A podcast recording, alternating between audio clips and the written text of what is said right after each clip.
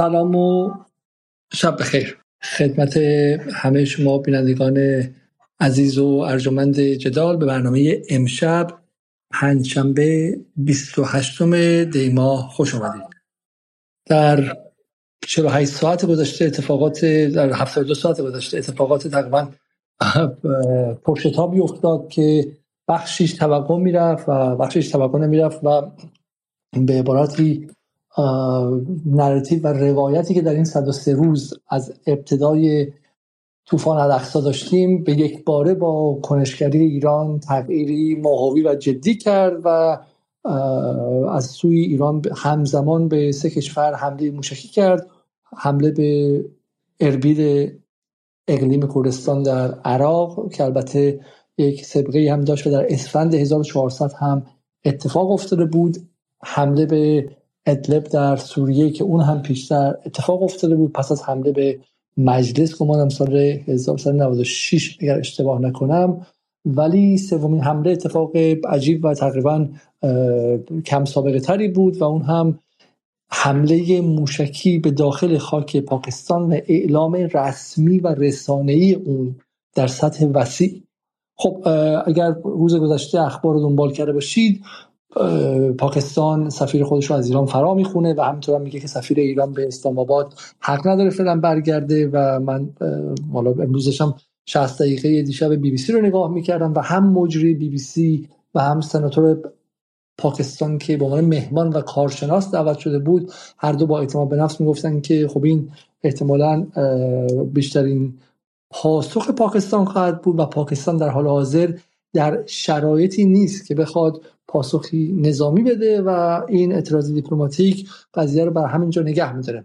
اما اتفاق بعدی و پاسخ موشکی پاکستان احتمالا سورپرایز و امر قافلگیر کننده بعدی بود و در اون لحظه دیگه حالا به شکلی همه وارد حدس و گمان هایی شدن که آیا ایران توقعی چنین اتفاقی رو داشت. نداشت. این محاسبه شده بود با هماهنگی خود پاکستان بود بدون هماهنگی بود. اتفاقی بیشتر از این خواهد افتاد نخواهد افتاد. ایران چگونه به یک کشور اتمی حمله کرد بدون اینکه نگران باشه که تنش زیاد میشه و غیره و در تقریبا میشه 24 ساعت گذشته ما با یک ارتش 85 میلیون نفری از تحلیلگران روبرو هستیم که هیچ گونه اشکالی هم نداره و بسیار بسیار عالیه که اتفاقا جامعه ایران و مردم ایران اینقدر علاقه من به تحلیل سیاسی هستم و این رو من بدون هر گونه کنایه ای میگم و به شکلی بحث بحث مهمی است به داخل خاک ایران موشکی شلیک شده. میشه ازش اگر به شکلی بخواید هیجان رسانه ایجاد کنید استنباط این کنید که تنش داره بیشتر میشه کمتر میشه و غیره و تمامی جناح‌های سیاسی هم وارد معرکه شدن. با نیت خیر با نیت غیر خیر و کار به اونجایی رسیده که سلطنت طلبان و اپوزیسیون و حتی رپری مثل هیچکس که تا شش ماه پیش و سه ماه پیش خواهان حمله نظامی به داخل خاک ایران بودن و می‌گفتن که آمریکا اصلا باید بزنه و تأسیسات و زیر ساخت های ایران رو نابود کنه. به ناگهان نگران تمامیت ارزی ایران شدن. و با حسرت ها سر دادن که از زمان کوروش کبیر و هوبخشتره تا به حال ایران هیچ وقت اینقدر مورد تجاوز ارزی قرار نگرفته بود و این هم نشانه دیگری از بیورزگی حکومت جمهوری اسلامی. در داخل هم که اصلاح طلبان بسیج شدن و این رو به نشانه بیورزگی دولت رئیسی نسبت دادن و اینکه چگونه برای اولین بار دولت رئیسی و شرایط کاری کرد که تنها نقطه مثبت جمهوری اسلامی که بحث امنیت نظامیش بود اون هم زیر سوال بره و ما در این برنامه به این قضایا مفصل خواهیم پرداخت. و همین امشب گمان کردیم که در کنار شما باشیم و هم به شکلی واکنش هایی که هر لحظه داره میاد بیرون رو به صورت زنده منتشر کنیم و پخش کنیم. همین که reflection و انعکاس این قضیه رو در فضای اجتماعی ایران فضای سیاسی ایران فضای جناحی رسانه های خارج کشور و غیره با همدیگه دربارهش صحبت کنیم. و همینطور هم اگر کسی تحلیل objective و عینی داره از اینکه چرا ایران در این لحظه این حمله رو کرد آیا انتظارش رو داشت نداشت و غیره اون رو هم بررسی کنیم. اگرچه شخصا من گمان می‌کنم که باید منتظر بود و واقعا 24 ساعت دیگری باید منتظر بود و دید که از ایران چه پاسخی میاد اما یک چیز تقریبا واضح و روشن این اینکه مسئولان ایرانی چه مسئولان نظامی ایرانی چه مسئولان به شکلی سیاسی ایرانی در حال حاضر بخش عمده ای از ما رو هم هم غرب رو هم فقط دولت پاکستان رو و هم مخاطبان خود ایران رو و شهروندان ایران رو و هم طرفدارانشون رو در یک ابهام کامل و یک سردرگمی قرار دادن که معلوم مطمئن نیستم که این قضیه هم به خواسته و عمدی بوش باشه. بیشتر گمان می‌کنم که محصول نداشتن پیوست رسانه‌ای برای عملیات نظامی. ولی به نظر میاد که بعد من امروز چرخی می‌زد در گروه های مختلف این سردرگمی بین همه هست. یعنی در میان طرفداران محور مقاومت از چهار تا آدم چهار تا نظر مختلف دارن. در بین مخالفان جمهوری اسلامی از چهار نفرشون چهار تا نظر مختلف دارن و به نظر میاد یه سردرگمی خیلی خیلی وسیع در بین همه برقراره. ولی با همین امشب سعی می‌کنیم که با هم دیگه سعی کنیم بخشی از این کلاف پیچیده و تو در تو رو باز کنیم. من برای شروع میرم سراغ آقای وحید حسین زادگان که یه رشته توییت نظر من جالب نوشته بودم و من دوستان که حالا این توییت رو اتفاقا با دوستان در در یوتیوب هم شیر کنم و بهشون نشون بدم. ولی از آقای حسین زادگان می‌خوام. سلام آقای حسین زادگان شبتون بخیر. سلام. آقای علیزاده و همه مخاطبین جدالی که صدای ما رو الان یا بعدا میشنون. آیا علیزاده اجازه هست من این توییت رو پین بکنم توی اسپیس و برخی دوستانم ببینم. بله خواهش می‌کنم بفرمایید. خود خود رو میشین بکنید بکنید بگن من با انجام بدم. بله من توییت رو پین کردم. بله من رشتو رو امروز حقیقتش مثل همه ما شبهه داشتیم. کلی سوال برامون پیش اومده و هنوزم حالا بسیاریش جواب داده نشده. نمی‌خوام خیلی وارد جزئیات حمله امروز بشم من فقط خواستم به این بود از قضیه بپردازم که بسیاری از اکانت های اصلاح طلب یکی دوتا هم نیستن. حداقل من یه پنج شیش تایی پیدا کردم خودم و براشونم این منشنم رو گذاشتم که این رشته توییت رو بخونم. از همون لحظه های اولی شروع کردن که این اولین بار در 35 سال اخیر بعد از پایان جنگ تحمیلی کسی جرات کرده که مثلا به خاک ایران تعرض کنه حمله بکنه و این حرفا. بعد کنجکاو شدم که ببینم مثلا آیا واقعا قبل از این کسی حمله کرده یا نه. و با یه search ساده اصلا کافی چند کلمه شما search کنید که مثلا آمریکا حمله کرده یا ترکیه حمله کرده می‌بینید که بارها این اتفاق افتاده. حالا من بعدا mention ایی هم دریافت کردم که ظاهرا علاوه بر اینا مثلا بوده. حالا زمان ائتلاف مثل اینکه نمی‌دونم زمان جنگ کویت بوده یا هر چیزی. حالا چون مستنداتش خیلی قدیمی پیدا نکردم. ولی مثلا سال 77 یه موشکی مثلا اصابت کرده. توی آبادان تو بهمن 77 یا مثلا همین رئیس مجلس وقت ایران های ناطق نوری اعتراض کرد. یا مثلا مرداد 78 به پیران شهر های ترکیه مثلا اینو بمباران کردن و بعدش هم خیلی تنشا بالا رفت و یه هیئت ترکیه اومده و حالا عذرخواهی کرد و گفته که این اتفاق اشتباهی اتفاق افتاده. می‌تونید مثلا مستنداتش مطالعه کنید توی این رشته توییت من حتی از سایت های ترکیه هم مستندات رو آوردم.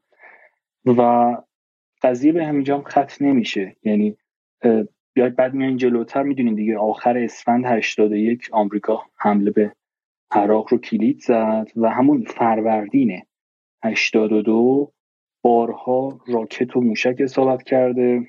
حداقل سه نفر زخمی شدن.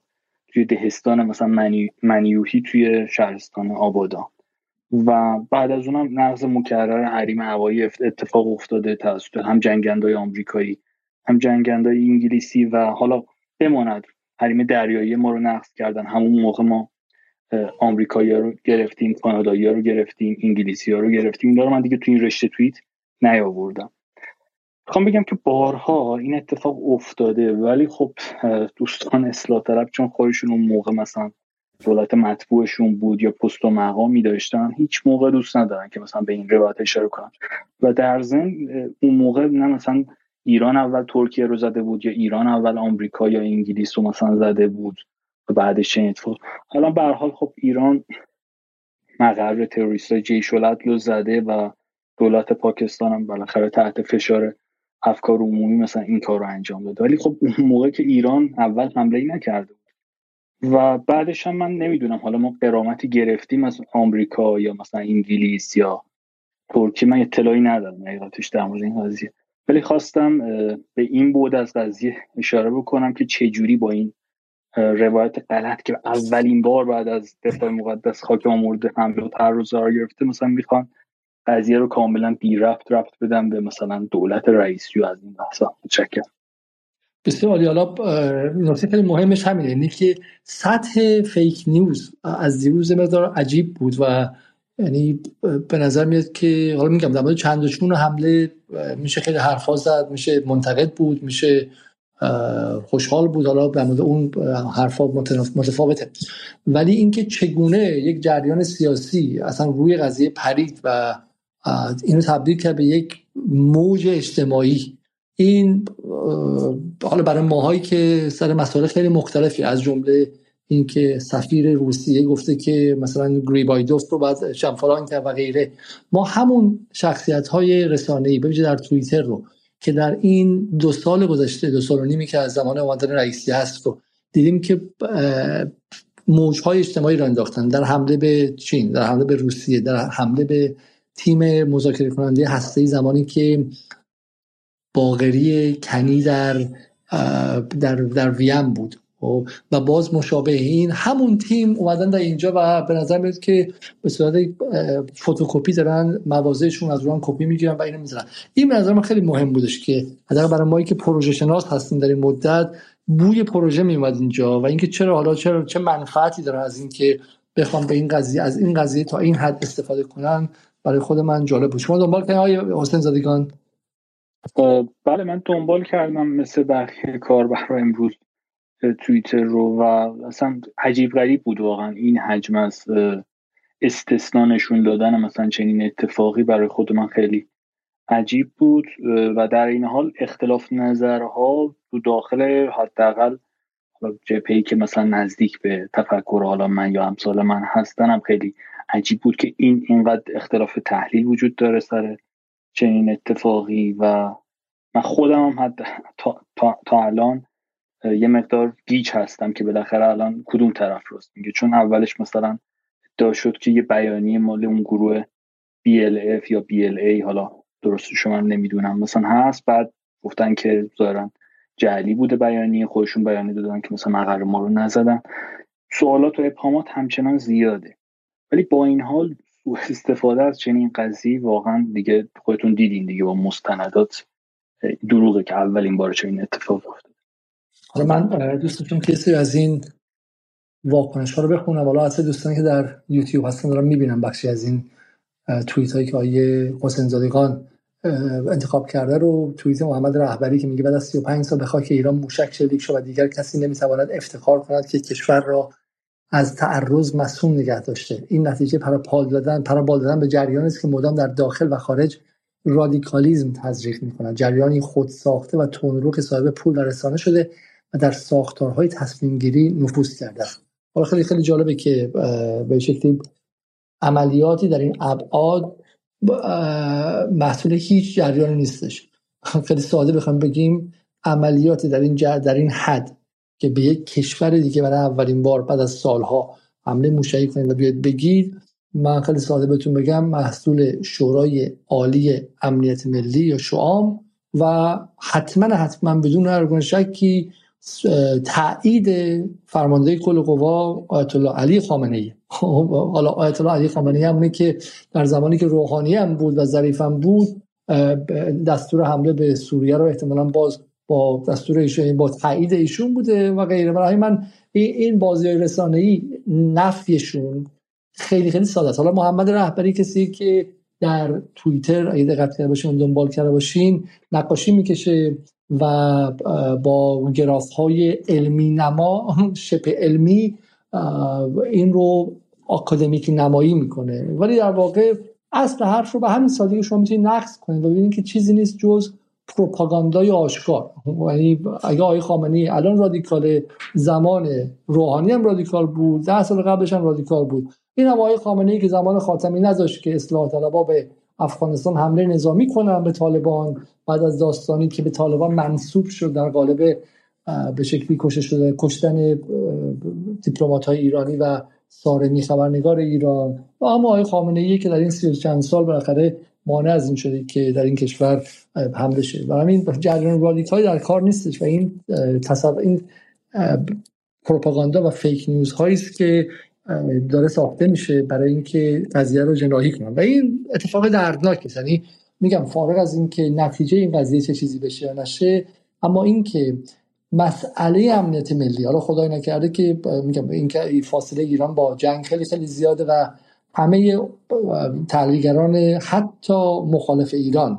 شما همین کافی که بی بی سی فارسی رو ببینید و واقعا صد رحمت به بی بی سی فارسی که مثل اینکه انصافش از این آقایون بیشتره. اما حتی بی بی سی فارسی هم گفت اصلا این چیزی نیستش و احتمالا قضیه در همین حد میمونه.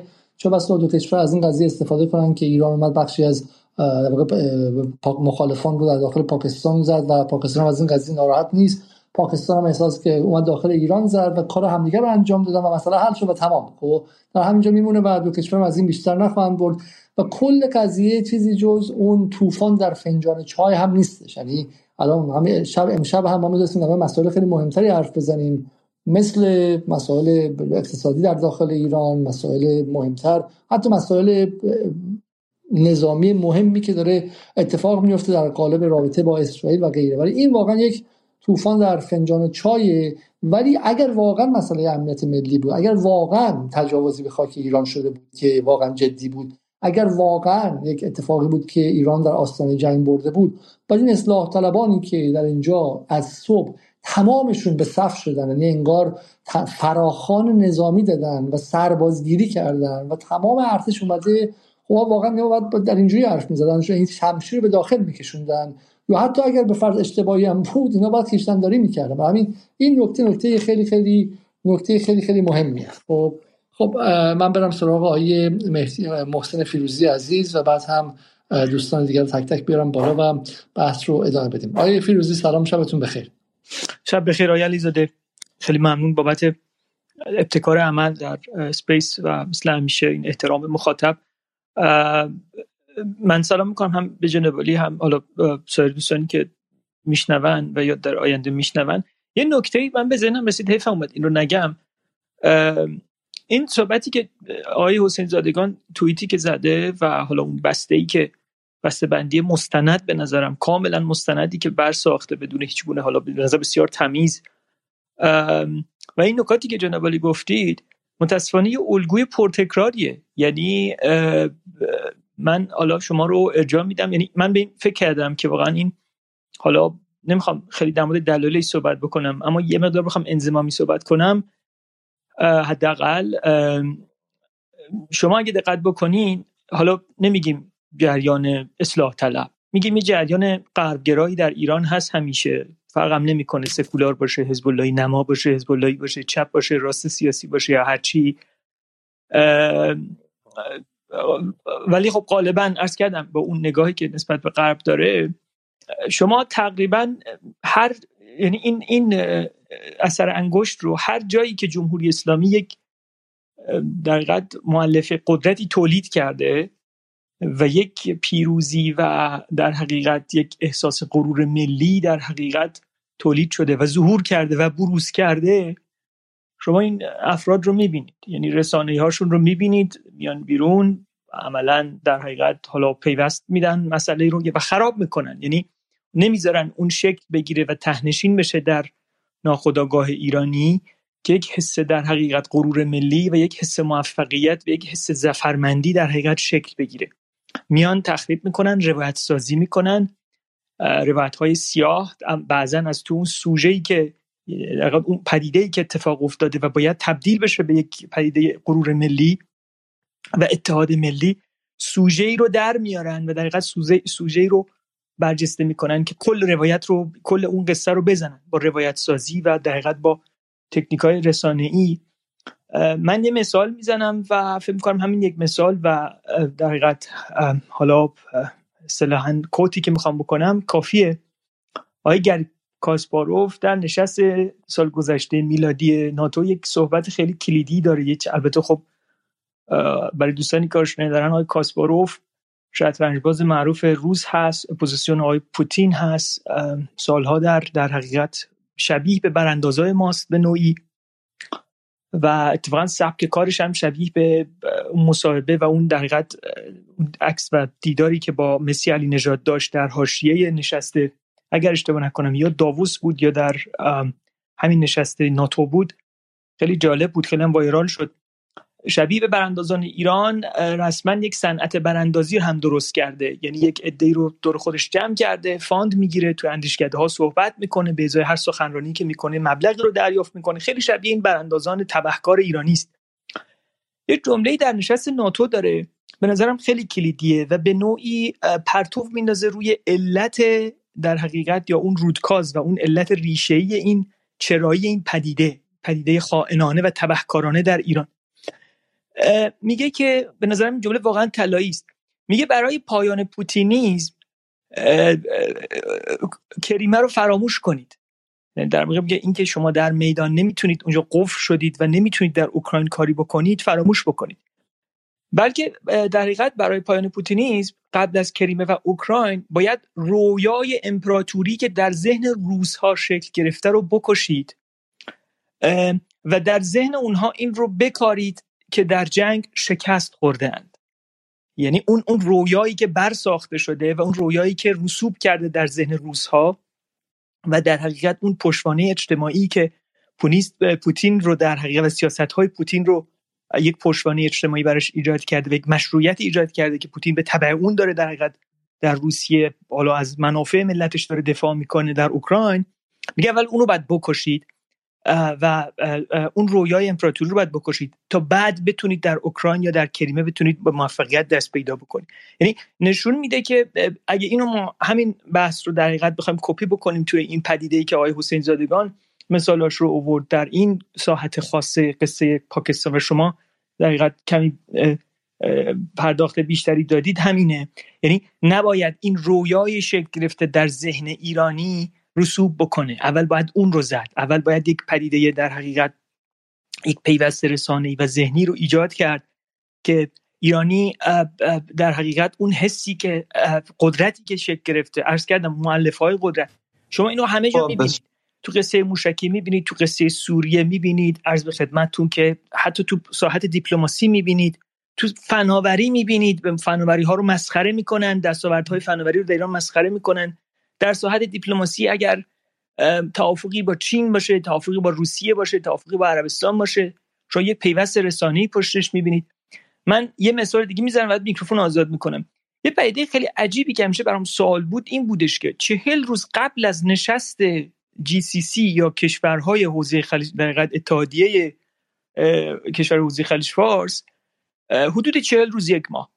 یک در حقیقت موج رسانه وحشتناکی رو من تو رسانه های فارسی علیه های بشار اسد می‌دیدم. در توییتر فارسی. برام سوال بود. یعنی من می‌گفتم که خب الان که سوریه خبری نیست. این پدیده برای چی اینقدر دارن روش پیوست میدن؟ علاوه خصوص جنرال هاشون از سلاحن و بعد اونجا متوجه شدم که چند هفته بعد وقتی آقای اسد اضافه شد و رفت و سفر کرد به در حقیقت امارات اگر اشتباه نکنم امارات بود امسال در سال گذشته میلادی در حقیقت اونجا متوجه شدم که در حقیقت اینها قبل از یعنی کام همون پروژه پروژه‌ای که شما گفتید قبل از در حقیقت اینکه به حال آقای اسد بره و هفته ها قبل از اینکه در حقیقت اون شکل بگیره که اون سیاست های غرب و سیاست های محور ابری عربی در سوریه با شکست مواجه شده مخاطب رو آماده می‌کنن و مخاطب رو در حقیقت میپزنش آرام آرام میپزنش تا در اون موقعیت که قرار اون نقطه تثبیت بشه در ذهن مخاطب که سیاست های سوریه شکست خورد و اون پروژه بزرگ در حقیقت بر ضد محور مقاومت در سوریه حداقل با چالش مواجه شد و اون چیزی که اونها می‌خواستن نرسید بتونن که در حقیقت روش کار بکنن. به نظرم کارشون تمیزه کارشون رو بلدن و خب دیگه دوستان می‌دونن دیگه. متاسفانه به پستوهای بنگاه های خاص اقتصادی هم متصل هستن. مرسی متشکرم. خب خانم مسئولی شما صداتون بازه. شما مصوب دنبال کردین اخبار رو و توییت های آقایون و خانم ها رو هم دیدید. حالا من چند تایی که خود شما فرستادی رو من به عنوان فقط شروع بحث می‌کنم و برای مخاطبان در برای مخاطبان در یوتیوب هم می‌گذارم که فقط ببینن که ما با چه پدیده خیلی خیلی عجیبی روبرو هستیم. من فقط یه نکته بگم. ما هفته پیش می‌خواستیم بیایم بعد از داستان غمانگیز و داستان واقعا تلخ کرمان صحبت کنیم. دوستانی در همین توییتر زحمت کشیدن و سعی کردن که دفاع از تروریسم رو جرم انگاری کنن و حالا من شخصا با جرم انگاری به تنها موافق نیستم چون فکر می‌کنم که کافی نیست و ابزار حقوقی باید حتما در کنار ابزار اجتماعی و در کنار ابزار فرهنگی و جنبش سازی اجتماعی از پایین بیاد و این خلایی که به شکلی طرفداران مقاومت تا امروز داشتن و گمان می‌کنن که اون بالا قوه قضاییه و حکومت یه دست های خیلی عجیب معجزه آسا دارن که دکتر فشار میدن و همه چی حل میشه دیگه. زندانی کنم و غیره من فکر به هیچ اینطور نیستش. جنبش اجتماعی می‌خواد و واقعا نیروها و بدنه پایینی مقاومت باید وایس و در فضای اجتماعی بجنگه و نگذاره. نگذاره که پیوست های رسانه تروریسم بیان بعد از کرمان و ترور رو عادی سازی کنن. الان هم این حرفی که فیروزی داد به نظرم حرف خیلی خیلی کلیدیه. این به شکل موشک هایی که ایران داره این قدرتی که ایران داره می‌تونه به سه کشور همزمان حمله کنه و حتی ممکنه که این خطای تاکتیکی هم باشه. من نمی‌دونم. ما باید وایسیم زمان مشخص کنه که این خطای تاکتیکیه. نه هر کسی که الان چیزی بگه به نظر من روی هوا داره حرف می‌زنه چون اطلاعات ناکافی داریم. همه ما. همه ما. ممکنه که یه هفته دیگه بگذره و معلوم شه که ایرانی که به پاکستان اتمی حمله کرده چه بسا چیزی در چنته داشته که این به قول انگلیسی می‌تونست افوردش کنه. بزاعت این رو در خودش می‌دیده که با کشور اتمی هم در بیفته و غیره. ما الان چیزی نمی‌دونیم. اما اینکه بتونن به بنیانهای امنیت ملی 85 میلیون ایرانی که نه به واسطه لشکرکشی به کشورها نه به واسطه کشورگشایی نه به واسطه استعمار نه به واسطه چپاول نه به واسطه ایجاد هولوکاست ها در اطراف جهان نه به واسطه نسل کشی نه به واسطه قارت منابع نه بلکه به واسطه اینکه بچه های جوونشون رو در دهه 60 دادن که برن و کشته شدن و شهید شدن و بعد هم زیر تحریم رفتن به این واسطه به این نقطه امنیت ملی رسیده و این رو داره تمسخر می‌کنه این رو مرتب تخته می‌کنه این رو زیر سوال می‌بره مثلا با این بعد خط قرمز اخلاقی ما باشه. به عنوان کسانی که خودمون رو معتقد به امنیت و استقلال ایران و این تاریخ 45 ساله مقاومت برای استحصال استقلال و امنیت می‌دونیم. این من فکر می‌کنم که این مهمه چون ما واقعا در جدال نمی‌خوایم تماشاچی فقط وضعیت باشیم و بیان حالا بگیم که اینا این گفتم اونو گفتم و با می‌تونیم این تغییر رو به وجود بیاریم به که از پایین صحبت کنیم. میگم امنیت ایران امنیت آمریکا نیستش که با کشتن مردم تو ناکازاکی و هیروشیما ساخته شده باشه. امنیت انگلیس نیستش که بر مبنای 400 سال کشورگشایی و نابودی تمدن ها باشه. امنیتی که روی زحمت و سختی کشیدن این 85 میلیون ایرانی بوده برای تک تک این موشک ها که نه نوها نه فناوریشو به ایران دادن به شکلی خون دل ها خورده شده و نه فقط من فکر کنم سپاه مثلا فقط هزینه داده نه. تک تک 85 میلیون ایرانی که تحریم تحمل کردن سختی تحمل کردن همشون در این سهامی عام صاحبان این موشک ها هستن. برای اون کسی که داره میاد این رو می‌زنه و تخته می‌کنه و نابود می‌کنه به نظر من داره به کل این 42 سال حمله می‌کنه و به خاطر منافع جناحی و غیره. ببینیم چند از اینا ما فقط با هم دیگه بخونیم. از اپوزیسیون شروع می‌کنم. سیما ثابت به جمهوری اسلامی بزرگترین خطر برای تمامیت ارزی آزادی و کرامت ایران است. می‌تواند رابطه با پاکستان کشوری که هفتاد سال روابط حسنه با ایران داشت رابطه کشور مسلمان را به گند بکشد و ناچارش کند به خاک ایران حمله کند. آیا جمهوری اسلامی منتظر پاسخ پاکستان بود یا نبود؟ اگر بود از این جنگ افروزی چه نتیجه آیدش می‌شد؟ اگر نبود اشتباهش به چه قیمتی تمام می‌شد؟ دامنه خطر توهم و اشتباه محاسباتی در حمله به یک قدرت اتمی هم دارد. می‌تواند نتایج فا... نتایج فاجعه باری داشته باشد. فاجعه که هزینهش را فقط ایران و مردمش می‌دهند. حالا اینها کسایی هستن که میگم خودشون برای حمله نظامی آمریکا به ایران زحمت های فراوانی کشیدن و اگر تا این لحظه موفق نشد اما من خیلی واقعا از اپوزیسیون توقعی ندارم. الان رضا پهلوی هم موضع گرفته که بد نیست بهش نگاه کنیم. اما اون چیزی که واقعا امشب بر روش تاکید کنیم موضع اصلاح طلبانه. با احسان سلطانی شروع می‌کنم و مخاطبان در یوتیوب هم می‌تونن ببینن اینو میگه پس از سه دهه در مشنگترین و پخمترین و نالایقترین دولت تاریخ ایران خاک ایران برای اولین بار در تاریخ هدف حمله هوایی و موشکی پاکستان قرار گرفت. اینها همون ارازلی بودن که می‌گفتن ما زبان دنیا رو بلدیم و دیپلماسی عزت و فلان بی پدرهای چلمن حالا این خیلی توهین آمیزه و شما ممکنه بگین احسان سلطانی چه کسی جز کسی که بزرگترین افتخارش دزدی اسناد بوده اما من میگم که خیر اگر احسان سلطانی رو دنبال کنید و می‌بینید که زبانش موازهش دقیقا به صورت کاربونی تکرار مواضع خیلی از کسانی است که تا چند سال پیش وزیر بودن در این کشور. می‌بینید که نه یکی از افسران جنگ نرم شاغل در بدنه پروپاگاندایی اون طرف برای همین خوندن توییتش از این نظر جالبه. یاشار سلطانی میگه وقتی شعور جایش رو به شعار تخصص جایش رو به تظاهر تدبیر جایش رو به تزویر دیپلماسی جایش رو به میدان دلسوز جایش رو به دوگان سوز و منتقد جایش رو به متملق می‌دهد تمامیت ارزی ایران. پس از 44 43 سال آن هم توسط همسایه مسلمان که تضاد منافعی با ایران ندارد مورد تهدید واقع می شود خب اگر فقط برای اینکه به این زبان ها رو باز کنیم من با سلطانی خصومتی ندارم. اون افشاگری های هم من خیلی بهش علاقه دارم. هیچ مشکلی هم ندارم. طرفدار قالیباف هم نیستم. هر کسی بتونه هر صاحب منصبی که در این کشور فساد داشته رو رسوا کنه دستش هم درد نکنه. یک بارم با ایشون در جدال مصاحبه کردم. اما ببینید برای اینکه ببینیم تفکر جنایی چه کار می‌کنه میگه آن هم توسط همسایه مسلمان. حالا ببینید که ما همسایه غیر مسلمانمون کیه در در دوازده همسایه آبی و خاکی که داریم. عراق مسلمان ترکیه مسلمان آذربایجان مسلمان افغانستان ترکمنستان و پاکستان مسلمان در جنوب هم که در جنوب خلیج فارس هم که مسلمان. یه ارمنستانی که متحد استراتژیک ماست که غیر مسلمانه. یعنی الان من نمی‌دونم از سیما ثابت تا یاشار سلطانی همشون نگران اینن که اتحاد اسلام به خطر افتاده.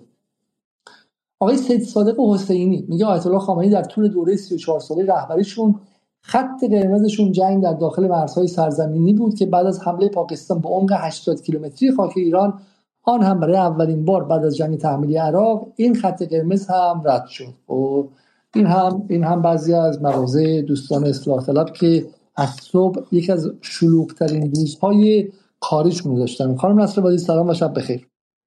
خب خانم نصر مثل این که بلنگوشون باز نمیشه میکروفونشون. آیه محمد رضا شما می‌تونید صحبت کنید؟ سلام آیا اگه میشه من بزنید یه 20 دقیقه دیگه صحبت می‌کنم. شما بخوام 20 دقیقه صحبت کنید. کار ما خود سخت میشه. و اینکه دوستانی که می‌خوان صحبت کنن الان باید بیان چون کل برنامه دو ساعت بیشتر نیستش و برای همین من دیگه از حدود نیم ساعت دیگه دعوت رو هم نمیپذیرم. اگه کسی می‌خواد صحبت کنه الان باید صحبت کنه. من میام سراغ آقای دکتر بارز عزیز. آیا عزیز صدای منو میشنوید؟ آقای دکتر بارز عزیز اگه صدای منو میشنوید بله سلام آقای علیرضا صداتون میشنوم. امیدوارم حالتان خوب باشه. ما تازه به جمعتان پیوستیم. اگر مثلا دوستانی که آمادگی صحبت ندارن به هیچ وجه دستشون بالا نبرن خب؟ برای من آمادگی صحبت دارم. اجازه بفرمایید که اجازه ما یک کمی شنونده باشم که من اتاق شما روالش من, من کسانی میرم بالا که همین الان بخوام صحبت کنم چون بگن اداره برای من کار سختی میشه. خب من از آقای ایران دوست تقاضا می‌کنم صحبت کنم. خب آقای فیروزی مثل اینکه دوستان چرا امشب اسپیس مثل همیشه مشکل داره. اگر شما همچنان می‌تونید صحبت کنید و نظر دارین بفرمایید. من فقط یه نکته کوچیک دیگه عرض می‌کنم و خیلی مصدق نمیشم. یه،, یه بحث دیگه که خیلی پرداخت شد در مورد سوژه ها هم میشه صحبت کرد. اگر چه که فکر کنم به قول شما بحث اگر کلان باشه خیلی بهتره خیلی پخته تر و به نوعی شاید جذابتر هم باشه جزئیات چون هنوز خیلی در نیومده شاید اساسا توش یه سری انگلت هایی بعدا بیاد.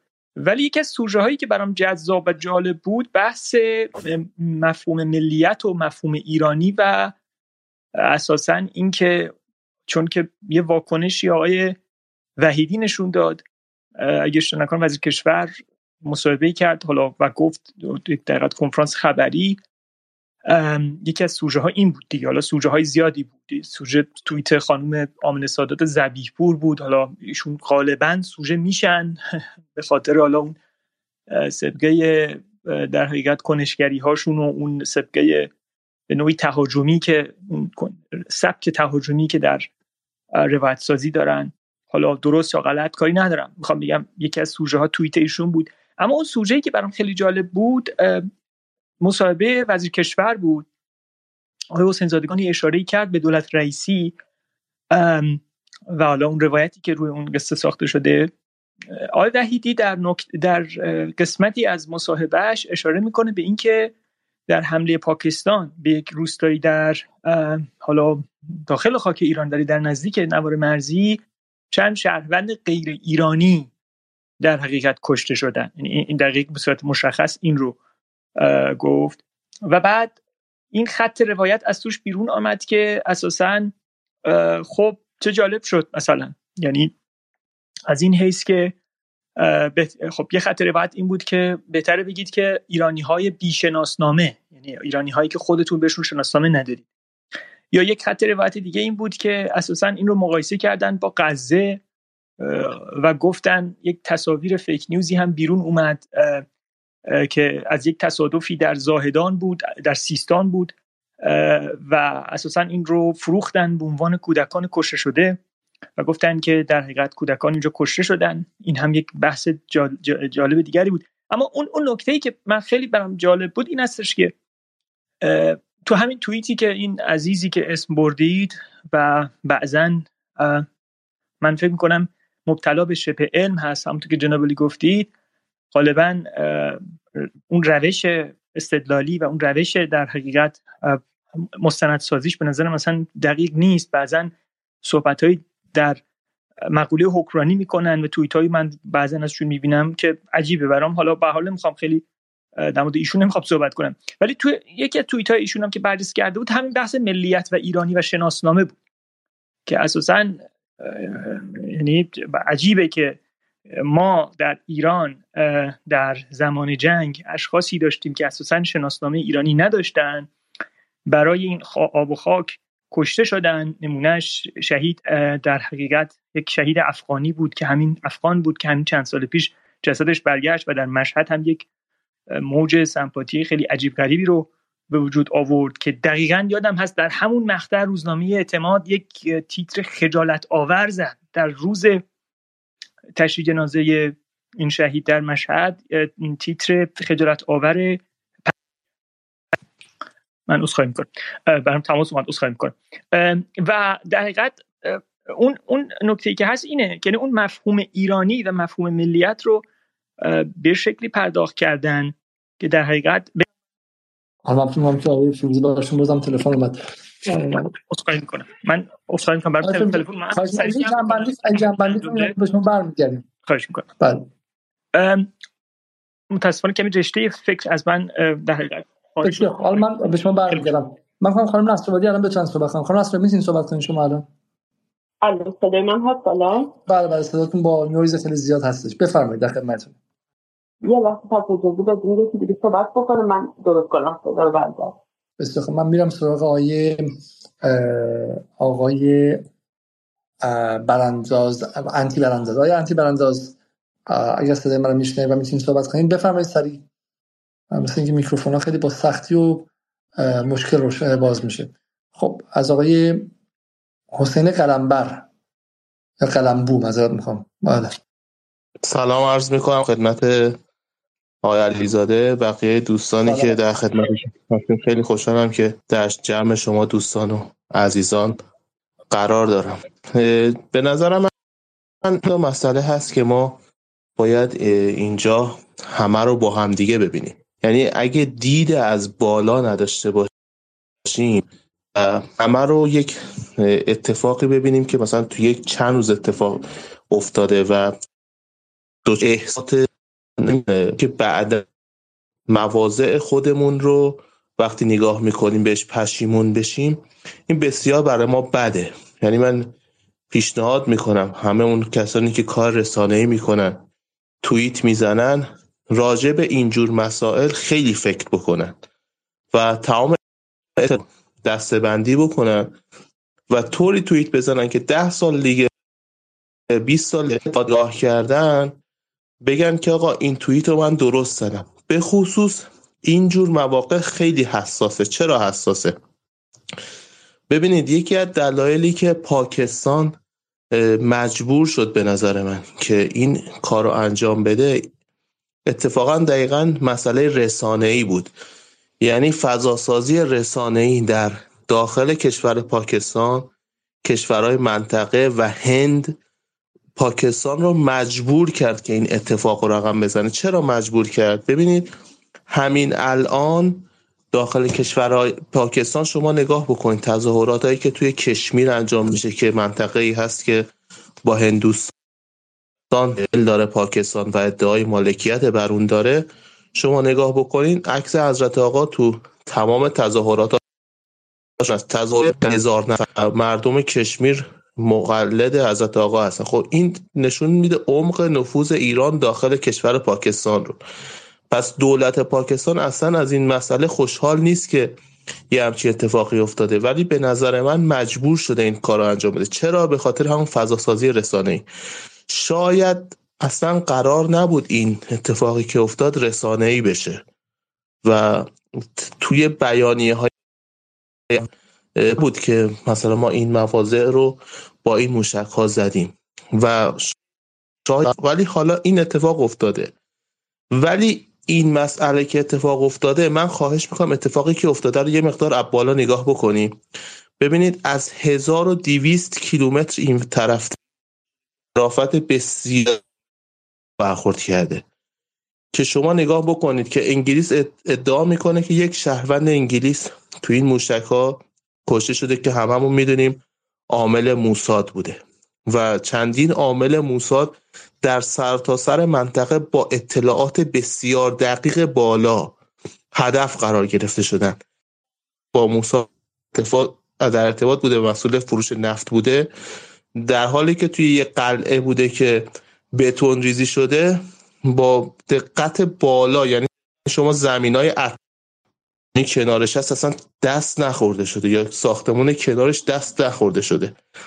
با دقت بالا از 300 کیلومتری این هدف قرار گرفت. خب اینا واقعا جای افتخار داره و به نظر من بعد از این که ایران این مسئله رو نشون داد.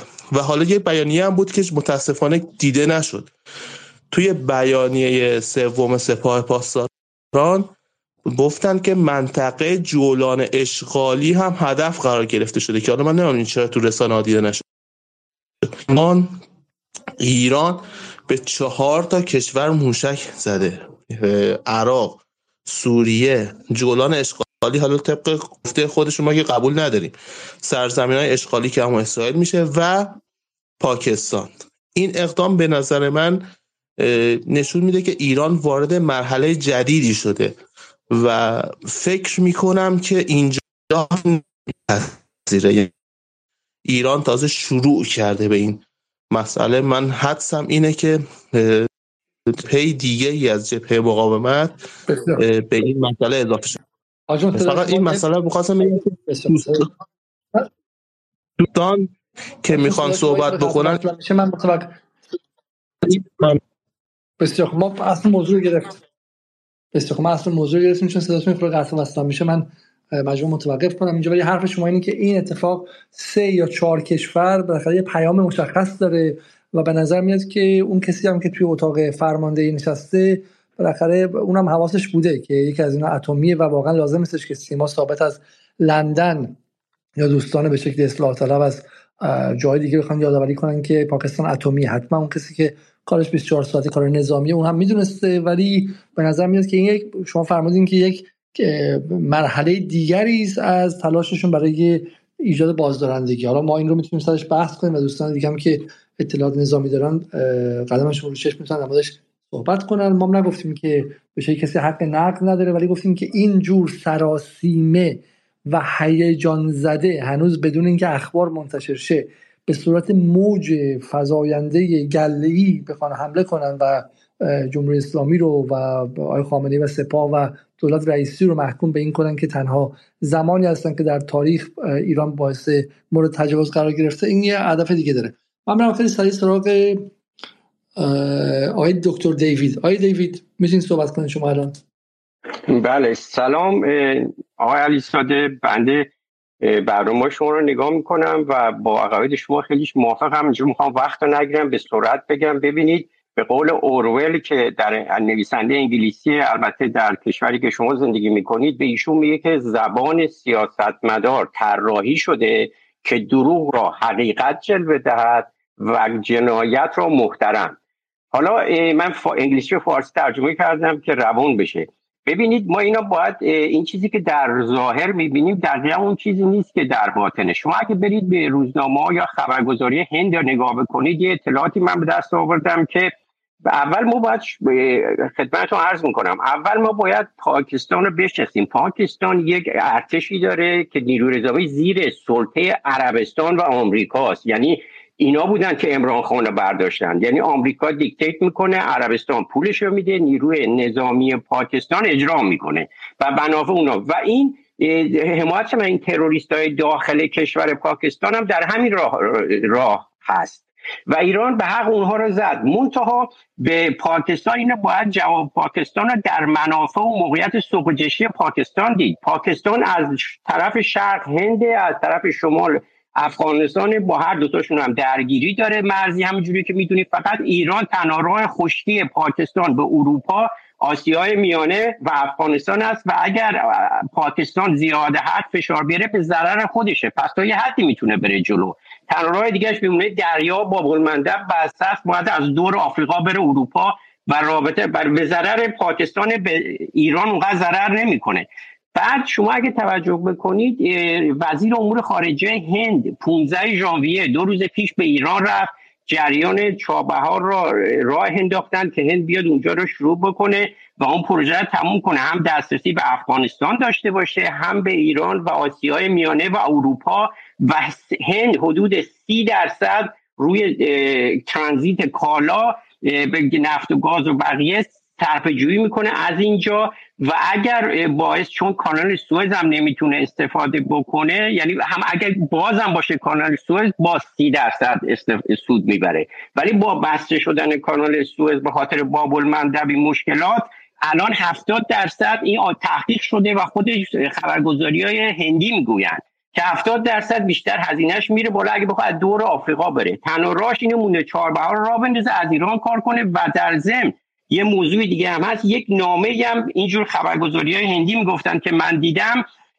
این یه نامه از طرف بایدن برده برای ایران که این تحریم های ها رو روی ایران فشار نیارن و روی هند بذارن این کار رو تموم کنه. و یه سری موضوعات دیگه بوده که این بعدا قرار بیاد رو چون محتوای نامه هنوز فاش نشده. اونا هم چیزی نگفتن خبرگزاری هندی. وقتتون رو نمی‌گیرم. خیلی ممنون که وقت دادید صحبت ممنون از اطلاعات شما. خب حالا به بحث در واقع هند هم اینجا مطرح شد. خیلی منتقد کار ایران بودن به ویژه اینکه معتقد بودن که این حمله به پاکستان یک روز بعد از سفر به شکلی نخست وزیر هند به تهران انجام شد. اگه اشتباه نکنم خب و, و بعد هم هندی ها خیلی پاسخشون در واقع واکنششون مثبت بوده. اینکه ایران حق داره که از خودش مقابل تروریسم دفاع کنه و می‌گفتن که عملا این باعث شد که پاکستان مجبور شه به این عملیات پاسخ بده. چون اگر نمی‌داد بازدارندگیش مقابل هندوستان به خطر میافتاد. و یکی از هایی که حالا به زمان این اتفاق هست اینه که چرا ایران این رو طوری انجام داد که انگار رو در توافق یا در همراهی با موضع هند انجام شده و علیه پاکستان به این شکل به ویژه هندوستانی که در حال حاضر خب گرایش های به سمت دولت مدی نه کل هندوستان و به شکلی گروه و اینکه استان ها و ولایت های مختلف هندوستان دولت های نیمه خود مختار محلیشون متفاوته و خیلیشون عمیقا طرفدار فلسطین هستن و دولت های چپی سر کار هستن ولی مدی خب بالاخره روابطی با نتانیاهو داره. این هم جز نقد هایی بود که اونجا انجام شده ولی شما میگید که با تفسیر شما متفاوت بود. من خیلی سریع برم سراغ آقای نورالی آقای نورالی سلام خدمت همه دوستان عزیز. من خیلی خلاصه سعی برم سر اصل مطلب که وقت رو زیاد نگیرم. من به یه نکته خیلی مهم می‌خوام اشاره کنم که قبل از هر چیزی ما باید توی گفتمانمون ما شهروندا رو دارم میگم. ما ایرونیا باید تعریف دوست و دشمن رو اول بفهمیم. اول بدونیم که چه کشوری دوسته چه کشوری دشمنه. پاکستان کشور دشمن ما نیست. یعنی ایران و پاکستان رو شما در هر جای تاریخ از هر کشوری که بپرسین آیا این دو تا کشور با هم دشمنن؟ میگن نه این که دو تا کشور دوستن. هیچ وقت هم زد و خورد و بالاخره مسائل این شکلی بین دو کشور نبوده. و همینطور که حالا دوستانم اشاره کردن کلا نگاه مردم پاکستان نسبت به ایران همیشه نگاه مثبتی بوده و مخصوصا خیلی هم در واقع نسبت به امام خمینی نگاه مثبتی داشتن. این اتفاقی که افتاد و حالا حمله ای که ما در واقع نقص کردیم حریم هوایی پاکستان رو و موشک زدیم داخل خاک پاکستان من با اینکه معتقدم تصمیم درستی بوده و احتمال خیلی زیاد گریز ناپذیر بوده و چاره ای نداشتیم جز اینکه این حمله رو انجام بدیم در عین حال معتقدم که نباید این بزرگ نمایی بشه. کما اینکه سخنگوی وزارت خارجه خودمون. خود وزیر خارجه آقای امیر عبداللهیان سخنگوی وزارت خارجه پاکستان. ارتش پاکستان. نخست وزیر پاکستان. همه و همه یه چیز مشترک می‌بینید توی بیانیه هایی که دادن. همه گفتن کشور پاکستان و ایران دو کشور دوست و برادر هستند و باید در مقابل تروریسم با همدیگه مشترکن کار کنن و ما دشمنی با هم نداریم. یعنی درسته که این اتفاق افتاده ولی خیلی محتاطانه و خیلی در واقع از موضع دوستی دو کشور دارن با هم صحبت می‌کنن حالا من یه اشاره کوچیک بکنم فقط به یک بحثی که دوستان کردن. چرا پاکستان پاسخ داد؟ چرا پاکستان تو خاک ایران پاسخ داد؟ و اصلا چرا ایران زد در واقع مواضع تروریست رو توی خاک پاکستان؟ خب اون سابقه که ما می‌دونیم اینه که سر این گروه جیش العد که عملیات تروریستی تو خاک ایران توی راست انجام داده و مدت زیادی که ایران داره تقاضا می‌کنه از دولت پاکستان که فکری به حال این گروه ها بکنه خب مدت زیادی جواب نگرفته بود ایران و این تروریست ها جریتر شده بودن. و حالا اینجا دو تا گمان زنی هست. یه دی که حالا شاید دیگه نزدیک به نظری توته باشه میگه که اصلا این جیش عدل خود دولت پاکستان حمایت می‌کنه و اینها و می‌خواستن که اطلاعاتی ندن مثلا به افراد توی ارتش به خاطر اینکه افراد فاسد تو ارتش پاکستان زیادن و ممکنه که عملیات با موفقیت روبرو نشه. و خب یه گمان زنی دیگه هم هست این که ایران اومده از اصر قافلگیری استفاده بکنه. یعنی توی یک شرایطی که هیچ کس فکرشو نمی‌کرده. مخصوصا از این گروه که ایران بخواد مستقیما از خاک خودش هدف قرار بده اینا رو توی گرد همایی که تعداد زیادشون جمع شده بودن زده و یه تلفات سنگینی گرفته و یه زهر چشمی از این گروه گرفته. اما ما اینو باید بدونیم که به قول خود شما آقای علیزاده می‌دونستن کسایی که اون دکمه موشک رو فشار دادن دکمه لانچ موشک رو فشار دادن می‌دونستن که پاکستان نهمین ارتش قدرتمند دنیاست. می‌دونستن که پاکستان کشور هسته‌ایه. می‌دونستن که احتمال اینکه پاکستان پاسخ بده هست و بالاست چون پاکستان مثل مثلا اربیل نیست که کشوری باشه که یه چی میگم حکومت محلی باشه که قدرت نداره مثل عراق نیست. خب کشور قدرتمندی افکار عمومیش احتمالا ازش می‌خوان که این بازدارندگی رو ایجاد بکنه. براشون مهمه. کشور بزرگی 250 میلیون جمعیت داره. و این انتظار هست. پس احتمال اینکه اونا بخوان ریتالییت بکنن جبران بکنن انتقام بگیرن قطعا وجود داشته. این محاسبات رو می‌دونستن. و خدا اتفاقی که میفته اینه که حداقل تو ظاهر چیزی که می‌بینیم ایران می‌زنه و اونام در صورت در به شکل محدود پاسخ میدن و تا این لحظه اتفاق خاصی نیفتاده. یعنی ایران اون حرکت گریز ناپذیرش رو انجام داده زهر چشمش رو گرفته تونسته این تروریستا رو تا حد خوبی سر جاشون بشونه و احتمالا تا آینده نسبتا خوبی هم اینا جرئت نکنن که دوباره به خاک ایران نزدیک بشن. چون می‌دونن که ایران خیلی دست و پا بسته نیست. خب، خب، می‌زنن اونا رو عقب مونده همین الان درست بلافاصله بعد حمله موشکی اول ایران که اینا اعلام کردن یک سرهنگ به شکل نیرو انتظامی رو کشتن دوباره که با ترور کردن که. نه ببینید درسته. درسته که اینها خب تو با مرز تو مرز ما هستن. ایرانی هم هستن البته اکثرا بلوچ ایران هستن. تو مرز ما هستن. توان این که بخوان اکتیو بکنن اقدام بکنن علیه ایران رو دارن. اما اتفاقی که تو راست گفتاد فرق می‌کرد. یعنی اومدن قشنگ چند تا ماشین پلیس رو هدف قرار دادن پاسگاه رو هدف قرار دادن و دیگه عملا به مرزهای ما نزدیک شده بودن. این اقدامشون اصلا در حدی نیست. اینکه حالا یک سرهنگی رو گرفتن و بردن بیشتر یه شویه برای خودشون. اینکه اینها اون پیشروی که اونا داشتن عملیاتی که تو راسک انجام داده بودن یه عملیات تقریبا درست درمونی بود. خب؟ به هر حال اگر هم ایران اومده این آسیب رو به اینا زده اینا رو عقب رونده من فکر کنم یک حرکت استراتژیکیه برای کنترل اینها. و پس ما باید اینجوری قضاوت کنیم که سپاه پاسداران هیچ یعنی کار خیلی بیخودی کرده اینا رو زده و اینها قدرتمندتر از قبل هم شدن. ولی طبق اطلاعاتی که اون روز اول اومده بود وقتی اینا زدن اون محل تجمع اینها رو چند تا از فرمانده های اینا داخل اون تجمع بودن. و حتی شایع هستش که اون رئیسشون اون رهبرشون هم تو اون تجمع بوده که فعلا صدای ازش در نیومده. فعلا نه بیانیه داده نه حرفی. یعنی ممکنه که حتی اون رو هم تونسته باشن حذفش کنن خونساش بکنن.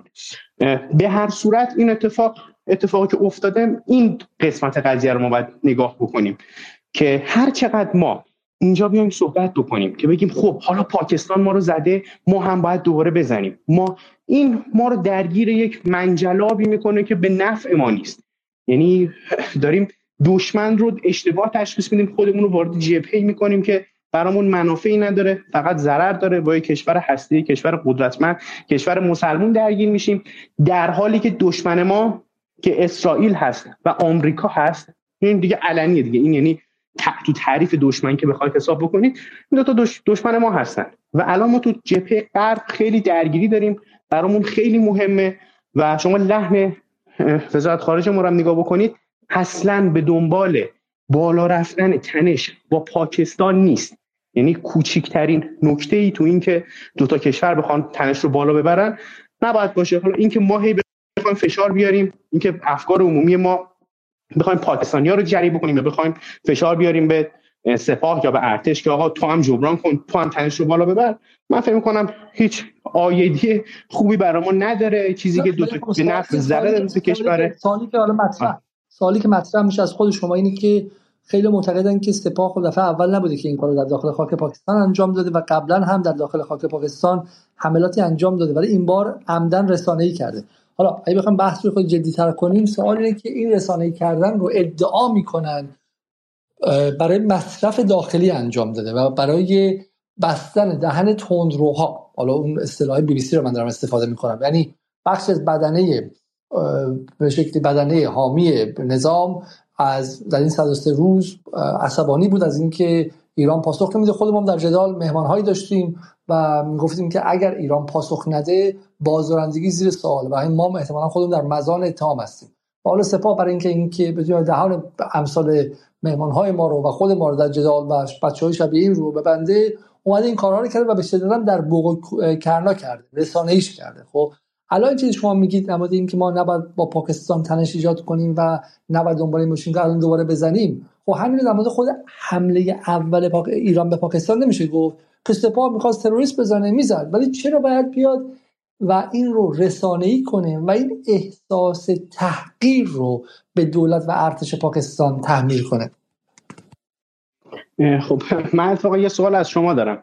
اولا که مطالبات ما یعنی همین جمعی که شما در موردش صحبت بکنید شخص شما یا خود ما به هیچ وجه این نبوده که چرا در مقابل پاکستان یعنی شما برید تو timeline بگردید کلمه پاکستان رو search بکنید می‌بینید که مطالبات ما در مورد پاکستان نبوده. مطالبات ما خیلی مشخص خیلی واضح در رابطه با رژیم جعلی اسرائیل بوده. که آقا اسرائیل داره می‌زنه شما چرا پاسخ نمی‌دید؟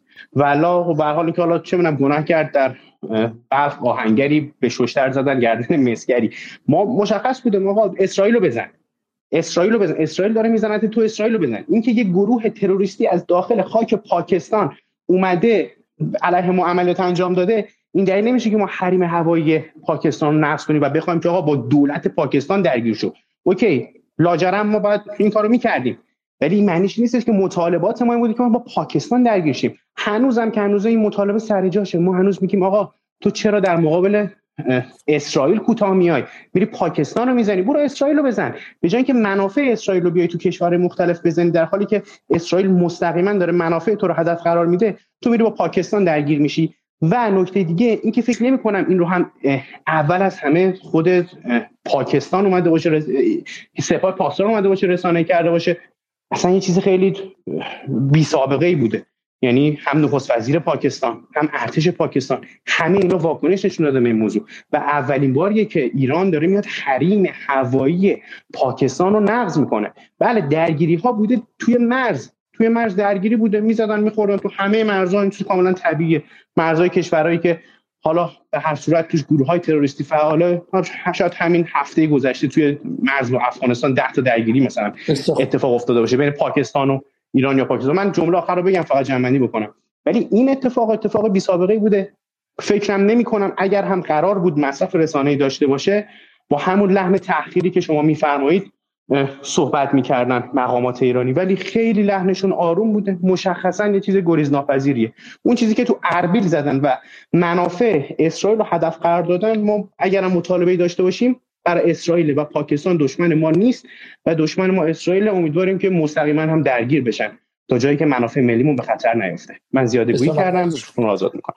نه نه نه خیلی عالی. خب یک بار دیگه سلام عرض می‌کنم خدمت همه دوستان عزیز. حدودا ما می‌کنم که چرا بعد از برنامه گذشته باشه؟ فکر کنم که یه چل دقیقه از برنامه گذشته و بله یک ساعتی از برنامه گذشته و ما امشب داریم در مورد حمله اخیر ایران به اربیل به ادلب به پاکستان صحبت می‌خوایم. پاسخی پاکستان داد و انعکاسی که در داخل جامعه سیاسی ایران و جامعه رسانه ایران به وجود اومد و جنگ و دعوایی که در 24 ساعت گذشته باعث به شکلی تقابل نیروهای سیاسی در داخل ایران شده. من فقط یه خلاصه می‌کنم از دعواهایی که هست و به شکلی شبهاتی که اینجا مطرح شده و به شکلی اون ستون های اصلی دعوا. یک ستون اینه که ایران به خاطر پاسخ دادن به افکار عمومی تندروی طرفدار خودش اومده این کارها رو کرده.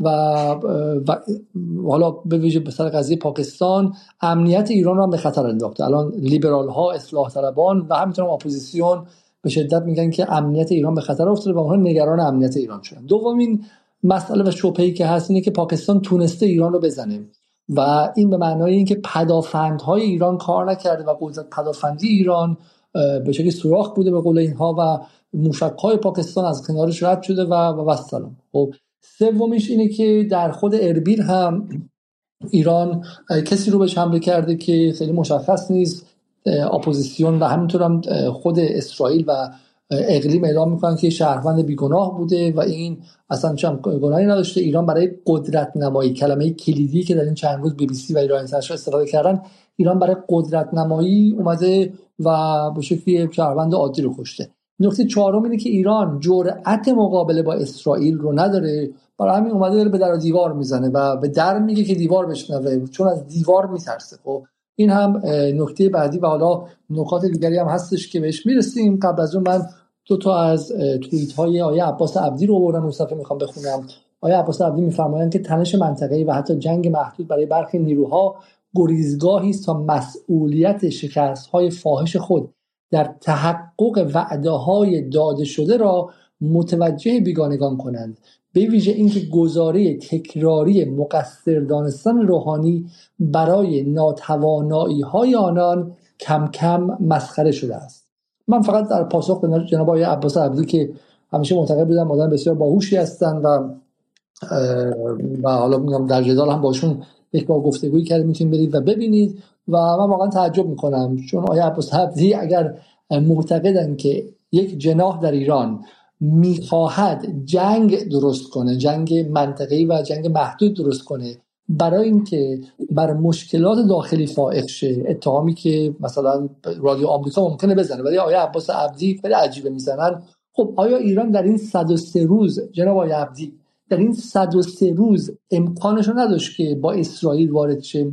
این رو من نمیگم. این رو CNN نمیگه. فاکس نیوز هم میگه. یعنی تند و کند moderate و hardliner در آمریکا. و در خود اسرائیل هم میگن که ایران در این 103 روز بسیار ریسترینت بوده و خیشتندار بوده و علاقه به گسترش دامن جنگ نداشته. خب؟ برای همین اگر واقعا به خاطر مصارف داخلی و به خاطر اینکه گزاره تکراری مقصر دانستان روحانی هم دیگه کم کم مسخره شده میخواستش یک جنایی در ایران جنگ محدود آغاز کنه که سال سه روز وقت داشت و, و مشروعیت هم داشت. و اگر این کارو می‌کرد حتی بخشی از جامعه باش همراه می‌شد بخشی از منطقه باش همراه می‌شد و حتی بخشی از جهان باش همراه میشه یعنی همون جوان به شکلی فوکولی در انگلیس و اون با پیش و اون یکی هم, هم برای ایران هورا می‌کشه خب؟ همونطور که الان داره برای یمن هورا می‌کشه خب؟ برای همین آیا خیلی منطق عجیبی و همینطور هم آیا عبدی میفرمایند که بزرگترین شکاف سیاسی در ایران شکاف میان نرم افزار سیاست با سخت افزار سیاست است. خب، حالا من این نکته دیگه اینجا بگم. چون یکی از شبهات اصلی که اصلاح طلبا دارن تحمیل می‌کنن به فضا اینه که این انتخاب نظامیان نظامیان دارن کشور رو اداره می‌کنن. این به این معنایی که نظامیان منطقه رو نمی‌شناسن دیپلماسی از بین رفته و این تکرار همان دعوایی است که در اون نوار سه ساعته ظریف شما شنبهش رو شنیدید و قصه پررنج ایران در فهم من در سی سال گذشته است. بین دو نگاهی که یکیش امنیت ملی رو و مقوله امنیت نظامی رو اولویت می‌دونه و اون نگاه دیگه ای که معتقدی که ما همین الان باید به دنبال آشتی با غرب و خل اصطلاح داوطلبانه بریم. در قالب برجام یا اشکال قبل از اون و بعد از اون تا اینکه بتونیم توسعه اقتصادی رو آغاز کنیم. این دعوا ادامه همون همون دوگانه اصلی و ماهوی در ایرانه. و و واقعا واقعا حرفشون اینه که الان دیپلماسی از بین رفته و فقط اینجا میدان داره زور میگه. و حالا شما کسایی که آشنا هستن میان توضیح بدن که آیا واقعا به این شکله آیا سپاه پاسداران بدون هماهنگی با بقیه ارکان نظام. نظام آقای خامنه یه بخش از نظامه نه همش. دولت یه بخش از نظامه مجلس همینطور. و تو این حکومت دیسنترالایزد مرکز گریزی که متاسفانه متاسفانه هزار بخش داره که هر بخشش یک ساز می‌زنه آیا سپاه می‌تونه یک تنه تعیین کنه که من برم بزنم. همین اخباری که در این مدت درباره بحث عین الاسد بیرون اومد به شما مشخص می‌کنه. اینی که آیه شمخانی مثلا نگذاشته که این حمله وسیع تر باشه. اینی که روحانی نمی‌خواسته که حمله انجام شه. سپاه رفته دوباره از آقای خامنه اجازه گرفت. آقای خامنه گفته شما اگر صلاح می‌دونین کار خودتون بکنید. و تازه به گفته است. این سپاه یک یک بخشه من نه طرفدار سپاه هم نه مخالفش اینجا ولی می‌خوام بگم که این مدل تحلیلی که از ایران میزن بسیار گمراه کننده و بسیار پروپاگانداییه. یعنی شما حتی ممکنه بگی آقا سپاه قدرتش بیشتر شه و قدرت مطلقش شاید بهتر باشه یا بدتر شه. من به اون کاری ندارم. تجویزی حرف نمی‌زنم. دارم توصیفی حرف می‌زنم که سپاه هم تو همین دولت رئیسی هم که سپاه با دولت همسوتره یه بخشی الان سپاه خیلی چیزا رو بخواد ممکن از دوره روحانی مثلا یه مقدار بهتر باشه. اما اینکه فعال مایشا و قادر متعاله که همه تعیین می‌کنه یک دروغ تحلیلی و یک مدل پروپاگاندایی بیشتر نیست. برای همین این تصور که میگم این انتخاب نظامیان بوده و بدون انتخاب به شکلی رهبران سیاسی انجام شده اینم به نظر من یک پروپاگاندا بیشتر نیستش. حالا هم آقای حسین پاک تشریف آوردن بالا من سلام می‌کنم بهشون. هم دوستان دیگر که دست بردن بالا. من با آقای حسین زادگان شما چیزی می‌خواستین اضافه کنید درسته؟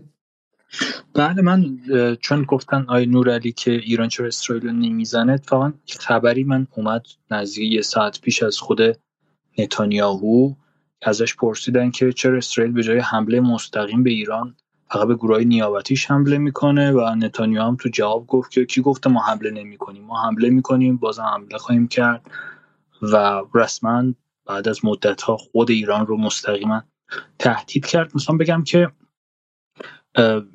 جلوی اسرائیل صفر نیستی همینجوری میاد جلو. ما همین فرمون که تو این چند روز ادامه دادیم به نظر من استراتژی ایران تغییر کرده نسبت به مثلا 90 روز و 100 روز اول جنگ و تهاجمی تر شده و به نظرم خیلی هم درست بوده استراتژی ایران و احتمالا درگیری از اینم بیشتر و فرسایشی تر بشه در ادامه. یکی این نکته رو خواستم بگم یکی هم یه اکانتی هست موساد کامنتری نمی‌دونم به موساد مربوط هست یا نه ولی خب خیلی چند هزار تا فالوور داره. رسما گفته که کار درست این بود که پاکستان یه بمب اتمی و مثلا به ایران می‌زد. یعنی می‌خوام بگم اسرائیل خیلی تو این قضیه آرزو می‌کرد که تنش بین ایران و پاکستان بره بالا. و یه چیزی هم که من نخواستم حالا بگم الان ولی میگم بررسی کردم. این اکانت های هندی و تو این چند روز واقعا تمام تلاششون رو می‌کردن که مثلا هم تو فضای فارسی هم تو فضای اردو مثلا با اکانت های سایبریشون خیلی این قضیه رو داغتر بکنن که مثلا بتونن تاثیر بذارن. همین. چند تا فقط همین نکته رو می‌خواستم اشاره بکنم. بسیار خوب. آیه دکتر دیوید شما چیزی اضافه کنید؟ بله. خیلی ممنون. ببینید من سریع خدمتتون میگم. جواب سوالی که ایران به اسرائیل چرا مستقیم حمله نمی‌کنه. ایران 45 سال از سال 82 تقریبا 41 سال به اسرائیل داره مستقیم حمله می‌کنه. چون حزب الله یا مثلا الان هم هوتی و هشت و شبی اینا ایران درست کرد و حزب الله اسرائیل از لبنان بیرون کرد و اسرائیل 2006 لب اسرائیل شکست داد و حزب الله که از روز 8 اکتبر داره به موشک باران کرده صد هزار تا اسرائیلی ها اون شهرکان شمار اسرائیل ها فلسطین اشغالی خالی کردن رفتن تلاویو و کجلی کشته بالای دو هزار تا کشته از اسرائیل گرفته. ایران داره مستقیما به اسرائیل حمله می‌کنه. منتها ما باید اینو قشنگ موشکافه کنیم نگاه کنیم. ولی اسرائیل مستقیم یه دلیل چیز دیگه اگه خاک ایران به جای اسرائیل حمله کنه این درست نیست به نظر من چون آدرس داری شما میدی. الان اینجوری که داره ایران مستقیم به اسرائیل حمله می‌کنه آدرس نمیده. چون ببینیم به پاکستان حمله کرد آدرس داد پاکستان حمله کرد که اونم برای حالا چرا پاکستان حمله کرد؟ برای اینکه یکی برای اینکه اعتباری داشته باشه پیش مردمش. ثانیا به تروریستایی که میگه مخالف خودم بودم حمله کردم. پس علیه ایران ادعا نمی‌کنه حمله کرده که ما بخوایم جواب بدیم. دو سوم مهم اینه که وقتتون نگیرم اتمی بودن ببین انرژی اتمی سازمان انرژی اتمی بین المللی فقط جاهای غیر نظامی رو می‌تونه زیر نظر داشته باشه در ایران. بمب اتم سازمان های نظامی نگر میدارن. و هیچ کسی تو دنیا نتونسته بره سازمان های نظامی ایران رو inspect کنه یعنی بره چک کنه. و به همین دلیل ممکن اونو بمب اتم هم دارن. کی می‌دونه ندارن؟ کجا؟ ما که نمی‌دونیم. من نمی‌دونم شما هم نمی‌دونیم خیلی ممنون.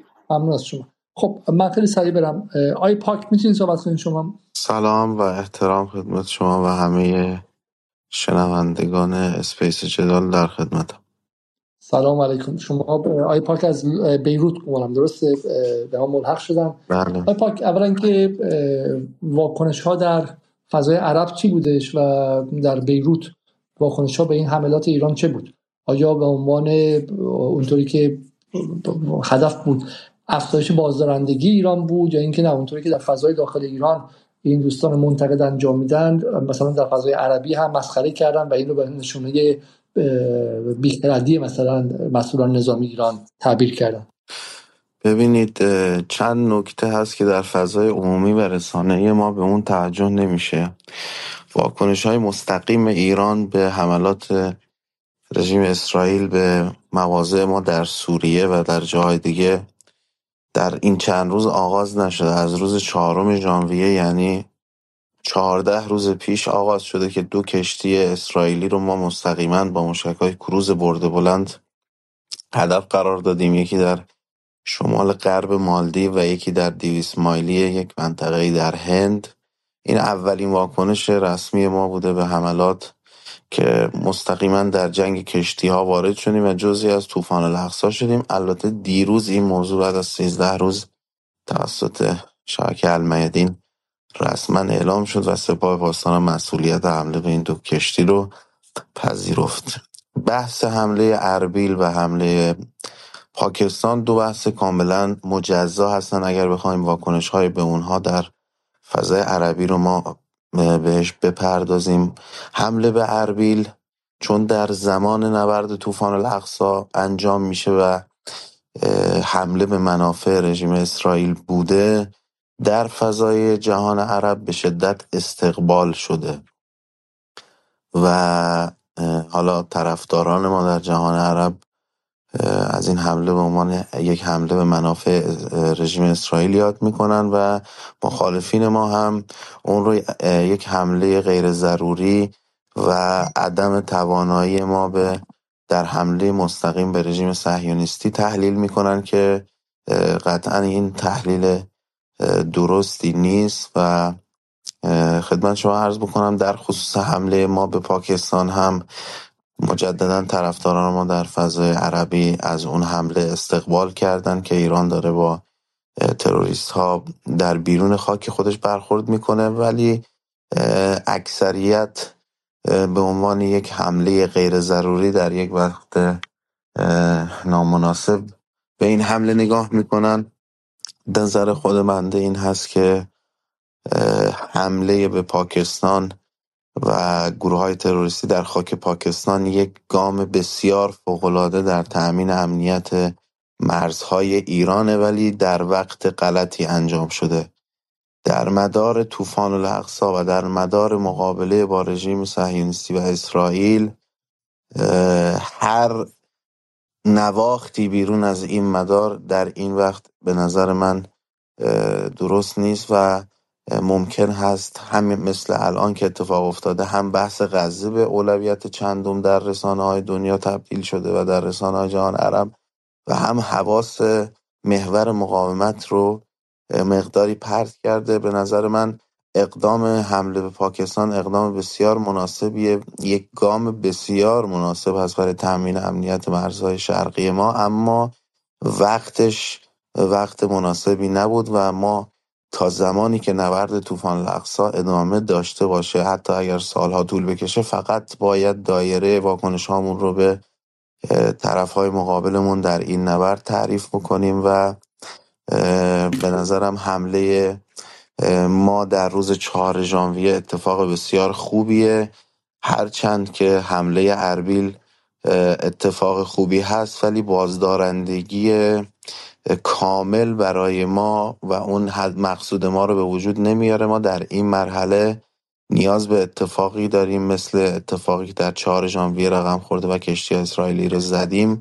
ولی متاسفانه بیشتر مطرح کنید و بگید که چرا به نظرتون ایران تا این لحظه رسانه نکرده بوده؟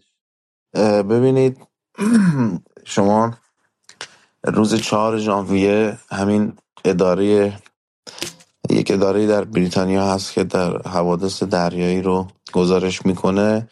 دو حادثه دریایی در شمال غرب مالدی و در نزدیکی هند در دیویس مایلی هند در اقیانوس هند رو اعلام کرد. هیچ کسی مسئولیت نپذیرفت و خب رسانه های بینالمللی و رسانه رژیم صهیونیستی هم کاملا این رو خدمت شما عرض بکنم سانسور کردن. اما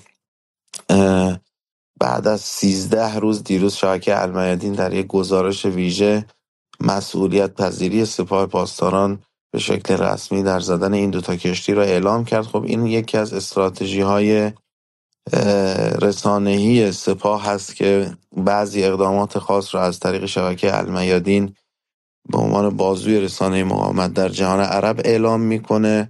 به نظر من ورود ما به جنگ کشتی ها اگر در وقت خودش و در همون روز چهار ژانویه اعلام می‌شد برد بسیار بیشتری چه در منطقه چه در افکار عمومی دنیا برای ما داشت. اقدام اقدام خوبی بوده اقدام عالی بوده اما مجددا در پیوست رسانی اون به نظرم درست عمل نشده و می‌تونسته اگر به موقع اعلام بشه آثار خیلی بهتری داشته باشه. این اقدام پله اول نرم افزار جدید مواجهه ما می‌تونه با رژیم صهیونیستی باشه. نرم افزار مواجهه ما رژیم صهیونیستی هنوز ویندوز ایکس پیه و نیاز به آپدیت داره. همونطوری هم که همه مردم دارن الان احساس می‌کنن و ماها همه شاید روش متفق القول باشیم. زدن کشتی و زدن اربیل و پایگاه های موساد در چارچوب همون نرم افزار قدیمیه. که اقدامات خوبی هست ولی کافی نیست و نیاز به یک آپدیت داریم ما برای مواجهه. البته اون زیربنا و زیرساخت اصلی مواجهه ما به درستی داره کار می‌کنه. سامانه ای که ما در منطقه تحت عنوان مقاومت شکل دادیم و سلاح هایی که در دست مقاومت هست داره به خوبی فضا رو جلو می‌بره یک ترکیب برنده است. اما این ترکیب برنده در قلب خودش که همین کشور خود ما هست کشور عزیز ما هست نیاز به یه قاطری و نیاز به یه بروز رسانی در مواجهه با این بیماری داره. حالا از اون طرف سوالی که از این نحوه اعلام بحث پاکستان چی؟ اونم در همون نرم افزار رسانه‌ای قدیمیه. چرا بعد چنین چیزی اعلام شه؟ و آیا این حرفی که الان بی بی سی و غیره می‌زنن که این برای مصرف داخلیه و به خاطر فشارهایی که از داخل روی ایران بوده که چرا مقابل مثلا اسرائیل کاری نمی‌کنی؟ اینو شما تا حدی قبول دارید؟ ببینید رسانه کردن حمله به پاکستان که فاجعه است آقای علیزاده و واقعا امروز صبح هم معاون سیاسی امنیتی استاندار سیستان و بلوچستان وقتی داشت صحبت می‌کرد بنده خدا گفت که حمله ها در طرف پاکستانی نبوده. یه دقیقه به من دقت بکنید. تمامی خبرگزاری های داخلی از کبیر تا صغیر جوری تیت زدن که پاکستان این حمله رو انجام نداده. بعدا ایشون اومد تو دوباره برنامه صبح خیر شبکه سه اصلاح کرد که بابا منظور من این بوده که حمله در جانب مرز پاکستان نبوده. یعنی در طرف مرز پاکستان نبوده داخل عراضی ایران بوده. همه اومدن دوباره تیترا رو ادیت کرد یعنی من واقعا انقدر حرص می‌خوام با این که براشون محرز بود. بیانیه وزارت خارجه پاکستان منتشر شده بود. بیانیه ارتش پاکستان منتشر شده بود. مجددا داشتن می‌زدن که این حمله کار پاکستان نبوده. یعنی دنبال کوچکترین مستمسکی بودن که این را انکار کنن. در مواجهه با این امر واقعا ما فاجعه عمل کردیم. چه در زمان حمله که احساس می‌کنم خود نیروهای عمل کننده مایل به اعلام این نبودن هرچند که این حملات قطعا برای اولین بار نیست که اتفاق میفته. قطعا در قبل هم کسانی که در این خصوص تحقیق بکنن می‌تونن به راحتی به این دست پیدا بکنن که ما مقابله هایی رو در خاک پاکستان با تروریست ها داشتیم و سپاه و یا ارتش و یا مرزبانی ناجا گاهن مجبور میشن برای از تعقیب تروریست ها و یا ضربه زدن به اونها ورود بکنن در خاک پاکستان که این با هماهنگی این دولت انجام میشه. اما این بار مواجهه رسانه ما که یکی از اهدافش می‌تونه اجتهاد خود رسانه ها باشه آقای علیزاده متاسفانه این بحران رو به وجود آورد. حالا یه سوال شما بالاخره کسی هستین که سالها در سوریه بودید در لبنان هستید همین پیروز ما با شما صحبت کردیم و پهباد اسرائیلی دیروز با شما صحبت کردم. پهباد اسرائیلی تقریبا 5 متری بالا سرتون بود و مخاطبان از ما خواستن برنامه با شما قطع کنیم که خدا نکرده اتفاقی نیفته. همین گمان من که خب بالاخره شما خودتون به نیروهای نظامی ایران نزدیک هستید. این خیلی خلاصه حالا بحث امشب ما این نیستش. این عدم هماهنگی این به قول معروف آپدیت نشدن نرم افزار رسانه ای این به شکل عملیات بدون پیوست رسانه این از کجا میاد؟ پاکین واقعا تصور مایی که غیر خودی هستیم و بیرون نشستیم یا شما که در واقع در داخل هستید که بخاطر دیگه خبرنگار مقاومت جان به دست گرفته ای که در چند فاصله ده متری نیروهای اسرائیل و بخاطر خودی قضیه و به شکلی خبرنگار محور مقاومت هستین. و شما ما از آپدیت نشدن رسانه‌ای دارین گلایه می‌کنین. یعنی چی؟ یعنی مثلا همین عملیات پاکستان که انجام شده فرماندار نظامی یا مثلا فرماندار شورای امنیتی عالی امنیت فکر نکردن که واکنش جامعه چی خواهد بود در ایران در پاکستان در کشورهای عربی در غرب و غیره. آیا اصلا مشاوره رسانی دارن؟ فکر می‌کنن یا اینکه نه؟ اساس فهم شما اینه که اول اتفاق میفته بعد مثلا رسانه رو خبر می‌کنن که حالا بیاید و خبررسانی کنید آقای علیزاده همه ما می‌دونیم که در تشکیلات نیروهای مسلح ما ساختار رسانه‌ای به اون صورت وجود نداره و رسانه به عنوان یک پیوست و یا به عنوان جزئی از عملیات دیده نمیشه متاسفانه و همیشه ما یک اصلی رو بهش منتقد هستیم در نیروهای مسلح خودمون که حفاظت بر روایت غلبه می‌کنه و بعدا ما به شدت دچار مشکل میشیم و در پس جبران اون برمیایم هر جا خلاف این عمل کردیم ما موفق شدیم. جاهایی که سردار شهید حاج قاسم سلیمانی سعی می‌کرد و با تلاش خودش سعی کرد روایت رو غلبه بده و روایت رو جزئی از عملیات نظامی بکنه. ما همیشه در منطقه برنده بودیم سرمون بالا بود. ولی جاهایی که برعکس می‌شد و روایت جزئی از عملیات نبود ما دچار مشکل می شدیم در این بحث پاکستان هم همین اتفاق افتاده و مشهود هست. اینکه قطعا روایت جزئی از عملیات نبوده و هیچ نقشی براش در نظر گرفته نشده کار انجام شده و طبق معمول این چیزی هست که ما می‌بینیم. ما باید باید باید پس از ضربه ای که سال گذشته هم در اون جنگ ترکیبی خوردیم و الان هم درگیر یک جنگ ترکیبی هستیم. ولی دوست داریم هی خودمون رو بذاریم با اون را بگیم نه نیستیم ما جزش نیستیم ما جزش نیستیم. مجبور خواهیم شد یه روزی این روش رو عوض بکنیم و من نشانه هاش رو دارم می‌بینم. ببینیم ما متاسفانه تجربه های موفقی هم داریم ولی بهش عمل نمی کنیم یعنی تجربه حزب الله در لبنان واقعا یه چیزی جلو چشم ما که روایت و رسانه همیشه جزی از عملیاتاش از آقای علیزاده. یعنی حزب الله اگر اینجوری عمل نمی کرد تا به امروز خود ماها باور نمی کردیم که الان در جنوب لبنان داره چه اتفاقی میفته چون رژیم صهیونیستی که نه آماری میده نه اعترافی می‌کنه نه چیزی. همون فیلم های حزب الله فیلم های ساده ای همون دوربین در کنار کرنته که داره حزب الله رو نجات میده و این جایگاه ویژه رو در جهان عرب برای اونها ایجاد کرده متاسفانه ما تو ساختارمون نیاز به تجدید نظر داریم. در خصوص رسانه و باید روایت رو جزی از عملیات ببینیم. هر وقت اینجوری بوده ما موفق شدیم.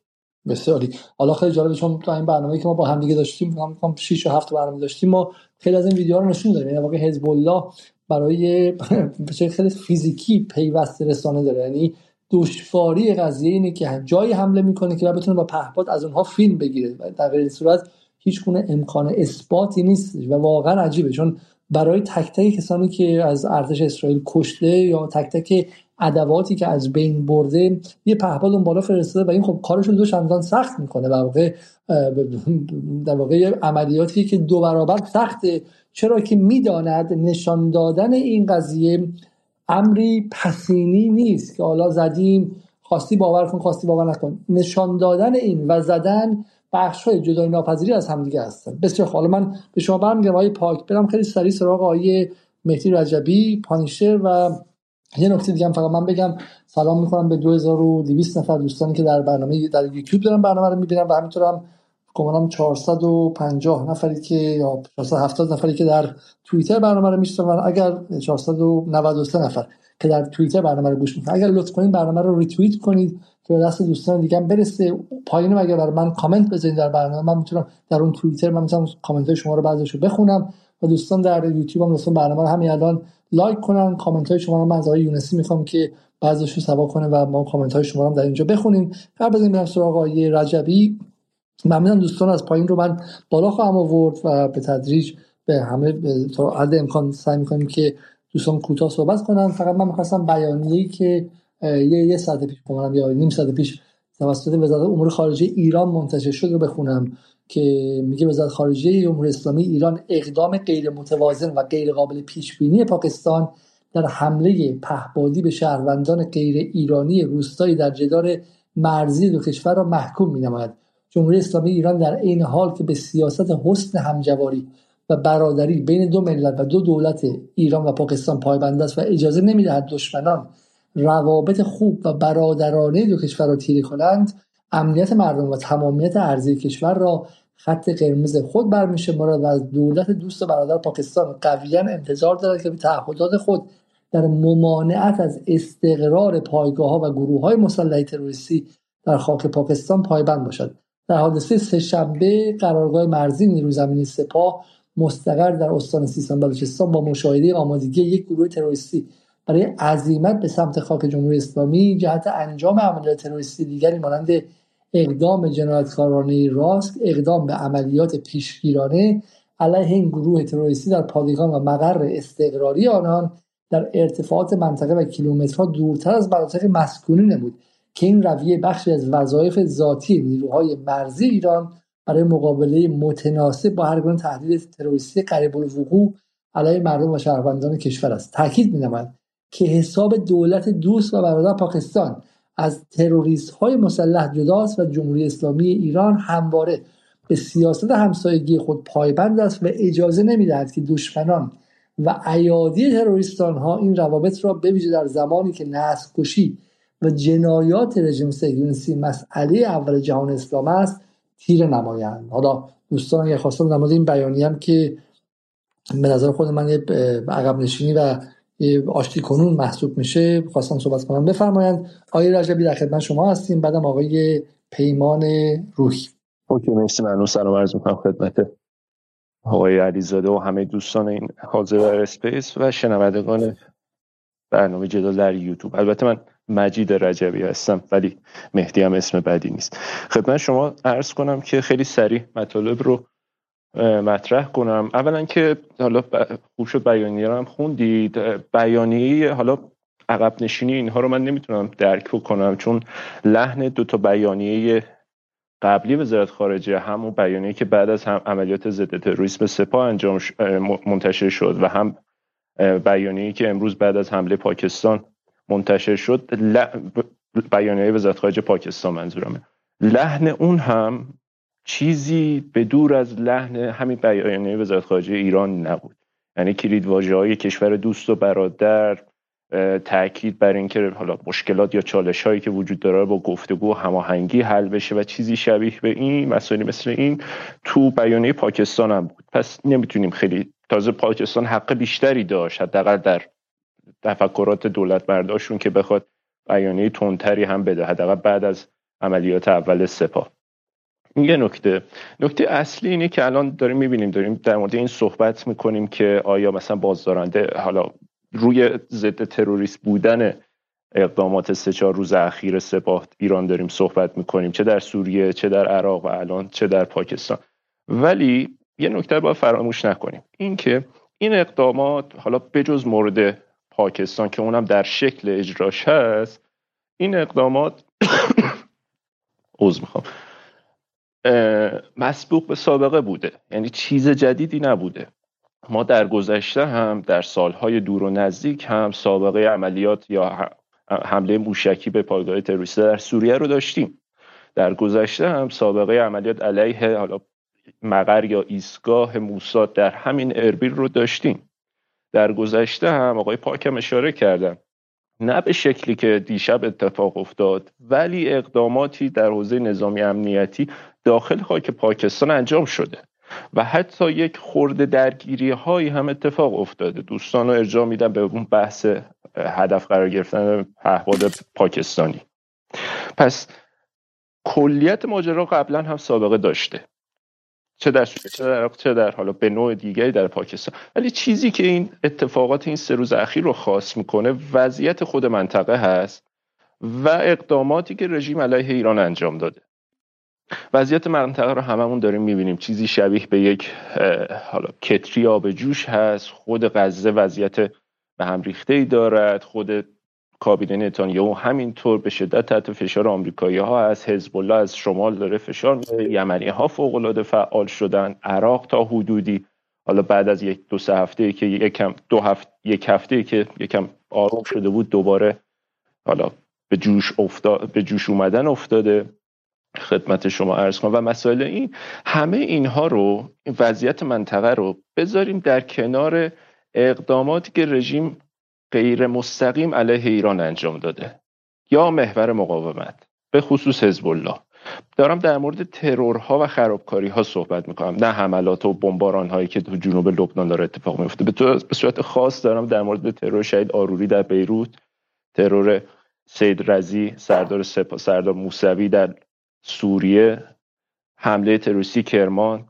و کلی اتفاقات دیگری که چه در ایران. چه در سوریه چه در عراق. ما گزارش های تایید نشده ای یعنی در واقع گزارش هایی که به تایید دولت اسرائیل نرسیده وجود دارد که حتی حملات هوایی جنگنده های اسرائیلی به عراق هم کشیده شده. به نقطه مرزی عراق و سوریه هم کشیده شده.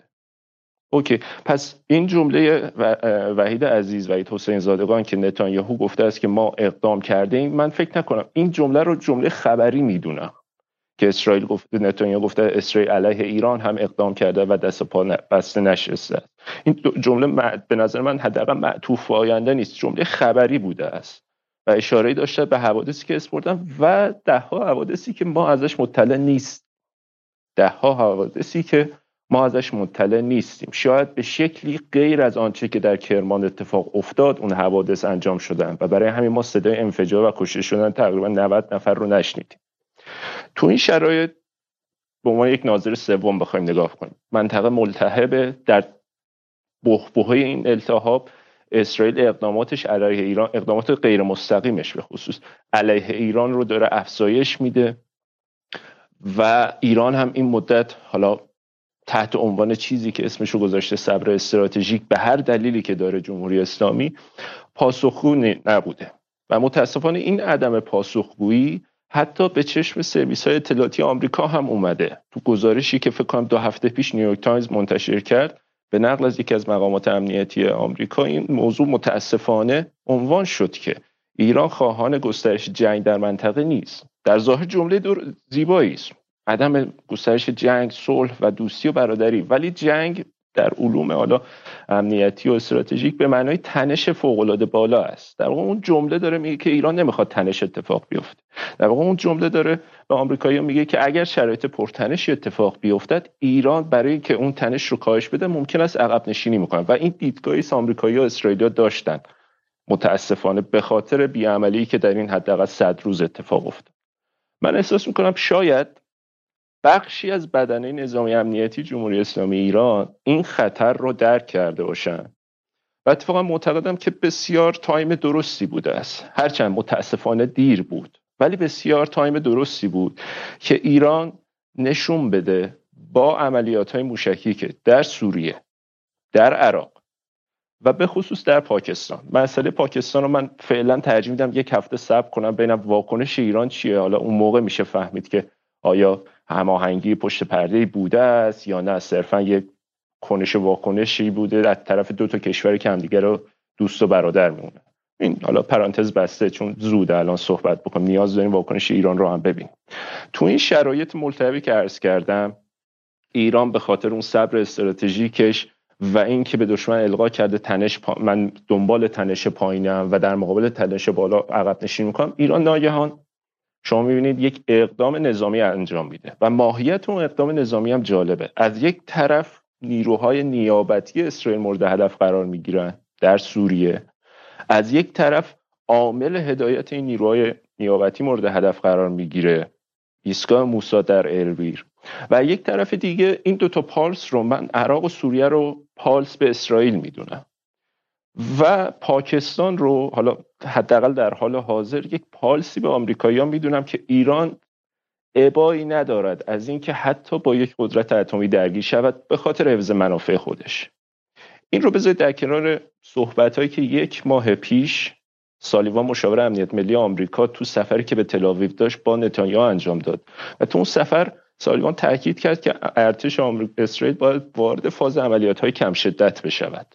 یعنی نیروی زمینیش رو بکشه عقب. و صرفا به بمباران های دقیق حالا به قول خودشون و هدف قرار دادن سران حماس اکتفا بکنه. بعد از یک ماه جالبه بدونی که این اتفاق داره میفته به خاطر شرایط پرتنشی که آمریکا توش در منطقه باش مواجه هست بعد از یک که این به نظر این شرایط پرتنش ما مرهون حزب الله و به خصوص انصار الله هستیم. من با کمال احترام به همه دوستان نقش ایران رو من اینجا زیاد نمی‌بینم. من حزب الله رو می‌بینم در شمال و یمن رو می‌بینم در دریای سرخ. این وضعیت باعث شده که فشار آمریکا رو اسرائیل افزایش شده و اتفاقا جواب داده. و اتفاقا جواب داده. ارتش اسرائیل هم به اعتراف فرمانده سخنگوی ارتش اسرائیل هم به استناد به نقشه جنگی که هر روز داره منتشر میشه تقریبا از مناطق شهری شمال غزه به خصوص شهر غزه داره خارج میشه. حداقل خود شهر غزه بر اساس نقشه که من دیدم تخلیه شده. ولی بله بمباران ها ادامه داره. پس چی شد؟ ما توی عمل می‌بینیم که تنش بالا داره فشار میارد به آمریکا. و آمریکا اون فشار رو به اسرائیل منتقل می‌کنه. و اسرائیل اون فشار رو با کاهش عملیات نظامیش توی غزه داره پاسخ میده. و اینجاست که من میگم که اتفاقا الان بهترین زمان بود. حالا یکی از عزیزان گفت که شاید این باعث بشه اون حجمه رسانی اون توجه رسانی روی غزه کم بشه. بله ممکنه اتفاق بیفتد ولی پالسی که داره میده اون پالس تبدیل به اقدام در همون غزه می‌شود. ممکنه 300 هزار نفر در هر جای این دنیا بیان توی خیابون ها تظاهرات بکنن. در لندن در یمن در واشنگتن در خیلی از کشورهای اروپایی آسیایی. ولی تو این صد روز اون 300 هزار نفر حالا اون چند صد هزار نفر تأثیری روی شدت جنگ نداشته است متاسفانه. آنچه که می‌تونه تاثیر بذاره روی وضعیت جنگ آمریکا هست و ایران. و ایران از طریق آمریکا می‌تونه اقدامات انجام بده. جمله آخر. پس اقدامی که داره ایران انجام میده چه در سوریه چه در عراق و حالا فعلا تا ببینیم یک هفته دیگه چی میشه. در پاکستان اتفاقا بهترین زمانش الان بود. کمک می‌کند پالس های بدهد. یک اسرائیل من هم نیروهای نیابتی رو تو رو می‌زنم. چون اسرائیل داره در بر اساس استراتژی به اسم منطقه خاکستری کار می‌کنه و اون اینه که در شرط نجنگ نسل هست. شما می‌بینید ترورهایی که انجام داد گردن نگرفت. و اصلا در موردش هیچ واکنشی انجام نداد. و جلو بدون یکی از ابزاری که توی استراتژی منطقه خاکستری استفاده میشه نیروی نیابتی است. در مورد ایران داعش. علیه ایران منظورم بود. پس ایران در سوریه عراق پارسش رو به اسرائیلی ها داد که من اگر تنش رو تو بالا ببری من حتی اقدام نظامی انجام میدم حتی در این فضای ملتهب منطقی و علیه خودت در اربیل و علیه نیروهای نیابتی در سوریه اقدام خواهد کرد. پارس دوم رو برای کاشتن این ذهنیت در ذهن آمریکایی اعمال کرد. در مورد حمله پاکستان دارم صحبت می‌کنم که اگر لازم بشود و اگر تنش به سطح بالایی برسد جمهوری اسلامی عبایی از ورود نظامی به جنگ با حتی یک کشور اتمی ندارد. پس فکر کنم مسائل اینجوری ببینیم. منهای اینکه آیا تروریست بودن نبودن اینها بهتر است. ممنون از وقتتون. خیلی ممنون شما. خب حالا من برای دوستانی که در یوتیوب هم هستن این تصاویر رو می‌تونن بهتر ببینن. می‌خوام سبقه ها و گذشته های عملیات هایی که اینو از الجزیره آوردم. الجزیره امروز به شکلی خبر منتشر کرده درباره timeline عملیات تروریستی علیه ایران در داخل خاک پاکستان و اولش در ماه دسامبر سال 2023 که جیش العدل یک عملیات رو همین دسامبر که باش آشنا هستیم دیگه در police station و جایی که در راسک گذر و 11 نیروی نظامی ایران رو کشت. در June 2023 که میشه خرداد 1402 پاکستان military's media wing ISPR پاکستان اعلام می‌کنه که که saying armed terrorists killed two Pakistani soldiers که تروریست ها دو تا سرباز پاکستانی رو در پاسگاه سینگوان در منطقه کچ کشتن. در April یا در اردیبهشت همین امسال دوباره ISPR میگه که که حمله کنندگان از داخل ایران چهار سرباز مرزی پاکستان در منطقه جلگای دوباره در کچ کشتن. شهباز شریف که نخست وزیر پاکستان بود در ژانویه 2023 که میشه دی پارسال کشتن چهار سرباز مرزی دیگر رو در بلوچستان پاکستان در مرزش با ایران محکوم می‌کنه. در سپتامبر 2021 که میشه شهریور 1400 پاکستان اعلام می‌کنه که یک سرباز در آتش بین ایران و پاکستان بین سربازان ایران و پاکستان سربازان مرزی ایران و پاکستان کشته شده که بلیم میدن تروریست ایران که اون رو البته به آتشی که از ایران اومده که اون رو هم سرزنشش رو بر تروریست هایی که در داخل ایران هستن داره می‌کنه. دوباره در فوریه 2021 که در بهمن 1399 سربازان ایرانی وارد خاک پاکستان میشن برای اینکه دو نیروی اطلاعاتی رو در نیروی وزارت اطلاعات یا نیروی اطلاعات سپاه رو که اونجا گروگان گرفته توسط تروریست ها رو نجات بدن در اردیبهشت 98 شاه محمود قریشی وزیر خارجه سابق پاکستان میگه که تروریست از داخل ایران دوباره به پاکستان حمله کردن و چهارده نفر رو از جمله ده نیوی آفیسر و افسر نیروی دریایی پاکستان رو کشتن که و سه تا نیروی هوایی.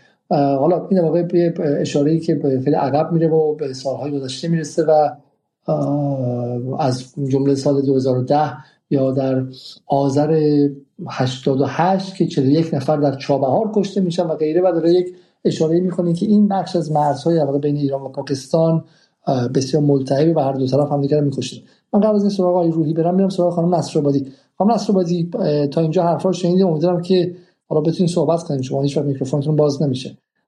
یه نکته ای که اینجا مطرح میشه حالا سوالایی که خواستین مطرح کنید و به صحبتی که آیه حسین پاک کردم مورد اتفاق 4 ژانویه رو شما شنیدید. یه نکته ای که اینجا مطرح میشه این که بالاخره نقطه قوت ایران حالا اول میکروفون رو باز کنید ببینیم شما هستید. سلام به همگی صدای من هست؟ الان بله بله شما هستید. خب حالا هم بحث چهار چهار ژانویه چرا به نظرتون الان ایران بله. اعلام کرده؟ و همینطور هم مسائلی که تا این لحظه شنیدید رو یک واکنش بدین تا من سوال بعدی مطرح کنم.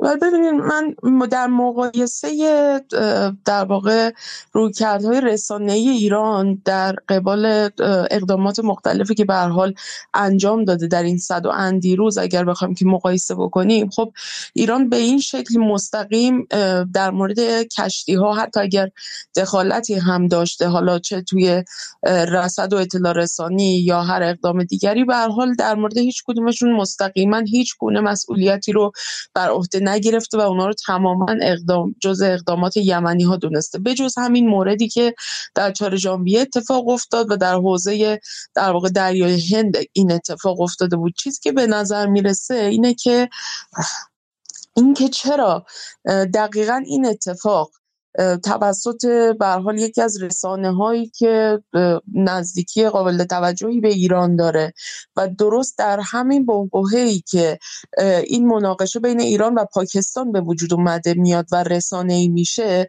به نظرم مستقیما برمیگرده به واکنشی که هند داشت در قبال ایران و عملیاتی که انجام داد علیه در واقع این گروه های تروریست در خاک پاکستان و اینکه به شکل خیلی حداکثری از اقدام ایران حمایت کرده و به شکلی حالا ما می‌دونیم اینکه طبیعتا اون سابقه مناقشه پاکستان و هند مناقشات مرزی و سرزمینی که با هم دیگه دارن و اختلافات دیگری که به حال وجود داشته از گذشته و الان هم کماکان برقرار و بالفعله اینها طبیعتا موثر در این روی کردی که هند داشته. ولی کن درست در همین لحظه است که ایران میاد و مسئولیت در واقع زدن اون دو کشتی رو که به شکلی میشه گفت که در نزدیکی حریم دریایی هند به حساب میان. یعنی در دریای هند بودن و به هر حال در ای هستن که هند می‌تونه نسبت به اون واکنه می‌تونسته نسبت به اون چی داشته باشه. اگر زودتر از این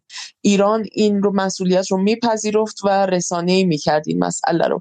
ولی درست در این شرایط در شرایطی که ایران این اقدام رو در پاکستان انجام داده و هند این رو در واقع روش سهه گذاشته رو اقدام ایران.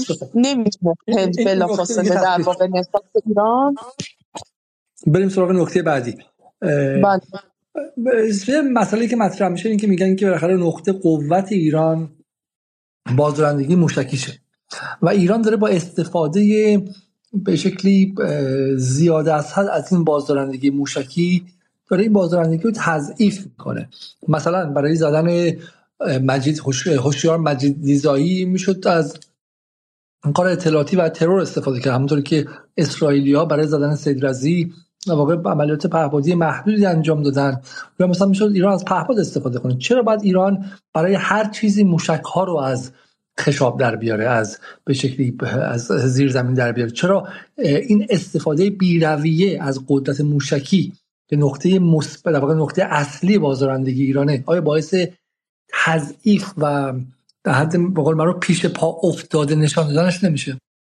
ببینید ایران خب تا حدود نزدیک صد روز در در واقع روی کرده رسمی که اتخاذ کرده بود این بود که در ضمن حمایت قاطعی که به حال داشت از هم مقاومت فلسطین مقاومت غزه از عملیات طوفان الاقصا و باقی گروه های مقاومت تو منطقه ولی در عین حال روی کردی که داشت به عنوان یک دولت در معنای عامش منظورم یک دولت به عنوان یک سازه فوق پیچیده که تو کیس ایران اتفاقا بسیار پیچیده تر هم میشه. حالا می‌خواستم اتفاقا توی یه بخش از صحبتم به این موضوع بپردازم.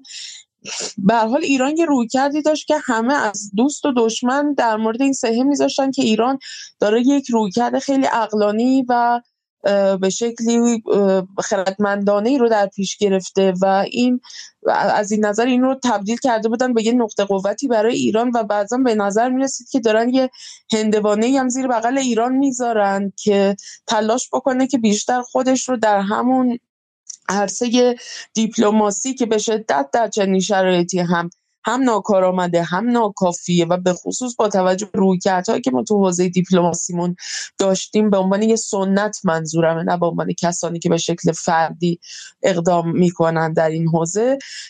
واقعا اساسا چیزی نیستش که بتونه جایگاه ایران یعنی آنچنان که باید همپای اون چیزی که حالا تو دوگانه میدان و دیپلماسی ازش صحبت میشه همپای میدان پیش بیاد و بتونه موضع ایران رو به شکلی احراز بکنه و جایگاه ایران رو تر بکنه. اینه که از این جهت فکر می‌کنم که این صد روز حتی به خصوص بعد از واقعی فاجعه کرمان تا حدی این شایبه رو به وجود آورده بود که این امکان وجود داره که اگر ایران همچنان بخواد به این رویه ادامه بده و بدون واکنش و منفعل باقی بمونه یعنی اون صبر استراتژیک عملا تبدیل به یه شکلی از انفعال در بیاد که به شدت غیر راهبردی در مقاطعی به اینجور به نظر می رسید این ممکنه که اون نقطه قوت اصلی ایران توی منطقه که همون بحث توان موشکی پهپادی ایران بود رو لطم بهش لطمه بزنه و بهش آسیب بزنه. از این نظر فکر می‌کنم که استفاده ایران از موشک ها در مورد اقلیم کردستان در مورد اربیل و در مورد مواضعی که توی سوریه هدف قرار داد کاملا هوشمندانه بود و اینکه می‌تونه چیز دیگری جایگزین اون بشه رو به نظر من به دو دلیل این انتخاب نشده که مثلا از پهباد استفاده کنن به جای اینکه با موشکی بخوان به اون شکل بزنن و از خیبر شکن استفاده کنن و اینها. دلیل اولش اینه که اولا می‌خواسته مشخصا به دشمن بالفعل و اصلی خودش در این لحظه توی منطقه یعنی اسرائیل و همینطور در امتدادش آمریکا و انگلیس و غیره به نوعی این پیغام رو بفرسته که در شرایط کاملا آماده و در واقع کاملا مهیاست برای اینکه در هر لحظه ای اگر که دشمن بخواد به همین شکل گام به گام جلو بیاد و دو تا یکی بکنه قدم هاشو و بخواد همینطور پیشروی بکنه واکنش واکنش های درخوری هم ممکنه دریافت بکنه. نیازی نبود واقعا مثلا ادلب رو بخواد با موشک خیبر شکن بزنه ولی این کارو کرد و از اولا عنوان اسم موشک به نظر من مشخصه که اصلا تزئینی نیست. یعنی انتخابش انتخاب اتفاقی نیستش. این انتخاب شده برای اینکه مشخص خیبر شکن اون موشک. یعنی ساخته شده برای اینکه یک خیبری رو در واقع بشکنه. نه اینکه بیاد مثلا چهار تا گروه تکفیری رو مقرشون رو صرفا نابود بکنه و اینها که اون هم البته در نیاز به پاسخ خودش رو داشته. ولی پیام مستقیم به اسرائیل بوده از یک جهت از طرف دیگه ایران توان موشکی پهپادیش رو باید به هر حال دائما ارتقا بده و این رو باید در معرض آزمون بذاره و چه شرایطی بهتر از این که در یک فرصتی که می‌تونه در واقع فراهم شده برای اینکه همزمان ضرب شستی نشون بده به دشمنش و همزمان هم نشون بده که اون رویکرد انفعالی نداره و اگر که اقداماتی انجام نمیده حتما بر مبنای یک استراتژی دقیق و حساب شده است میاد و در واقع از این توان موشکی خودش رو هم همزمان به آزمون می‌گذاره. یعنی ببینید شما تا جنگ افزار خودش رو در یک نبرد واقعی نه یک رزمایش و مانوری که صرفا به هر حال محدودیت های خودش و خطاهای خودش رو می‌تونه داشته باشه. تا در یک نبرد واقعی رو به آزمون نظری جنگ افزار به هر حال اون خود واقعی خودش رو در واقع نشون نمیده. و از این نظر هم برای ایران به نظر من یک مزیتی رو داشت که بخواد از موشک ها استفاده بکنه و این رو به شکل نشون بده و به خصوص یه پیامی هم به آمریکا داشت و اونم به خاطر این بود که شایعاتی که به خصوص در همین صد روز اخیر به ویژه در مورد اینکه روسیه بنا داره مثلا از ایران موشک بالستیک بخره و اینکه آیا مثلا این موشک ها چقدر می‌تونه کارآمد باشه برای روسیه یه پیام خیلی واضحی هم به اروپا و آمریکا داد از این جهت. یعنی به آزمون گذاشتن موشک هاشت و در معرض دید قرار دادنشون توی میدان به نظر من پیام های مشخصی رو هم مخابره کرد. ضمن اینکه حالا به هر حال تو برنامه پریشا به جدال زد که معتقد بود که بخشی از اینها به شکلی حالا واقعا برای بحث موشکی نمی‌تونه بازدارندگی زیاد ایجاد کنه در اینجا شما موشکی رو استفاده کردیم قبلا و اینجا غیر ضروری بوده یه بخشی دستاوردسازی و غیره و این رو شما اونقدر قبول ندارید. معتقدید که حمله به اربیل و حمله به ادلب حملات مهم و موفقی بوده و تونستش که بازدارندگی ایران رو که در این 103 روز و حداقل بعد از ترور شهید سید رزی و همینطور هم شاید الآروری و حمله کرمان این بازدارندگی ضعیف شده بود ترمیم کنه. با حد زیادی بله به نظرم می‌رسه که اینطور باشه. و البته خیلی جزئیات زیادی داره. یعنی من فکر می‌کنم که کسان که به حال این حملات رو یعنی اون راهبردی که پشت این عملیات ها بوده رو طراحی کردن به یک جزئیات خیلی خیلی ریزی هم توی این قضیه دقت کردن. حالا توی این بحث شاید نگنجه ولی واقعیتش اینه که از جهات مختلف. یعنی مثل یک راهبردی بوده که کاملا چند زلی بوده و از جهات و ابعاد مختلفی داشته که هر کدومش می‌تونسته توی این شرایط در واقع به بخشی از اون اهداف یا اون چیزی که مطلوبیت هایی که داشته برای ایران رو اونا رو برآورده می‌کنه. از این نظر به نظر من خیلی مهم و موثر بوده در مورد اقدام به بحث بحث پاکستان.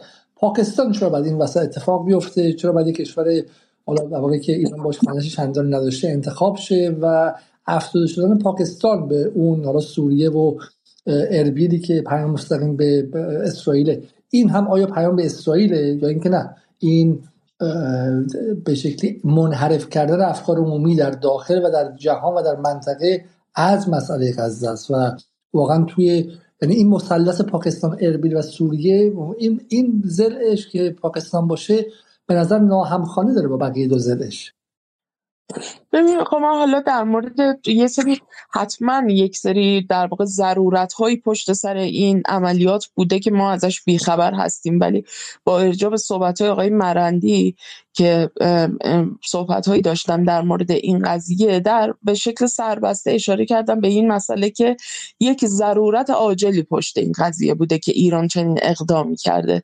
و و الا به نظرم می‌رسه که به حال اونها هم درک می‌کنن که توی یک همچین شرایطی که مثلا جهان اسلام باید کاملا بسیج باشه علیه رژیم اسرائیل و هر گونه خدشه ای توی این همبستگی ممکنه به حال یک پوان مثبتی به رژیم اسرائیل باشه و از طرفی هم تمرکزها رو از روی نبرد غزه برداره طبیعتا مفید نیست. ولی چه ضرورت عاجلی ممکنه بوده باشه که در واقع بیارزه به این قضیه که به هر حال این ریسک هایی که ممکنه مترتب باشه بچه این عملیاتی رو ایران میپذیره حتما مهمه و ما اطلاع زیادی در موردش نداریم و نمی‌تونیم هم بی مبالاتی بکنیم و در مورد در واقع این قضیه مثل بعضی که شما صحبت کردین اول بس به, به اون شکل بخوایم بهش نگاه بکنیم. اما یه نکته مهم هست. به نظرم ایران تو این مقطع پاکستان رو در واقع برای عملیات انتخاب کرده. چون دقیقا می‌دونسته که این تنش از یک حدی بیشتر نمیشه. یعنی اطمینان خاطر داشتن از این قضیه که این تنش بسیار محدود مقطعی و کنترل شده است یکی از مهمترین دلایل انتخابشه. و از طرف دیگه هم برخلاف مثلا آنچه که در اربیل یا ادلب اتفاق افتاد که پیوست رسانه ایش سه تا بیانیه پشت سر هم اومد و توضیحات و جزئیات دقیقی رو داد ما این رو در مورد پاکستان نمی‌بینیم. یعنی اینکه بنا نبوده به اون شکلی که در واقع در مورد اونها رفتار شده. اون روی کرد متفاوته با پاکستان. و برای همین همین این خودش دوباره به حال کمی ذهن ما رو قلقلک میده که احتمالا باید ضرورت های دیگه حالا از منظر مخاطبی که اصلا بگیم ما اصلا تلافی مخاطب این حملاته. الان که پاکستان هم ریتالییت کرد و پاسخ حمله ایران رو داد به نظر شما این حمله اولیه هم خمسانت شد الان الان بازدارندگی موشکی ایران بیشتر شد با این مجموعه رفت و برگشت بین ایران و پاکستان یا کمتر شد؟ به نظرم بیشتر شد. از این جهت که شایبه این رو تقویت کرد که ایران با حمله به یک کشور اتمی حتما به قول قدمای کوچه و بازار چپش پره که یک همچین ریسکی رو می‌کنه. و این هم باز چیزیه که ما در موردش خیلی نمی‌تونیم صحبت بکنیم. ولی مطمئنا برخلاف اون تصوری که یک عده به طرز عجیبی ماجرا رو معکوس کردن. یعنی تو فضای حالا فارسی زبان به ویژه ما شاهد این قضیه بودیم که همه می‌گفتن که اصلا ایران دیگه کلا بازدارندگیشو نابود کرد با این شرایط که در واقع اجازه داد که پاکستان مثلا به خاکش تعرض بکنه. اولا که پاکستان حریم هوایی ایران رو نقض نکرد. از درون خاک خودش چیزی رو راکت هایی رو پرتاب کرده به مواضعی در داخل ایران. یعنی حریم هوایی رو با جنگنده هاش نقض نکرده. این نکته مهمیه.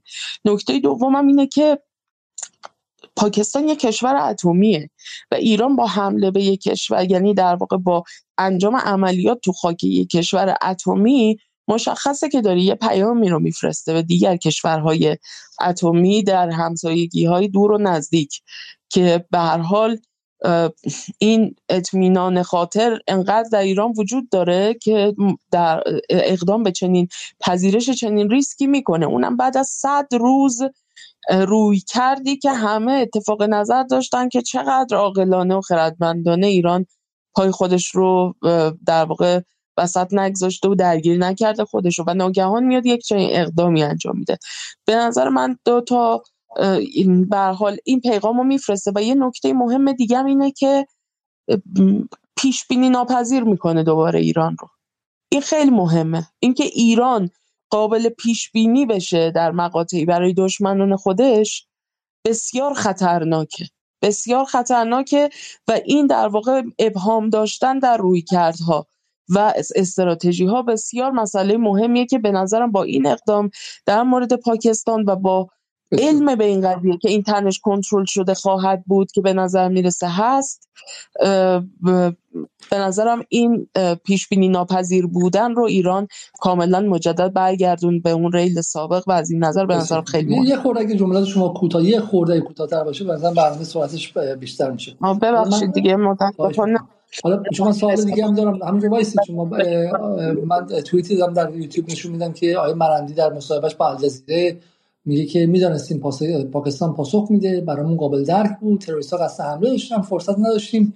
بعد فورا اقدام می‌کردیم. در واقع این به نظر میاد که position و خط خط جدید ایرانه که میگه ما برامون حمله پاکستان قابل درک بود ولی ما چاره نداشتیم و در بیانیه وزارت خارجه مسئله مطرح شده که ما تصمیم فوری گرفتیم. حالا راست و دروغش پای خودشون ولی به نظر میاد که برای به این شکل که یه جور دلجویی از پاکستان هم هست. اما سوال دیگه ای که از خانم نصرآبادی خیلی کوتاه اگر بتونه پاسخ بده اینه که این بحث پدافندی ایران را در زیر سوال برد. این سوالی که حالا شبهه رو به اصلاح طلبا به مخالفین اپوزیسیون به هر علتی با غرض مطرح می‌کنه اما بخاطر اصل قضیه درسته. یعنی شاید وقت پرسیدنش الان نباشه اما بالاخره از صبح این رو سعی کردن در ذهن ها بکارن. شما جواب بدید من سراغ آقای حسین پاک هم می‌خوام برم و این سوالا از ایشون هم بپرسم. هم دوستانی که با مسائل نظامی آشنا هستن. این که پدافندهای ایران نتونسته موشک های پاکستان رو ردیابی کنه به, به تصویر پدافند ایران رو تضعیف نمی‌کنه. نتونسته و اینکه حالا به هر حال چشم بسته مثلا بهش یا نخواسته که در واقع این سیستم ها خیلی دقیق عمل بخوان بکنن یه دو تا بحث متفاوت از همدیگه. فکر می‌کنم اتفاقا برای اینکه به هر حال ایران اون اقدامی که لازم می‌دیده رو انجام داده و با توجه به اینکه به هر حال پاکستان هم دولتیه که چندان یعنی دولتی در بر سر کاری که چندان مشروعیت نداره. یک دولت برآمد از کودتا که نارضایتی های زیادی وجود داره نسبت بهش و به هر حال برای اینکه بتونه به لحاظ در واقع خودش رو در جایگاه دولت ملی بتونه تا یه حدی توجیه بکنه در اذهان عمومی داخلیش نیاز به این داشته که بتونه در واقع یک واکنشی که تا یه حدی قابل قبول باشه رو بتونه انجام بده در قبال اقداماتی که ایران انجام داده. و از این نظر فکر می‌کنم که به هر حال ممکنه یک زمانی شما اجازه بدید که حتی دشمنتون هم یک اقدام موفقیت آمیزی انجام بده. یعنی شما چشم ببندید و بذارید این کار رو به شکل محدود و کنترل شده انجام بده تا مادامی که در واقع شما می‌دونید که از یک محدوده فراتر نمیره. مثلا حریم هوایی شما نقض نشده. یا اینکه به هر حال یه مسئله که من فکر می‌کنم که بر اساس اون راپورت که ایران دنبال می‌کنه این تو اون چارچوب میگنجه و حالا ما داده های کافی نداریم برای اینکه نسبت به این قضیه قضاوت کنیم. بدون داده گزاره غیر قابل اثبات و به نظر میاد که اون چیزی که بهش من positive bias این واقع bias مثبتی که اگر ایران بذاره موشکی به داخلش بخوره حتما خودش خواسته و یه مقدار حالا به نظر من این از نظر واقعا تحلیلی جای خطرناکی رفتنه. ولی اجازه من به شما برگردم. از پاک بپرسم این سوالو. آقای پاک اینکه پدافند ایران اساس رهگیری کنه شما مثل خانم نصرآبادی خوشبینانه میگید که ایران خودش عمدا اجازه داده که این موشک‌ها عبور کنن؟ من میگم که اصلا در اون نقطه پدافندی وجود نداره. ببینید شما پدافند به دو صورت گماشته میشه. یکی در حراست و حفاظت از نقاط مهم دو با توجه به آرایش دشمن. شما نمی‌تونید در طول مرز چند هزار کیلومتری کلش رو پدافند بذاری یا برای کلش برنامه ریزی کنی. حتی ما در مرز 100 کیلومتری جنوب لبنان و شمال فلسطین اشغالی هم کاملا پدافند نداریم و قوی ترین سامانه پدافندی دنیا که سامانه پیکان فلاخن داوود و گنبد آهنینه و در اینجا مستقره هم نمی‌تونه از پس حملات کم عمق راکتی بر بیاد. حالا قطعا سامانه پدافندی که ما داریم چه از لحاظ تکنولوژیکی چه از لحاظ عمل کردی بهتر از پدافندهایی که اینجا هست نیست و اون چیزی که به عینه دارم روزانه می‌بینم. در مثلا هر ده عملیاتی که حزب الله انجام میده در طول روز در مرز شاید یک یا دو موشک پدافندی شلیک میشه و نمی‌تونه کاری بکنه. اول این حمله یک حمله راکتی بوده حمله موشکی نبوده. دوما عمق حمله کم بوده و اگر هم پدافندی وجود داشته باشد نمی‌تواند یا بسیار سخت می‌تواند این رو دفع کنند. من با اطلاع عرض می‌کنم که پدافندی ما در اون نقطه برای پوشش این گونه حملات نداریم. برخلاف نقاط دیگری که ممکنه تراکم پدافندی ما بالاتر باشه. آیه رجبی هم چیزی می‌خواستن اضافه کنم آیه رجبی شما بفرمایید. من خیلی سریع عرض کنم خدمتون و در مورد در مورد همین بحث پدافند اولا حواسمون باشه که فلاخن داوود و پاتریوت سامانهایی نیستن که به صورت خاص برای مقابله با حالا راکت استفاده بشن. برای راکت از همون گنبد آهنین استفاده می شود و خود اون گنبد آهنین هم حالا بعضا می‌بینیم که بعضی از راکت ها یا موشک ها به هدف حسابت می‌کنه یا به اطراف هدف اون هم دو تا های خودش رو داره اولویت بندی می‌کنه. به نظر من میشه یه نمره از 100 از صفر تا 100 هلوش شاید مثلا 50 55 یا 60 رو به گنبد آهنی داد در این 100 روز. حالا من کاری با سامانه پدافندی اسرائیل ندارم ولی خب سامانه پدافندی موبایل هستن یعنی قابل متحرک هستن. میشه اینها رو جابجا کرد. و من نمی‌تونم قبول بکنم یا سخت قبولش برای من که سیستم پدافندی که سابقه Global Hawk رو داره. حالا ممکنه دوستان بگن Global Hawk اندازه بزرگی داشته بماند که رادار گریز است این Global Hawk ی که ایران چند سال پیش هدف قرار داد. ولی یادم باشه ما هرمس های اسرائیل رو هم تونستیم ردیابی و مورد هدف قرار بدیم. تو برهه حالا سالهای گذشته پهپادهای اسرائیل از سمت آذربایجان وارد ایران می شدن ایران تونست اینها رهگیری و پدافند بکنه. پهپادهای نظارتی و جاسوسی هستن. حالا سرچ بکنید ترمس احتمال اخبارش رو پیدا بکنید. من این رو این تجربه موفق رو می‌ذارم در کنار شرایط ملتهبی که حداقل بعد از عملیات ضد تروریسم ایران در خاک پاکستان تو مرزهای شمال جنوب شرقی ایران اتفاق افتاد.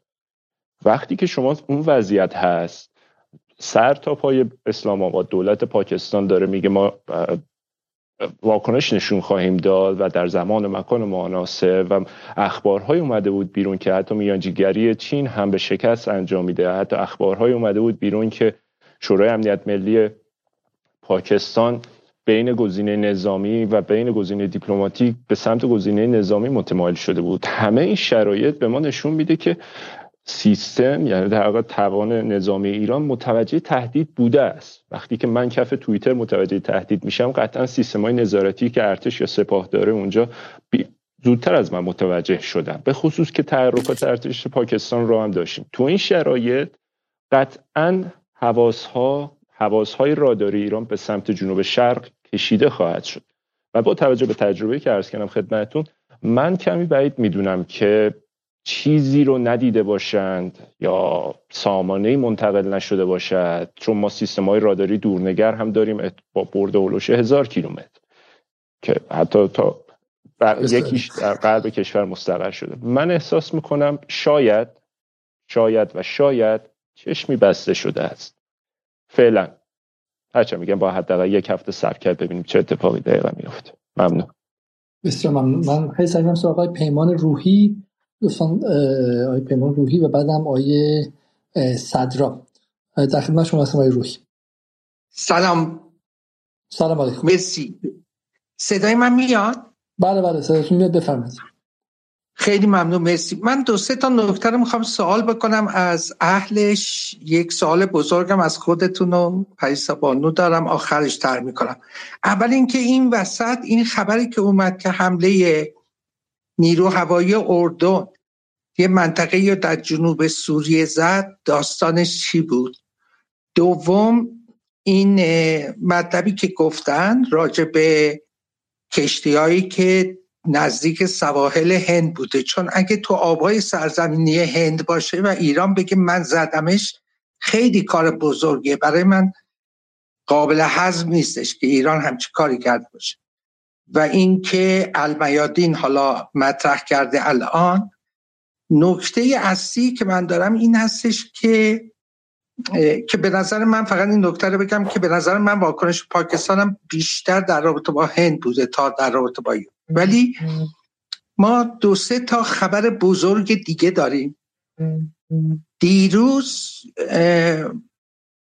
کیم جونگون گفتش من دیگه به اون قراردادی که داشتیم پایبند نیستم و دیگه برای اتحاد کرم این پروژه رو به کل کنار گذاشتیم و همراه باش یک سری مانورایی داشته که بعضیا میگن عادیه بعضیا میگن نه داره سطح تنش اونجا بالا می ما این colonel سرهنگ مک‌گرگور دو سه روز پیش گفتش که الان خبر اومده که ایران داره به سطح پلوتونیوم پلوتونیومی که بتونه بمب اتم میشه بره پری روز و همزمان گفتش که ترکیه اعلام کرده که پاکستان گفته کلاه به صلاح چیزای اتمی میدم اگر اسرائیل تهدیدت سه روز پیش یه دفعه یه چیزی طرح شد تو فضای مجازی از جمله توی رسانه فریختگان که این مجری افق فلسطین که یه دفعه از رئیس سازمان انرژی اتمی دیگه دیگه آیا وقت بمب اتم نیست این علکی تر نشد. من حالا اینا رو فقط کنارم می‌ذارم.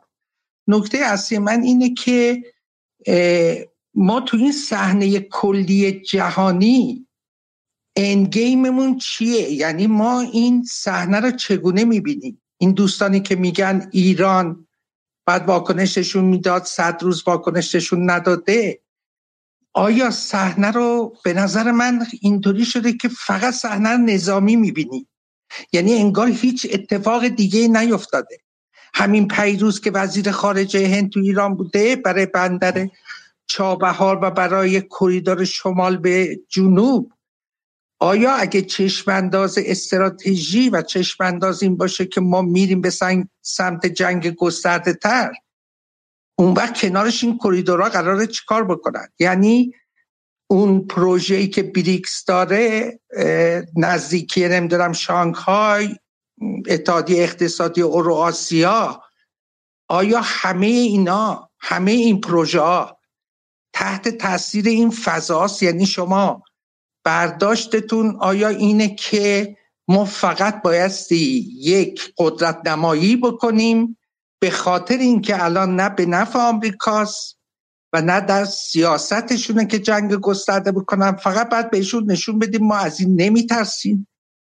این یه نگاهه یعنی جنگ و فرسایشی می‌بینه و نه به سمت این که ما به زودی با جنگ گسترده روبرو میشیم. و اون یکی نگاه میگه نه.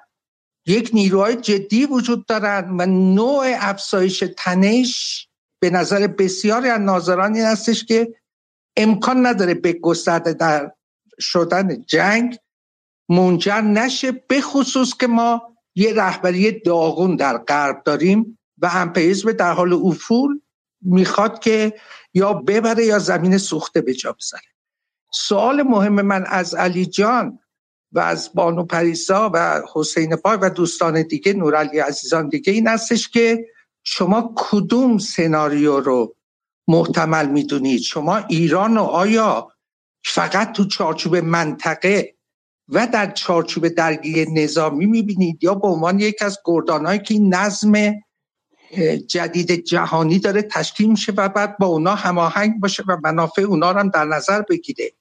و اینکه خیلی گنده تر از سطح منطقه ماست. و اگه هست اون وقت شما اگه سیاست گذار بودی برای راهبرد نه چیز تاکتیکی. چه راهبردی رو پیشنهاد کردیم مرسی.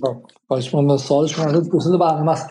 ولی من دو نکته رو فقط اشاره کنم. که اینکه این خبری که شما بهش گفتیم من دارم روی یوتیوب برای دوستانی که اونجا هستن نشون میدم.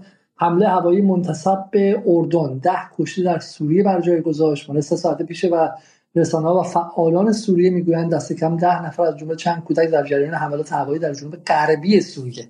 کشته شدن که سوریه این حملات رو به ارتش اردن نسبت داده گرچه اردن هنوز واکنش نشون نده و حالا دوستانی که می‌تونن بیان و ربط این خبر رو به همزمانیش با به شکل موشک های ایران بگن.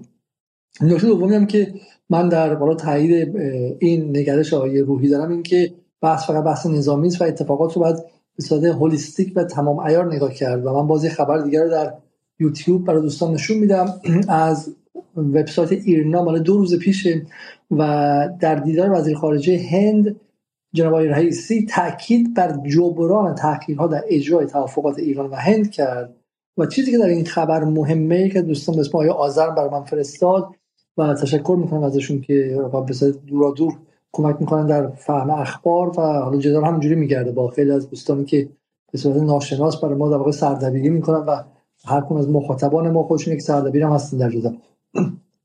چیزی که آقای آذر در توی این برنامه گفتن و جالب بود این بود که لحن رئیسی در این گفتگو بسیار متفاوت بود و تحکم آمیز بود. یعنی انگار موقعیتی که ایران از پس 103 روز جنگ غزه گرفته بهش اجازه میده که به هند بگه که ما چه به شکلی شما باید شما باید جبران کنید خب، و به شکلی تعلل شما قابل پذیرش نیست و این دقیقا یک روز قبل از حمله به, به پاکستان. و این هم نظر من اتفاق مهمی بودش در مورد بقیه مسائل حالا اگه دوستان می‌خوان صحبت کنن دستشون بالا کنن که من بهشون بگم. بقیه مسائل آی روحی. و من برم سراغ آی صدرا. آی صدرا خب آی صدرا افتاد پایین. آیه نوید سالم زاده سلام عرض ادب و احترام دارم. جناب زاده من فکر می‌کنم که ما باید فقط بحث بکنیم در خصوص پیوست رسانی. به حال مشخصه که اقدامات سپاه بازدارنده است. دلیل و منطق داره و بحثی هم در این موضوع نیست. یه مقداری من این قضیه رو ساده لوحانه و دور از عقل می‌دونم که ما پیوست رسانه ایمون ضعیفه. کار کارشناسی نداریم نمی‌دونم. خیلی ساده و همینجوری بدون کار کارشناسی عبور می‌کنیم از ماجرای رسانه شدن و نشدنش میگذریم. خیلی عجیبه خندهدار نیست. یعنی که شما ما سه تا بیانیه سپاه داده ولی وقتی می‌رسه به پاکستان نمی‌دونه که بیانیه رسمی بده نده. از سوی دیگه. به هر حال ملاحظه می‌کنید که چند تا کانال تلگرامی و چند تا کانال تو ایتا میان میگن که ما زدیم نزدیم. طرف تاجر نمی‌دونم کرد بوده به اسرائیل وابسته بوده نبوده. دو روز بعد کم کم قطر چکونی میاد بیرون. ولی از طرف دیگه شما ببینید که وقتی که سید رزی ما ترور میشه مدام همه بسخاری می‌کنن. همه رسانه های ماهانه و اینوری و اونوری و من همه اطلاعاتشو دارن. عکساش با واسه میاد بیرون. یه مقدار این پیوسته رسانه این نداشتن. خیلی باید کارشناسی تر و دقیق تر راجع بهش صحبت بشه. سوال من اینه. بسیار ممنون از شما. خب من از بین دو آیه حمید شهابی. در خدمت شما هستیم. آیه شهابی ای صدای منو میشنوید. در خدمت شما هستیم. وگرنه من برم سراغ آقای آقای محمد رضا شما آماده هستین صحبت کنید؟ الان. سلام می‌کنم در خدمتتونم بله. خب آقای محمد رضا بالا یک سری از چیزها رو ما امشب نشون دادیم اینجا ولی بخشش هم باقی موند و بخش زیادی از این پروپاگاندایی که از صبح علیه امنیت ملی به شکلی تولید شد و تقریبا باور نکردنی بود. تو ما من یکی دیگر فقط بخونم برای شما یکی از کسانی که اگرچه در آمریکاست ولی خب مهمان دائم بسیار از این کلاب های اصلاح طلباز های علی واعظ با اشاره به توییت مهدی محمدی که میگه القای هماهنگ بودن ایران و پاکستان در تعرض پاکستان به جدار مرز ایران نادرست بسیار خطرناک و بازی با آبروی کشور است. عملیات های قهرمانانه 26 و 27 دی بعد تا ایجاد معادله بازدارندگی با حملات بیشتر تکمیل شود و خواهد شد. طبعا این مسیر هزینه هم داره که در میان مدت عین سود است. این توییت های مهدی محمدی و علی واعظ با خود کردن این توییت میگه سالها گفتمان انتقام سخت و تمرکز بر نظامیگری نه تنها در بدنه سخت جمهوری اسلامی انتظار بلکه در سطح تصمیم سازان و تصمیم گیران توهم ایجاد کرده. خطر واقعی اقدام بر اساس توهم است. اصرار بر خطای استراتژیک و درگیر کردن کشور در جنگ های متعدد مستقیم یا نیابتی بدون راه خروج مشخص. حالا اگرچه پاسخ من با واعظ اینه که جای اشتباهی که شما بر ملت ایران با تحمیل برجام و نوشتن بندهاش و دادنش تیم ایران به وجود آوردید و به قول خود آقای هزار میلیارده انقدر زیاده که این نظامی ها اگر بخوام ده جنگ هم درست کنن واقعا معادل اون نخواهد بود. آقای واعظ برای همین شما نگران به شکلی خطای استراتژیک و درگیر کردن کشور نباشید چون ایران رو درگیر چیزی کردیم به اسم جنگ کمپین فشار حد اکثری که دقیقا جنگ بود در خیابان ها در اقتصاد در بخش های مختلف و کار به جنگ در مناطق مرزی رسید و غیره. اما آیه محمد شما متخصص دنبال کردن الگوریتم ها و پترن ها و الگوهای رفتاری این دوستان توییت نویس و به شکلی رسانه‌ای هستید از صبح چه چیزی دیدید برای ما بگید؟ ببینید ما اول نظر خودم راجع به این واقعی که صبح بگم. ببینید من فکرم و تحلیلم اینه که ایران گزینه تنش محدود رو انتخاب کرده. می‌دونست واکنش خیلی من بعید می‌دونم بچه که میگن رنگ بوده این اصلا, نمیشه همچین چیزی نداریم. گزینه محدود رو انتخاب کرده. هدفش چی بوده؟ هدفش این بوده که آقا دیگه از اونجا گروه های تروریستی نیان به داخل و عملیات انجام بدن شهروندان ایران رو به قتل برسونن.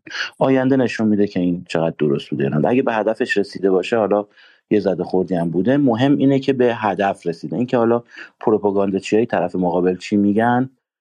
خب اینا الان باش می‌پردازیم. یا مثلا ما تو اسفند ما سال گذشته داشتیم که همین زنده از وین زنده از نیویورک زنده نمی‌دونم از کجا که چیه آقا مثلا دوربین اومدن گذاشتن رئیس آژانس بین اتمی اومد اینو گفت. نه. مهم چیه؟ مهم اینه که الان ایران داره غنی سازی می‌کنه و مواد غنی سازی شده رو در خاک خودش نگه میداره. هر چقدر دلش بخواد تا هر ساعتی. مهم اینه. حالا اونا دوربین هر در و دیواری دلشون می‌خواد نصب کنن نصب اما اتفاق امروز چی بوده؟ بریم سر اصل مطلبی که رفتاری که اصلاح طلبا انجام دادن. ببینیم بعد از آبان 98 که اصلاح طلبا در اوج تنفر بودن توی مردم و در انظار خودشون رو خیلی بی سر و صدا ریبرند کردن ریلیبل کردن. از دوگانه اصولگرا اصلاح طلب خارج شدن و به دوگانه ما مردم و ارزشی ها رو ساختن.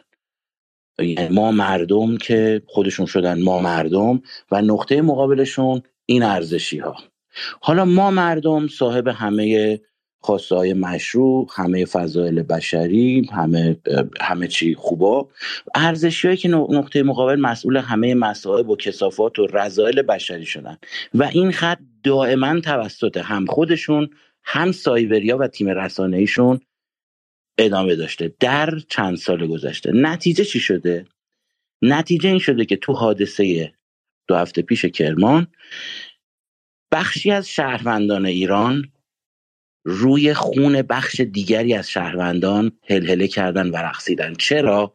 چون به طور دائم از بخشی از شهروندان ایران دیونمایی شده به بخشیشون. یعنی هی گفتن آقا می‌بینید ما این اینها نمی‌گذارن. اینها هر چی بوده اصلا خیلی چیزی هم که نبوده باز انداختن گردارین الان شما تو تایملاین هم چرخ بزنید خیلی می‌بینید کلمه ارزشی رو سرچ بکنید ما مردم که خیلی بیگناهی مظلومی مثلا بیچی همه خواستامون مشروعه همش قانونی و اینها که نمی‌ذارن مثلا منافع ملی حالیشون نیست روابط بین حالیشون نیست و نمی‌ذارن آزادی حالیشون ما آزادی می‌خوایم برای شما. پس بخشی از مردم دیونمایی شدن و نتیجه چی میشه؟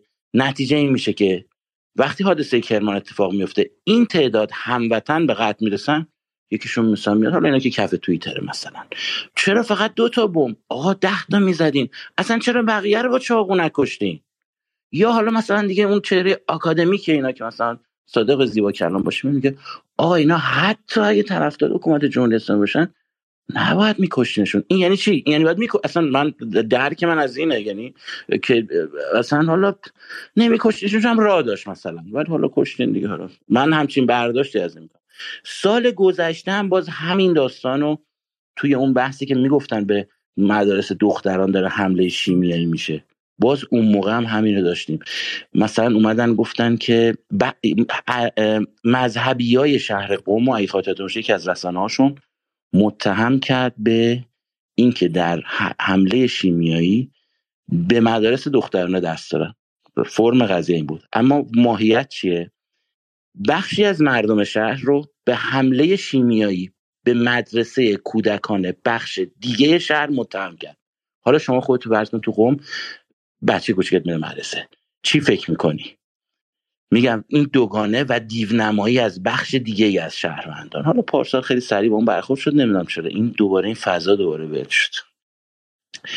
و بعد از اون آبان 98 که حالا تو فضای رسانه که رو میری یا شبکه مجازی به محض اینکه شما بیاین بگین مثلا اصلاح طلب و فلان یا اصولگرا فلان میاد میگه نه نه ببین دیگه مردم تو گیومه یعنی مردم خوش مردم دیگه گذشتن از این دوگانه ها. الان دیگه چیزی به نام اصولگرا و اصلاح طلب نداریم.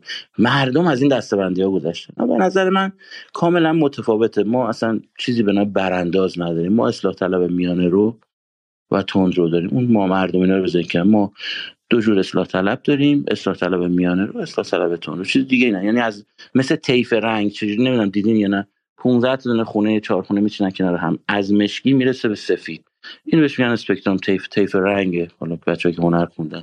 یعنی خیلی راحت می‌تونی شما از محمد خاتمی بری برسی به رجوی. انتهای مجاز نحوه انجام کار رسانه‌ایش هم حداقل برای ماها که دائما تو فضای مجازی هستیم مشخصه. یه account ناشناس درست می‌کنن و بهش اعتبار میدن. ریتویتش می‌کنن براش کامنت می‌زنن like می‌زنن و دائم دارنش. بعد مثلا این account ها میان چیکار می‌کنه؟ تحت مثلا من دیدم account اینطوری. تحت ترویج حاج قاسم میاد میگه داره تروریسم رو ترویج می‌کنه. یکی دیگه هست مثلا هفته یکی دو تا از رهبر تمجید می‌کنه ولی پروژه این account زن زندگی آزادی. یعنی اصلا خیلی برعکسه. مثلا به محض میگه آقا این account داره تروریسم رو ترویج می‌کنه. آقا شما نگاه از account ش یه نگاه بنداز حاج قاسمه. نه این داره تروریسم رو ترویج یه چیز واضحیه اینا. و هر کدوم حالا از خود شخصیت شناخته شدنشون شخصیت کوچیکشون اومدن توی فیلدی خودشون رو متخصص نشون دادن. حالا خیلی شاید یادشون نباشون فقط طرفه شما دائم بگه این مثلا مهندسه دیگه مهندس تو فضای مجازی خیلی بیدر پیکره مثلا یکیشون میگه من متخصص واکسنم یکی نفته یکی اقتصاد یکی میلیتاریه. هر کدوم تو این بازار مکاره یه دکون باز کرده. یکیشون که حالا من خیلی روش کار کردم تو این چند وقت به خاطر کلاهبرداری و ارائه مدارک جعلی در بریتانیا دانشگاه اخراج شده. همین آی دکتر آی دکتر سند پژوه تاریخدان تلویزیون هم میره. خیلی بی در پیکر دارن می‌کنن دیگه. چیزی کسی جلوشون رو فعلا نیاد. خیلی هم گنبد بارگاه برای خودش. داره. و مهمترین حالا وقایع امروز دیدین. مهمترین ویژگی اصلاح طلب. من خودم 20 سال اصلاح طلب بودم قاطی اینا بودم. با هر کسی می‌تونن اعتلاف کنن. حتی با مجاهدین خلق حتی با داعش. دستیار ظریف اومد گفت دیگه ما باید با داعش متحد بشیم که با طالبان بجنگه طالبان حذف کنه یعنی اصلا براشون چیزی نداره. اگر ما نباشیم توی قدرت صحبت آقای سعید حجاریان همین الان سرچ بکنن ما نباشیم و سرچ بکنن پیدا می‌کنن. ما نباشیم جنگ می‌شود خونریزی می‌شود هر و می‌شود. مصاحبه مال فروردین پارساله که پارسال هم دیدیم که چه اتفاقی افتاد. چیزی که امروز دیدیم حالا تو فضای رسانه اینا پیاده کردن طیف تندروی اصلاحات که دنبال تحریم سپاه بودن دنبال حمله نظامی به ایران بودن حالا به نیرنگ نگران حمله به ایران شدن و تمامیت ارزی و فاجعه شده و دستی اصلا تمامیت ارزی ربطی نداشت. ما خاک از دست ندادیم که این بخشی بود که نمیم چرا که توجه نکرد. همین الان نصابادی هم گفتن. حتی نقض حریم هوایی هم نقض حاکمیت ملی بوده. حالا باید پیگیری بکن ولی همین افراد شما اگه خاطرتون باشه تو جدال برنامه داشتین که داعش شویی کردن. داعش اومد توی شاه چراغ. چند نفر کشت. اینا من گفتن آه ببین روزنامهشو این اشتباه گفته. پس کار داعش نبوده کار کار خودشونه از همونجا شروع شد. در کل تروریستا برای چی میان این کار رو می‌کنن؟ برای اینکه دیده بشن میره توی مارستان بچه می‌کشه میاد زن می‌کشه. به خاطر دیده بشن. پس پیوست رسانه ایش بسیار بسیار مهمتره. من فکر کنم قبل از هر عملیات دیگری مثل پارسال که اومدن اون افرادی که گفته بودن مذهبی های قوم دارن حمله شیمیایی می‌کنن جمع کردن و اون ماجرا خیلی بی سر تموم شد. من فکر کنم برای دفعه دیگه باید فکری به حال این فضای ولنگار بشه که اینا اصلا من نمی‌دونم میاد میگه و میگه دیگه می‌تونه چهار تا چیز دیگه هم بگه و خیلی بدنه هم همراه خودشون می‌برن. بدن خب من بودم تو اینا خیلی با حرارت هم دنبال اینا. اینا نکاتیه که به ذهن من رسیده. حالا اگه نکته دیگه خودتون هستش اضافه بکنید ممنونتون میشم. قرمش بسیار ممنون. حالا نکاتی شما گفتین از این نظر خیلی مهمه که واقعا همین علم نمایی و متخصص نمایی رو از یک و بعد هم این اکانت های که ما تو این برنامه خیلی وقت باشه اشاره کردیم و واقعا وقتمون گذاشتیم از چی توا بودش درسته؟ اسم کوچهش من این دیونمایی خیلی مهمه دیونمایی از بخشی از شهروندان چیزی که به شدت دارن روش کار می‌کنن. دقیقا. حالا این با یه بدنه خب این خطر شبکه اجتماعی در اینه چون اگر من یا مثلا بگم آقا رادیو اسرائیل گفته شما میگید رادیو اسرائیل مقیم تلاویو چه این چیزی گفته. در حالی که فلان اکانت ناشناس رو شما مثلا نمی‌دونی. تو تایملاینت اومده. اصلا یادم مال کجاست. ولی بالاش که نگاه می‌کنی این رو احسان سلطانی ریت زده. خود احسان سلطانی کیه؟ یه آدمی که چند راهی تاج زده ریت زده. اون رو همین و به همین شکل عادی سازی کسانی است که میشن مراجع خبری. و این خبرهایی که دارن مرتب میدن شما اصلا دیگه متوجه نیست از کجا میاد. ولی بدونی که بدانی در سطح ناخودآگاه بهشون خیلی خیلی اعتماد داری و این فضایی که در شما به وجود میاد دیگه. و همین میشه که در روزی که ایران باید اقتدارش رو در ذهن شهروندانش بکارد حالا آخرش اینه که به حکوم به دولت و ارتش اتمی حمله کرده دیگه. بالاخره میگم من بالا اتم شاید ندونم چیه ولی حتما حتما شورای عالی امنیت ملی ایران. که همچنان هم متشکل از نیروهای میان روی رفسنجانی است و ادامه امثال آقای شمخانی و نیروهای سپاه و ده ها گروه مختلف در داخل اصولگره هاست اصلا نیستش که یه نفر تصمیم بگیره اینا. ده تا گروه مختلف که منافع خودشون دارن اونقدر محافظه کار هستن که در این 103 روز دندون بر لب چنان گذاشتن که لبها زخم شد و غیره. تا جایی که خیلی گفتن فلسطین اصلا برای اینا مهم نیست. و اونها وقتی زدن خب نشون میده که یه چیزی پشت هست. به قول قانون نصرآبادی یه تکیگاهی دارن که می‌تونن بزنن. درسته؟ و درست این چیزی که حداقل من ایرانی که دهه 60 رو تجربه کردم که شهرهای ایران رو یه حکومتی با یه کشوری با یه سوم جمعیت ایران داشت می‌زد و نابود می‌کرد و ما نمی‌تونیم از خودمون چندان دفاع کنیم. الان به اینجا رسیدیم که در 24 سال کشور بزنیم. این احساس اقتدار رو از ما دارن می‌گیرن با همین روش ها و این احساس که ایران تحت اشغال یه سری حزب و یه سری ارزشیه و دارن اینها بقیه مردم رو میچاپن از بین می‌برن می‌خورن و به کشتن می‌زنن و لازم بشه جنگ به وجود میارن و غیره. و این تصویر تصویری واقعا تصویری که برای برای جنگ ساخته شده. برای جنگ ساخته شده و ترسناک حالا من چند تا از این کامنت رو چند تا از این توییت های امروز می‌خوام بخونم. جناب محسن برهانی که در یک سال گذشته یک رشد خیلی سعودی داشتن به عنوان ابر وکیل به شکلی ایران. میگه وزیر کشوری که در برابر سوال خبرنگار خبرنگار اسم از کشور پاکستان نمی‌برد. ماهاست با دستورات غیرقانونی بهانه حجاب برای زندگی و آرامش و کسب و کار مردم مشکل ایجاد کرده.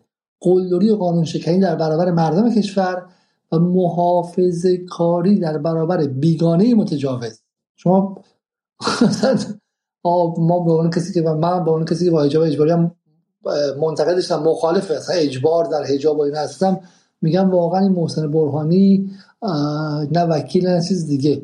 افسر تولید جنگ روانیه افسر تولید پروپاگاندا به منظور جنگ روانی. خب اینکه انگار مثلا توی مثلا یه گروه فشاری کار کرده باشه. این توییت تولید شده برای افزایش نفرت برای مسلح کردن شهروندی که اینو می‌خونه.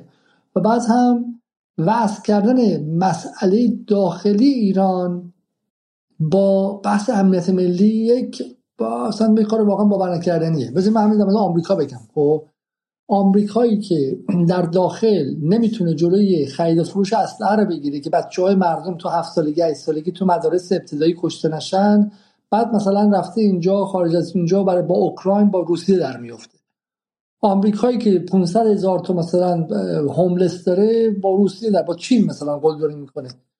امنیت ملی متعلق به همه کشور هر کشور مسائل داخلی داره که بعد مردم خوش بتونه حلش کنه مسئله حجاب پوشش آزادی پوشش مسائل دیگه مسائلی که بین مردم و حاکمیت و گروه های مختلف اجتماعی با همدیگه هست باید بتونن با همدیگه دعوا کنن و از دور آزمایی کنن و بالاخره مسئله رو از داخل در پروسه و فرایند طبیعی و تاریخی حل کنن. این چه ربطی به این داره که الان بخواد ایران رو مثلا به پاکستان بگه آقا جلوش یعنی میگه گشت ارشاد الان ول کن. که ما میگیم ول کن کار درستیه. ولی برو مثلا به پاکستان چیکار کن؟ حمله موشکی کن. باعث ورود جنگ کن به پاکستان. و این قشنگ نماد این پروپاگاندا این هاست. بعدی میسم شرفی. اگر اخبار موشکباران سراوان توسط پاکستان صحت داشته باشد برای اولین بار پس از 8 سال دفاع مقدس در دولت ابراهیم رئیسی خاک ایران مورد هدف موشک قرار گرفت و این بدعت خطرناکی است به واسطه حضور یک دولت ضعیف اتفاق میافتد که ما توضیح دادیم که در دولت قوی آقای خاتمی هم چه اتفاقی افتاد. بعدی خیلی عالیه که این آقای هادی محمدی چون گمانم توی یک گروهی هستن که واقعا از دو دست هم نویسن آقای هادی محمدی که دیر رسیده و چیزی که براش مونده اینه که اصل قضیه رو گفته. میگه شرایط سخت خطرناک و پیچیده منطقه نشان می‌دهد. بیش از هر زمان دیگری به یک انتخابات با مشارکت بالا نیاز داریم. امیدوارم در این فرصت باقی مانده تدبیر و حرکت موثری را شاهد باشیم. من واقعا باید اینجوری بنویسم که حمله موشکی پاکستان به ایران نشان داد که هیچ چیزی هیچ چاره جز بازگشت جواد ظریف به وزارت خارجه نیست. و بازگشت روحانی به پاستور. این در تقریبا تقریبا حرف در این حد. بسیار خوب. بریم خیلی سریع سراغ دوستان دیگر. من با آی شهرابی می‌تونین صحبت کنید یا نه؟ سلام. نمی‌دونم صدام اگر هست. بسیار بلند و زیبا. بفرمایید در خدمت شما هستیم. بسیار عالی. من یه چند کلمه در رابطه عنوان بحثی که امروز شما اداره می‌کنید یه توییتی چند ساعتی پیش فرستادم که روحوسش رو همچنین فقط اشاره می‌کنم که موضوع نظرم رو تو این زمینه میگه هرچند کوتاه. این هست البته توییت به انگلیسیه من ترجمهش می‌کنم. میگم یه پیغام روشن ایران فرستاد با این جریان حمله. و این پیام ضرورتا و اساسا مخاطبش پاکستان نبود بلکه یه جبهه وسیعتر کشورهای امپریالیستی بود. و این مسیج رو اعتقاد دارم اونجا عنوان کردم که شنیده شد. همین الانش. یعنی من قرار منتظر فردا نه که اتفاقی نمیفته نه که تحولات رو نباید دنبال کرد. ولی قضاوت یا شنب سیاسی من اینو به هم میگه. حالا درست یا غلط این ارزیابی اینه که این دریافت شد. که چی بود حالا این پیامی که دریافت شد؟ که تروریستایی که علیه ایران بچه های ایران و زن و بچه مردم تو خیابون می‌کشن صرف نظر که کجا مستقر هستن و کی داره ازشون حمایت می‌کنه؟ اینا تحمل نخواهند شد. این فکر کنم پیام روشنی بود. دوستان اشاره کردن که تو چه کانتکست تو چه زمینه ای داره این اتفاق میفته ترورای متعددی که تو این دوره شاهدش بودیم. و حتی در کشور اتمی درسته؟ بله دقیقا. که دوستان تاکید کردن. یعنی گویایی و رسایی پیام دقیقا این بود. اون چیزی که خانم پریسا گفتن دوستان دیگه هم تاکید کردن که مشخصا حمله ای که به پاکستان تروریست پاکستان صورت می‌گیره پیام برای آمریکاست. من موافقم کاملا. فکر کنم به ارزیابی صحیح هستش. و این خب این پیام دریافت شد. علا رقم اینجا گذاشتم the fake outcries that Iran is encouraging and escalating a regional and even an international war. علا رقم دادقالی هستش که سر این حالا راه افتاده که ایران داره این رو ترغیب می‌کنه. که عمل کرده خب سردوسه ایران که هستش دیگه میشه نگاه کرد. خانم پریسا اشاره کرد که دوست دشمن از آن داره که خیشتنداری کرده.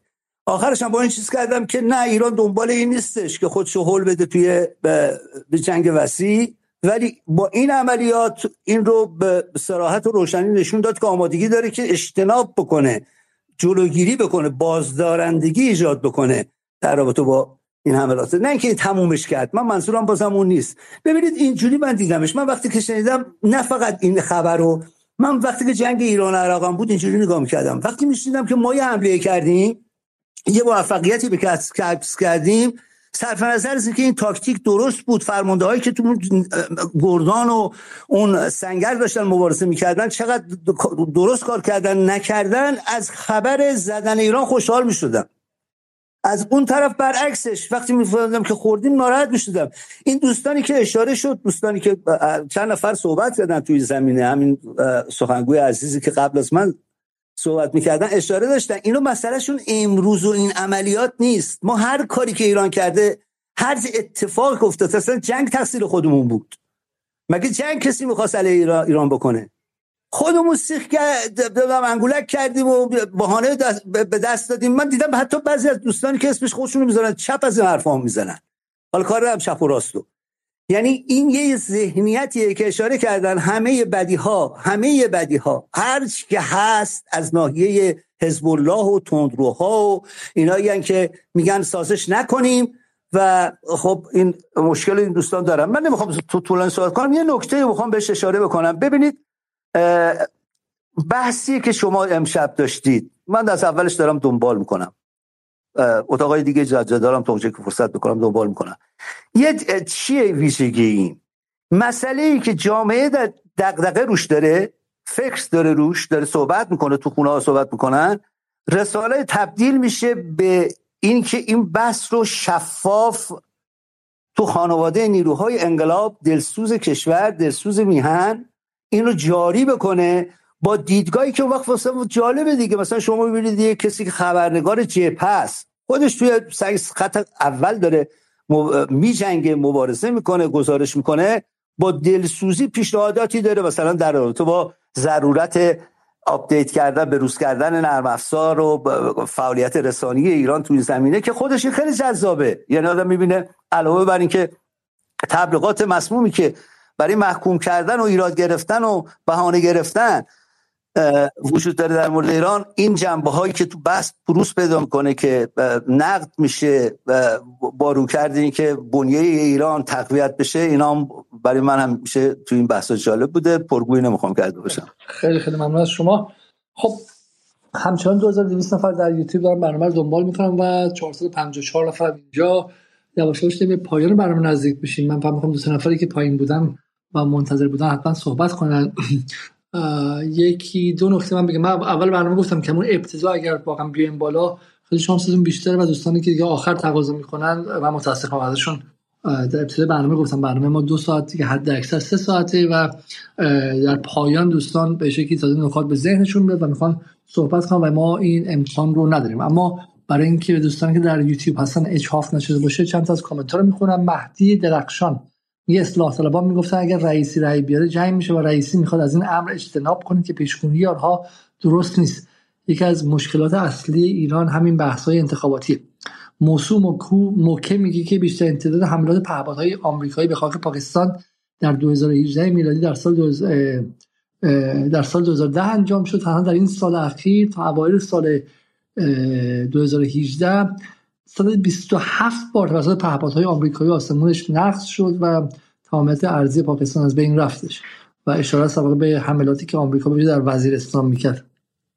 دوستان آیه خو میگه که دوستان وزیر خارجه پاکستان همین چند روز پیش ایران بود و بالعکس فکر کنیم برای چی؟ چون دقیقا زمان رزمایش ایران و پاکستان در خلیج فارس ایران پاکستان زد و برعکس و در واقع اشاره به اینکه این حملات حالا خیلی عجیب نبود برای ایران و پاکستان. احمد ازم سوال می‌کنم میگه آیا مقامات جمهوری اسلامی همچنان اعتقادی به بازدارندگی هسته‌ای ندارند؟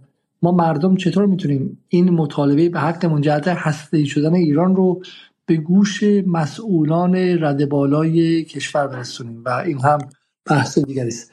آقای رضا پارتیزان بعد هم آقای مشمنمد و بعد هم آقای جواد باغری و بعد هم دیگه ما و آقای بامداد هم هستن. بعد این چهار دوست صحبت کنم اما برنامه رو بعدش دیگه انشاءالله تمام می‌کنیم. آقای رضا پارتیزان بفرمایید کوتاه لطفا. آقای پارتیزان صدای از شما نداریم ما.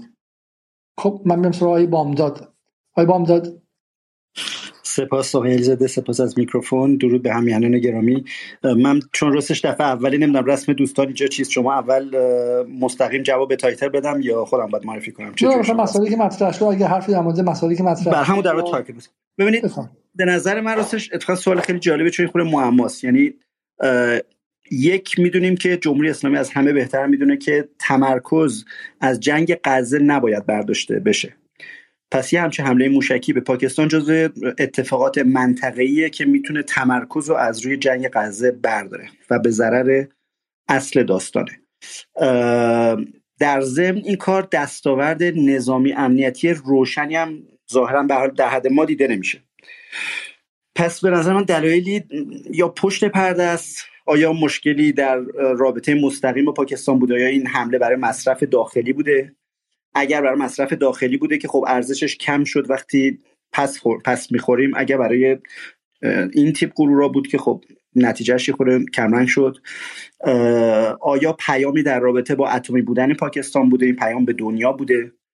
نمی‌دونم. به حال official narrative دولت که آقای مرندی دوستان می‌شناسن یا آقای سید محمد مرندی مصاحبه زیاد می‌کنن تو به انگلیسی زبان. ایشون من تو مصاحبه ازش دیدم داره همه جا میگه که یه اورژانس تروریستی بود و اگر ما در جای فلان جا رو نمی‌زدیم یه واقعی تروریستی در ایران اتفاق میافتاد. حالا اگه کسی اینو باور می‌کنه. ولی همین که نراتیو رسمی اینه این باز خودش جای سواله. در نتیجه تا اینجایی که ما اطلاع داریم به نظر این خطای تاکتیکی میاد. چیزایی حتما هست که ما خبر نداریم دیگه. همین. سپاس گویا نازم مرسی. استفاده من نکته فقط اینجا اضافه کنم. چون حالا خیلی دوستان تحقیر آمیز میگن که برای مصرف داخلی.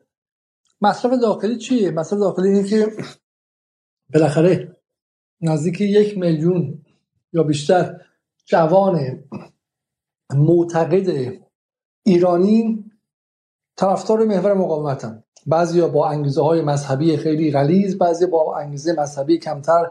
یه خورده مثلا تلفیقش با وطن دوستی با خاطره جنگ بعضشون پدرشون تو ارتش و سپاه بوده. بالاخره به هر علتی ما نمیگم که 85 میلیون نفر را خیلی دارم متواضعانه و مینیمالیستی میگم. یه میلیون آدم هستن که ایران اخبار میلیتاریستی دنبال می‌کنن خبرهای محور مقاومت دنبال می‌کنن. و 84 میلیون نفر اصلا میگم که اهلش نیستن. درسته؟ این یه میلیون نفر تو این 103 روز گذشته یه مقدار احساس می‌کردن که ایران داره می‌خوره و کاری نمی‌کنه. هفته اول اینا خیلیشون کسایی هستن که روز اول رفتن تو خیابون شیرینی پخش کردن وقتی هفته اکتبر اتفاق افتاد. و بعد دلهاشون خون شد احساس کردن که ایران کاری انجام نمیده. بعد سید رزی شهید شد بعد الآروری شهید شد بعد کرمان اتفاق افتاد و اینها هم بالاخره به شکلی مهمن دیگه. اینا که بالاخره ربات که نیستن که از بالا دستور بیاد که نگران نباشید. خیشتنداری می‌کنیم صبر استراتژیک می‌کنیم. اصلا من میگم 10 درصد 20 درصد 30 درصد این حملات برای مصرف داخلی بود مصرف داخلی یعنی چی؟ یعنی برای بدنه مقاومت داخل ایران که حاضر بره به جنگ و کشته بشه و شهید شه. خب، خب، اینم باید بهش توجیه شه دیگه. و ببینید که اون طرف مقابل دقیقا اینجاست که داره وارد میشه. سعی کرد که مصرف داخلی رو زهر تن این بدن کنه. خب یعنی سعی کرد که در این 24 ساعته با تحقیر قدرت ایران بگه که به اون بدنه یه میلیون نفر بگه آقا اینها این کارا که کردن گن زدن بیورزه بودن و پاکستان بهشون جواب محکم تر داد و غیره. و همین این این دعوای خیلی دعوای من منظور منفی من بار منفی نداشت تو استفاده شما نگفتن شما نگفتن. اتفاقا شما باشه که من به این قضیه فکر کنم که شاید میگن مصرف داخلی مصرف داخلی مصرف داخلی از منظر جنگی بالاخره بخشی از سلاح ما مردمیم دیگه بالاخره در داخل هم اینم هستش دیگه. و این سلاح ها باید به شکلی زنگ نزنن احساس شکست نکنن. روحیه نیروی داخل ایران نباید شکسته بشه فکر کنید که تو این سه روز ایران نخورده. درسته؟ رهبر سیاسی یا من تحلیلگر می‌تونم بشینم با عقل سرد فکر کنم ولی بدنه ای که می‌خواد بره جنگ کنه فردا قرار که سه سال پیش مدافع حرم بوده. دو سال دیگه ممکنه بده در جبهه دیگه بگرده. فقط عقل سرد نداره که قلب گرمم داره. برای همین حتی اگر بخشی از این قضیه برای مصرف داخلی بوده بسیار مشروعه و هیچ گونه مشکلی از منظر رئال پلیتیک قضیه نداره. این نکته رو من خواستم اضافه کنم. آقای رضا پارتیزان من آوردم بالا. بزنم بیارم بالا نوبت ایشون امیدوارم که میکروفونش درست شده باشه. بعد سراغ مش محمد خواهم رفت. آقای پارتیزان. آقای صدر شما چی؟ آقای پارتیزان باز کن میکروفونت رو. من رو صدا کردید خب من آقای صدر بله, بله شما چون چند بار افتادیم پایین. شما صحبت بله کنید بله. اگه سلام عرض می‌کنم خدمت شما و همه دوستان. من موقعی که در واقع میکروفون شد دار شدم صدا نمیومد شما منو صدا کردید عرضم خدمت شما که یه نکته که مطرح هست حالا خیلی space طولانی شد و من می‌خواستم اون زمان در خصوص صحبت آقای فیروزی صحبت کنم. یه نکته ای که بسیار دقیق بود و اینکه هر زمانی که یک موضوعی باعث قدرتمندی کشور میشه موجهای رسانه‌ای به شدت بر علیهش کار می‌کنن و از اون طرف اتفاقاتی هم در جامعه میفته که این قدرت رو بتونه تضعیف کنه. شما موضوع عین الاسد رو نگاه کنید. اون موضوع عین الاسد و داستان هواپیما.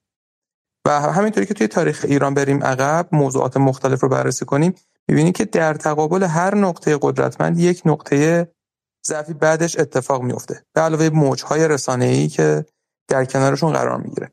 این یک طرف قضیه هست. و یک طرف دیگه قضیه هم این هست که ما همیشه باید بین دو دسته تفاوت قائل بشیم. اون کسانی که در واقع نفع می‌برن از ایجاد این دو دستگی و در واقع تضعیف توان داخلی کشور. و دسته دومی که در واقع منتفع نیستن و از روی بلاحت دارن یه همچین کاری رو انجام میدن. و خودشون در واقع متضرر اصلی این اتفاقن. یعنی جامعه ای که داره در همین کشور زندگی می‌کنه و بدون آگاهی از اینکه این خود بیچاره پنداری در عین توانایی کاری می‌کنه که خودش که داره در این جامعه زندگی می‌کنه رو هر روز بیچاره تر بکنه. می‌دونید این خیلی نکته مهمیه که متاسفانه مقفوله در اکثر ن... چی میگن جپگیری های هر کدوم از ما. من خواستم به این نکات اشاره کنم. از اون دوستمونم که من توی لبنان بودن یک سوالی داشتم که البته خانم نصرآبادی یک جوابی نسبت به موضوع دادن ولی به هر حال این نکته رو من می‌خواستم مطرح بکنم که اگر در واقع معتقدن که در بدترین زمان ممکن اتفاق افتاده همچین داستانی این سوال به وجود میاد که من و شمایی که اینجا نشستیم داریم بحث می‌کنیم راجع به این قضیه که این موضوع در بدترین زمان اتفاق افتاد. حالا سوالی که مطرح میشه اینه که آیا اون استراتژیست ها یا اون کسانی که دارن این راهبردها رو مورد ارزیابی و برنامه ریزی قرار میدن آیا اونها نسبت به این موضوعات قافلن یا آگاهن؟ اگر قافلن چرا؟ و اگر قافل نیستن و آگاهن چرا ما باید فکر کنیم که در بدترین زمان بوده؟ این سوال به نظرم سوال مهمیه که اگر به جوابش برسیم شاید خیلی از مطالب رو در ذهنمون پاک کنیم. خیلی ممنونم از اینکه به فرصت صحبت بدید بسیار ممنون. خیلی سریع صحبت کردید. آیه رضا پارتیزان میگه من آخرین باری که از شما می‌خوام به نظر که bug داشته باشه دستگاهتون و دوستان قبل از بیان بالا بعد update کنن اغلبشون application X رو چون update های متعددی میده. می‌تونید صحبت کنید پارتیزان؟ آره الان صدام هست؟ صدام بله درست شده بفرمایید. سپاسگزارم من سه دقیقه صحبت می‌کنم. سپاسگزارم از space خوبتون و نظرات من بیشتر با بانو پریسا نصابادی و پانیشای نزدیکتره. من از اون خواهش می‌کنم که این اسپیس ها رو بیشتر بذارید و نکته دیگه این که مثلا بعضیا گفتن که مصرف داخلی داره. خب این حرفای کسانی هست که تو ایران احتمالا زندگی نمی‌کنن خبر ندارن. یا تا دارن نسبت به ایران الان مهمترین جای دنیا قرار گرفته. چهارراه شرق شمال جنوب هست. مثلا جریان غزه به خاطر بوده و ایران خوب این بازیشو به هم زد و باز الان باید به نظر من اینا خیلی ژئوپلیتیک نگاهشون کنیم. تاریخی باید نگاهش کنیم. 500 سال ایران تحت تاثیر تحت استعمار انگلیس و بعد آمریکا و بعد الان جمهوری اسلامی نمی‌دونم. ایشون باید پاسخگو باشه نسبت به ضریب چینی جمعیت ایران.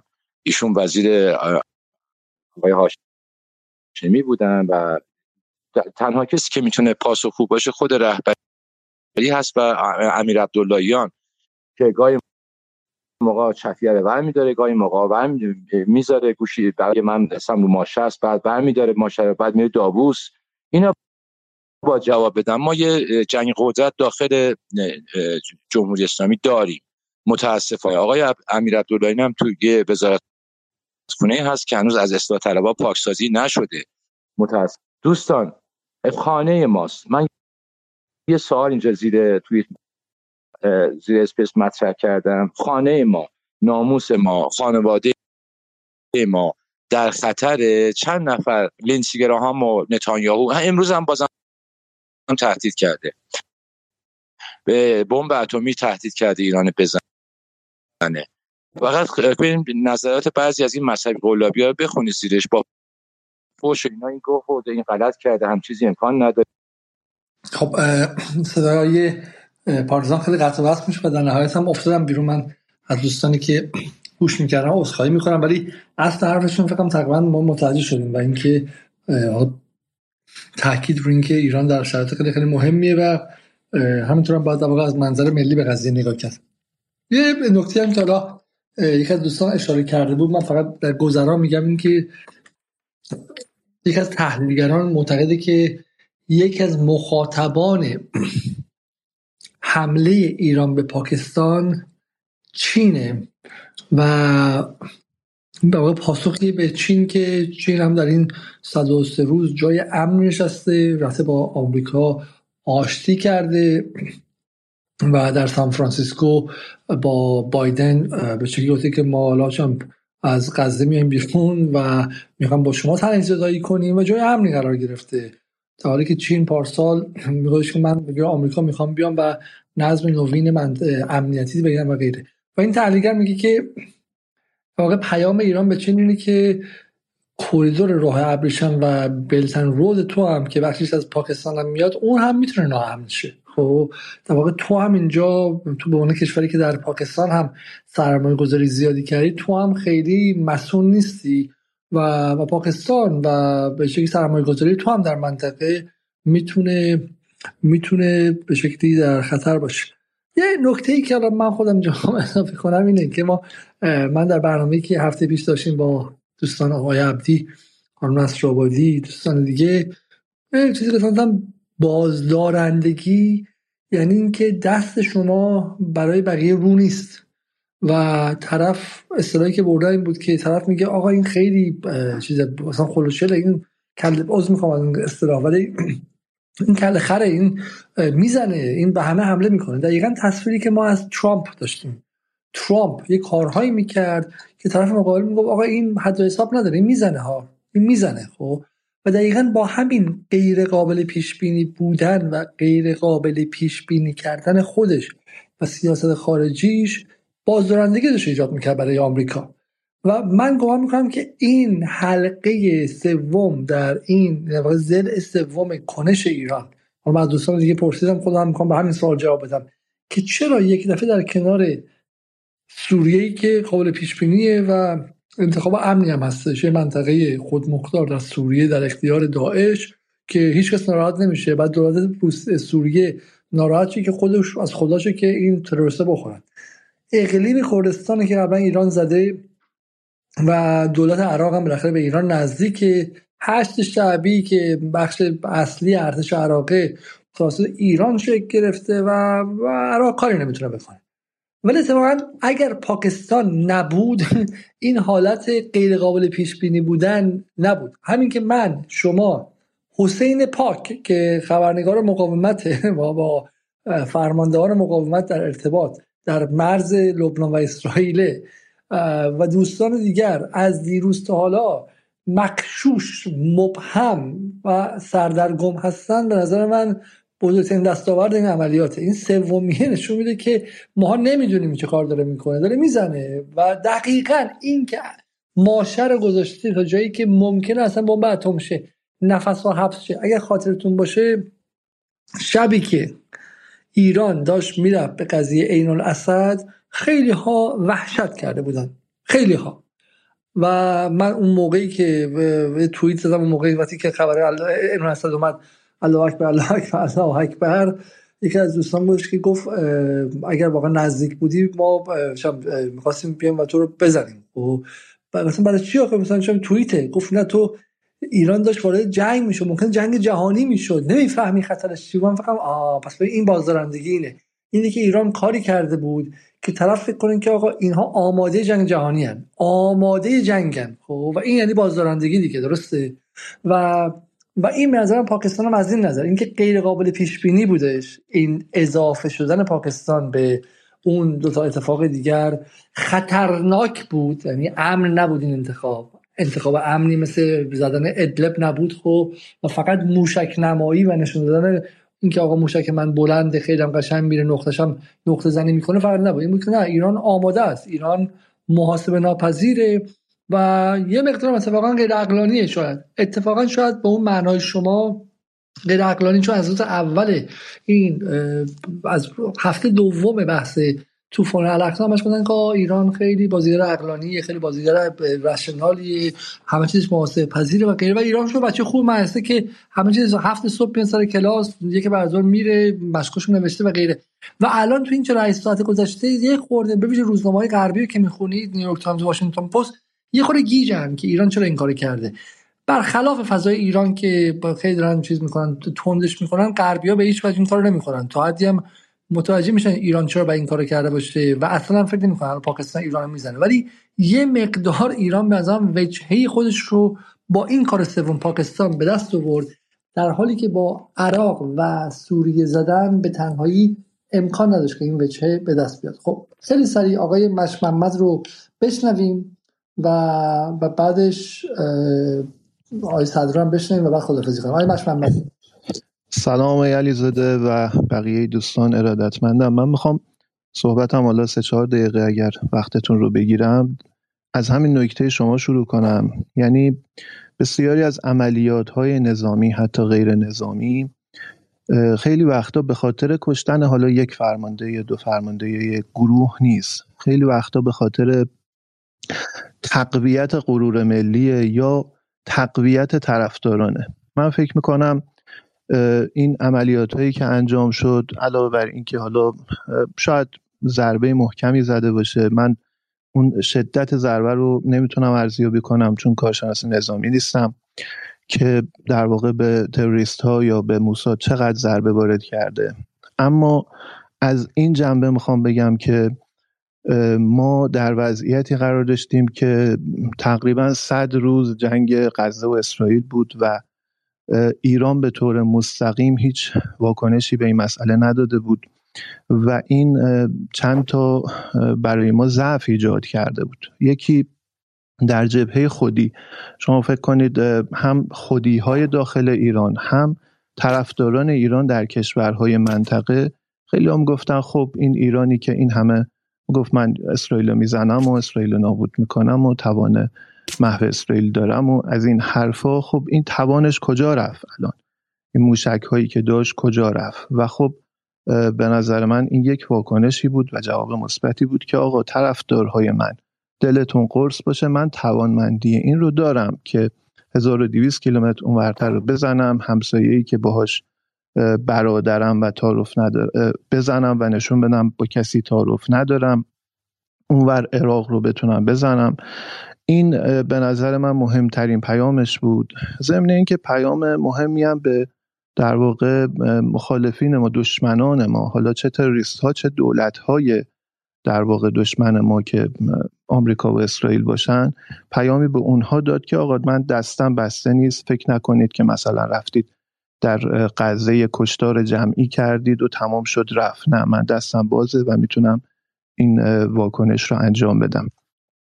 منتها من می‌خوام اینجا یه اشاره بکنم که فکر می‌کنم یه وقتهایی ممکنه خدای نکرده نیروهای نظامی ما در دام این بیفتن که یک کاری رو انجام بدن که به خاطر تقویت غرور ملی به خاطر تقویت روحیه خودی و ابلاغ پیام به دشمن گاهی ممکنه کاری رو شتاب زده انجام بدن.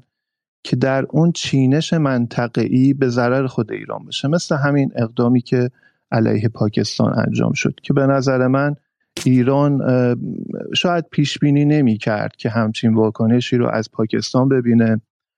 به خصوص اینکه خب حالا فکر می‌کرد مثلا در پاکستان دولت قوی وجود نداره و اقداماتی هم قبلا مشابهین انجام داده بود. البته خیلی رسانه ای نمی‌شد ولی حالا به صورت پهپادی یا مثلا نیروهایی که رفتن داخل خاک پاکستان عملیاتی انجام دادن و اومدن و قبلا واکنش هایی دیده نمی‌شد شاید انتظار نداشت یه همچین واکنشی رو از پاکستان ببینه و به خاطر همین فکر می‌کنم که یه مقدار در این مسئله هیجان زده شد. من دوستانی که حالا منو دنبال می‌کنن شاید یادشون باشه من روز قبلی که در واقع به پاکستان حمله بشه و همون شبی که به ادلب و عراق حمله شد من یه توییت زدم که چقدر خوب می‌شد که مثلا نیروهای ما یه حسابی هم به این در واقع به حساب این تروریست های شرق کشور می‌رسیدم و فرداش که این شد من خب گفتم خیلی خوشحال ترم الان این اتفاق انجام شد. ولی خب منی که به عنوان یک مخاطب حساب میشم به عنوان یک کسی که توییتر ممکنه نظراتی برم و یه احساساتی داشته باشم محاسبات نظامی و سیاسی رو به صورت دقیق نمی‌تونم انجام بدم. اون کسی که داره تصمیم گیری نظامی می‌کنه باید دقیق تر عمل کنه. و حالا من بخوام یه نکته دیگه هم بگم. اینه که شاید این اقدام ایران بعد از این انجام شد که بایدن به صورت سریح گفت ما می‌دونیم ایران وارد جنگ نمیشه. یعنی تا وقتی که احتمال گر گرفتن بود احتمال این بود که اقدام نظامی ایران ممکنه به تنش در منطقه بیانجامه. ممکنه دامنه جنگ رو وسیع کنه که آقای امیر عبداللهیان دائما این رو می‌گفت که ما خواهان گسترش دامنه جنگ نیستیم. ممکنه این ادامه درگیری ها به گسترش دامنه جنگ بیانجامه. ولی بعد از اینکه بایدن اومد سریح گفت که ایران به دنبال جنگ نیست و ما اینو می‌دونیم فکر می‌کنم ایران یه مقدار خیالش راحت تر شد که بتونه یک همچین واکنشی بده و به نظر من فرماندهان ما دستشون باز شد و این واکنش رو با خیال راحت تری انجام دادن. اما من یک دقیقه اگر اجازه بدید جمع بکنم. یه نکته ای که به نظر من باید بهش توجه بشه که یمنی ها به این نکته خیلی خوب توجه کردن و با اینکه پشتوانه اصلی نظامی و سیاسی یمن خود ایرانه ولی ما باید این نکته رو از یمنی ها یاد بگیریم و اون اینه که بازیگران پشت پرده رو خوب بشناسیم. ببینید در قضیه حمله آمریکا به یمن روسیه و چین به قطنامه ای که ضد یمن بود رأی ممتنع دادن و در واقع چراغ سبز نشون دادن به آمریکا که یمن رو بزنه. و یمنی ها خیلی خوب اینو فهمیدن و به جای اینکه پناه ببرن به دامن روسیه و چین اون طرف اومدن بلافاصله دو تا کشتی روسیه رو زدن که به به روسیه هم بفهمونن آقا ما ما داریم می‌فهمیم که تو از گسترش تنش در منطقه داری سود می‌بری و دنبال این هستی و خوشحالی. و خوشحال نباش. ممکنه این اتفاق برای ایران هم بیفته و خیلی وقتا به خاطر ارتباط زیادی که نظامی های ما با دولت روسیه دارن ممکنه یه جاهایی هم روسیه این شیطنت رو انجام بده و ایران رو به سمت تنش بکشونه تا یه مقدار اونجا خیالش از جهت اوکراین و اینها راحت بشه. و خب هممون می‌دونیم که روسیه از گسترش تنش در منطقه سود می‌بره و دوست داره حواس آمریکا و جامعه جهانی به منطقه جمع بشه تا خودش بتونه یه مقدار خیالش راحت بشه. چین هم همینطور در مورد تایوان یه همچین چیزی رو داره و ما باید این بازیگرای پشت پرده رو بفهمیم. و اگر اجازه بدید یه سوال هم از شما دارم آیا علیزاده که من یه سوال دارم. من نکاتم رو گفتم. و اون این بود که شما در هفته پیش در لندن در راهپیمایی مردم لندن در حمایت از غزه شرکت کردید. و ما اون کلیپ رو دیدیم از اون شخصی که اومد مزاحم شما شد و آزادی بیان رو بر نمیتاب بر نمیتافت و یک تظاهرات معمولی و مسالمت آمیز رو نمی‌تونست تحمل کنه. و ما از این کلیپ خیلی ناراحت شدیم و دوست داریم بدونیم که واکنش شما به این افرادی که حتی وقتی میرن در غرب در لندن باز فرهنگشون فرهنگ دیکتاتوری فرهنگ تحمیل عقایدشون هست و ضد در واقع جامعه ایرانی و جامعه مقاومت دارن عمل می‌کنن. واکنش شما چیه؟ و اونجا یه نکته شما گفتید که گفتید ما من 23 سال عضو حزب سوسیالیست انگلیس هستم. می‌خواستم ببینم فعالیت حزبیتون دقیقا تو چه حزبی هست. چون این برای مخاطبای ما خیلی سوال شده بود.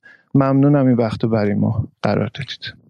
خواهش می‌کنم. خیلی ممنون شما. حالا بحث اون برنامه بازم چیز دیگه. من توی برنامه توضیح دادم. همون شب توی برنامه دیگه فیلم رو نشون دادم. توضیح دادم که حالا چیز خیلی خاصی نبود. برای اینکه فرق بین کسی که داره پروپاگاندا تولید می‌کنه و کسایی مثل اینها که مصرف می‌کنه و بیشتر حالا بنده خدا که بیشتر گروه فشار بود من توضیح دادم که تا حالا یکی دو بار که اتفاق افتاده از سمت مثلا کسایی بوده که من شخصا به خاطر بالا اعتقادات خودم نمی‌تونم ازشون به پلیس شکایت کنم. چون پناهنده هستم و پلیس انگلیس که تا حد زیادی هم racist هست ممکنه بگیره و اخراجشون کنه و من نمی‌تونم به شکلی از پلیس انگلیس علیه کسی بگم که حالا یه خورده زیاد ایران اینترنشنال دیده و زیادم اینا رو خونده و گمان می‌کنه که حالا من مزدورم. گفتم مثالی که زدم اینه دیگه. آقای جناب دکتر موسی غنی نژاد تئوریسین تمامی دولت های بورژوایی بعد از پایان جنگ نزدیک به تمامی وزارت های اطلاعات اینو من رسما به شما اعلام می‌کنم. موسی قنی نزدیک به تمامی نیروهای امنیتی نزدیک به بسیاری از مراجع و یکی از تئوریستن ها و ایدئولوگ های هسته سخت جمهوری اسلامی در سال 1402 به عنوان قهرمان آزادی بیان شناخته میشه و منی که معتقدم که جمهوری اسلامی موظفه که حقوق کارگرا رو بیشتر کنه وظیفشه که به مستعفین ایران خانه بده.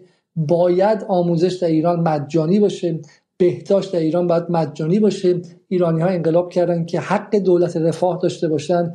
و سرمایداری رانتی قارتی نئولیبرالی جمهوری اسلامی در سال 1402 خطرش از اسرائیل خیلی خیلی بیشتره. من میشم موضوع جمهوری اسلامی. و این من نمی‌تونم عوض کنم. قدرت پروپاگاندا اینه. قدرت پروپاگاندا اینه که اون کسی که از ایران داره پول خارج می‌کنه میره به کانادا قهرمان ملیه. ولی بچه 20 ساله‌ای که میره تو سوریه کشته میشه توی بخش از نیروی قدس مزدور محسوب میشه. این قدرت پروپاگاندا من نمی‌تونم عوضش کنم. نفرتی که در جامعه ایران الان هست دیگه دوست دشمن تشخیص نمیده. حالا بخشش هم مقصر شاید به شکلی خطوط استراتژی جمهوری اسلامی در این سالها بوده باشه. ولی برای من با اون آدمی که تو خیابان به من فوش میده من واقعا با اون دشمنی نمی‌تونم داشته باشم چون اونم مغزش همین چیزا پره دیگه. و این چیز خاصی نیستش. ولی من سالها عضو سوسیالیست پارتی و بعد هم وقتی که کوربین اومد عضو حزب لیبر بودم و با رفتن لیبر کوربین هم خارج شدم و همه این سالها عضو استاب دوار کولیشن بودم. حرفی که به اون فرد می‌زدم این که تو وقتی در ایران هستی حق داری که تصویرت از جهان محدود باشه و همه چیز در واکنش به رفتار مثلا حکومت نگاه کنی. ولی وقتی خارج میشی می‌تونی ببینید که آقا بالاخره جنگ امنیت ملی و خیره یه خود تصویر جهانی هم ببینیم ببینید که انگلیسی که اینجا هستی چگونه به عراق حمله کرد به افغانستان حمله کرد و دموکراسی رو هم پشت سر گذاشت و براش ذره اهمیت نداشت یا آمریکا و غیره. و توی جمله هم بهش گفتن میگه ظلم جمهوری اسلامی ناراحتی چطور از ظلم خیلی بزرگتر انگلیس و آمریکا که واقعا منطقه ما رو شخ زدن و 400 سال جهان رو شخ زدن ناراحت نیست و غیره. اما از این بگذاریم برسیم سر صحبت آخر آقای جواد باغری و با بحث رو تموم کنیم. فقط من یک خبرم اینجا بدم والله حرفامون اون خبر خوش پیروزی تیم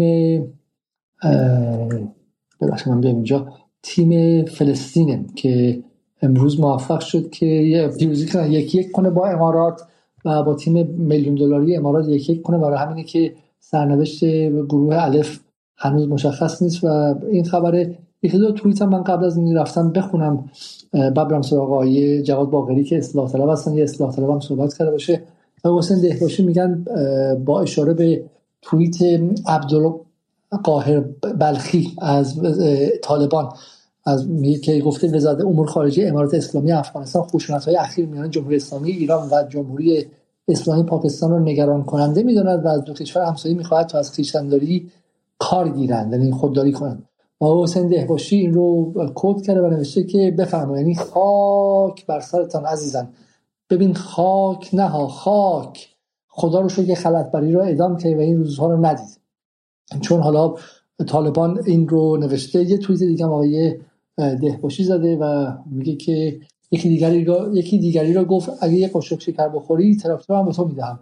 دیگری خورد و تراکتور رو گرفت. سپس اولی از خود پرسید چه جواب دیگران بدهد که چرا تراکتور را باخته؟ و دومی نیز ترسید که بقیه بفهمن که چه خورده. این بود که راضی شدن راضی شدن اولی هم قاشق شکر خورده معامله فصل شد.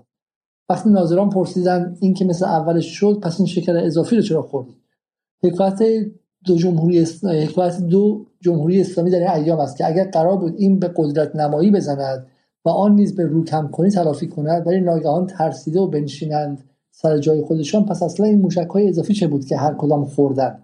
خب جواب آقای دهباشی را دوستان دیگه می‌تونن بدن از منظر رئال پلیتیک و نظامی. فرقش اینه که یکی از این حکومت ها اتمیه و یکیشون هست که ای داره که تو جیب آمریکاست.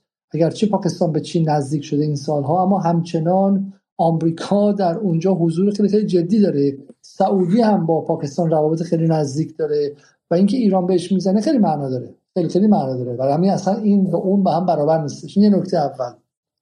نکته دومی که من خواستم اینجا بگم اینه که اتفاقا اتفاق خیلی مهمی که اینجا افتاد این بود که ایران برخلاف گفته و شبهی که این دو روز به وجود آوردن که بعد بدخشان می‌زد و به افغانستان حمله می‌کرد یک چیزی رو ایران خیلی خیلی جدی مشخص کرد و اون هم من حالا باز برای دوستان که در توی یوتیوب هستن رو من منتشر می‌کنم بتونن ببینن این رو.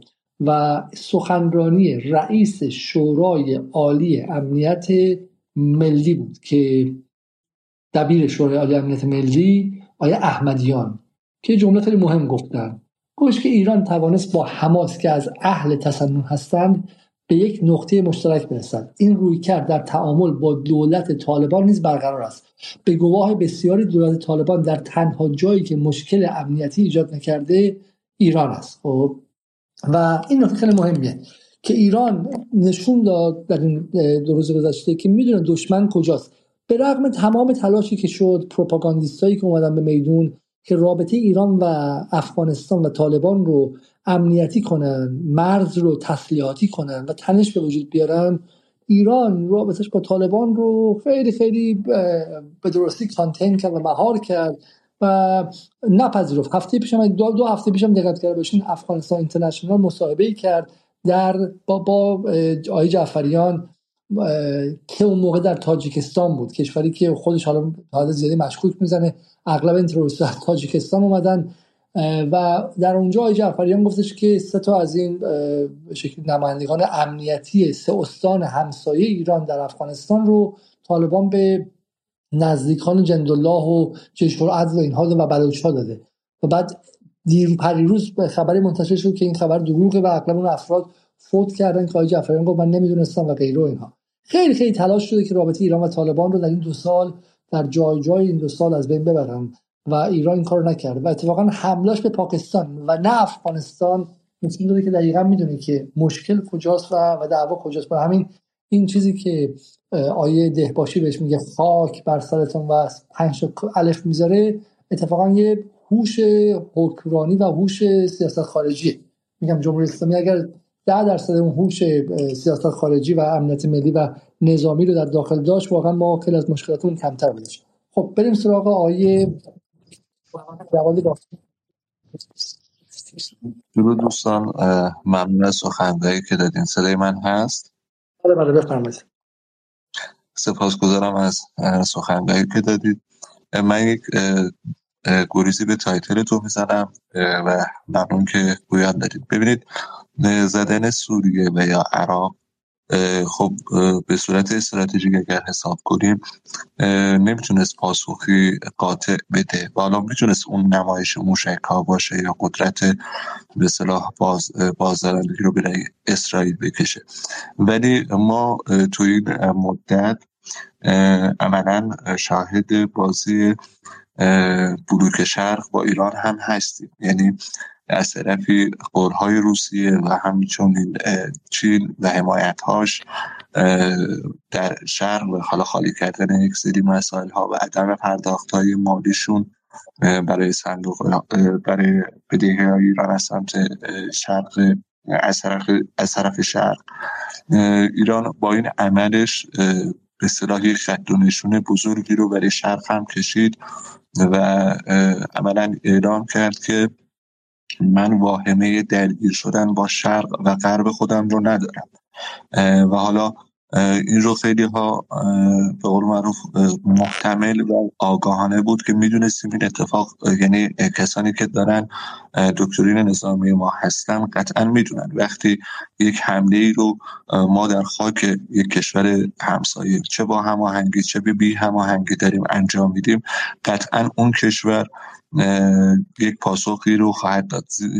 این رو هم بگم که خب دولت پاکستان به شدت تحت فشار دولت آمریکا بوده و همچنین از طرف مردمش. همونطور که ما وقتی یک اتفاقی در خاک کشورمون میفته از دولتمون و از حاکمیتمون انتظار پاسخ داریم یا هر قاطعیتی رو داریم. قطعا مردم پاکستان هم زیر این حملات بودن. و از طرفی هم هندوستان هم یعنی کاربران هندی هم دست ننشستن و فضای مجازی پاکستان رو قشنگ بمران کردن چه روزنامه هاشون چه به قول من رسانه هاشون و این تحقیر کردن که پاکستان رو که ببینید به راحتی که شما ادعا می‌کنید من می‌زنم و می‌زنم و قول دارم. ایران که بمب اتمی نداره به شما که بمب اتم دارید حمله کرد و به راحتی شما هیچ جوابی ندادید. ولی در ادامه خب میاد به یک حمله کوچکتری رو دست آقای باقی ای صدای من نمیشنوید یا میشنوید می‌خوام بریم پایین که حداقل بحث شما تموم شه.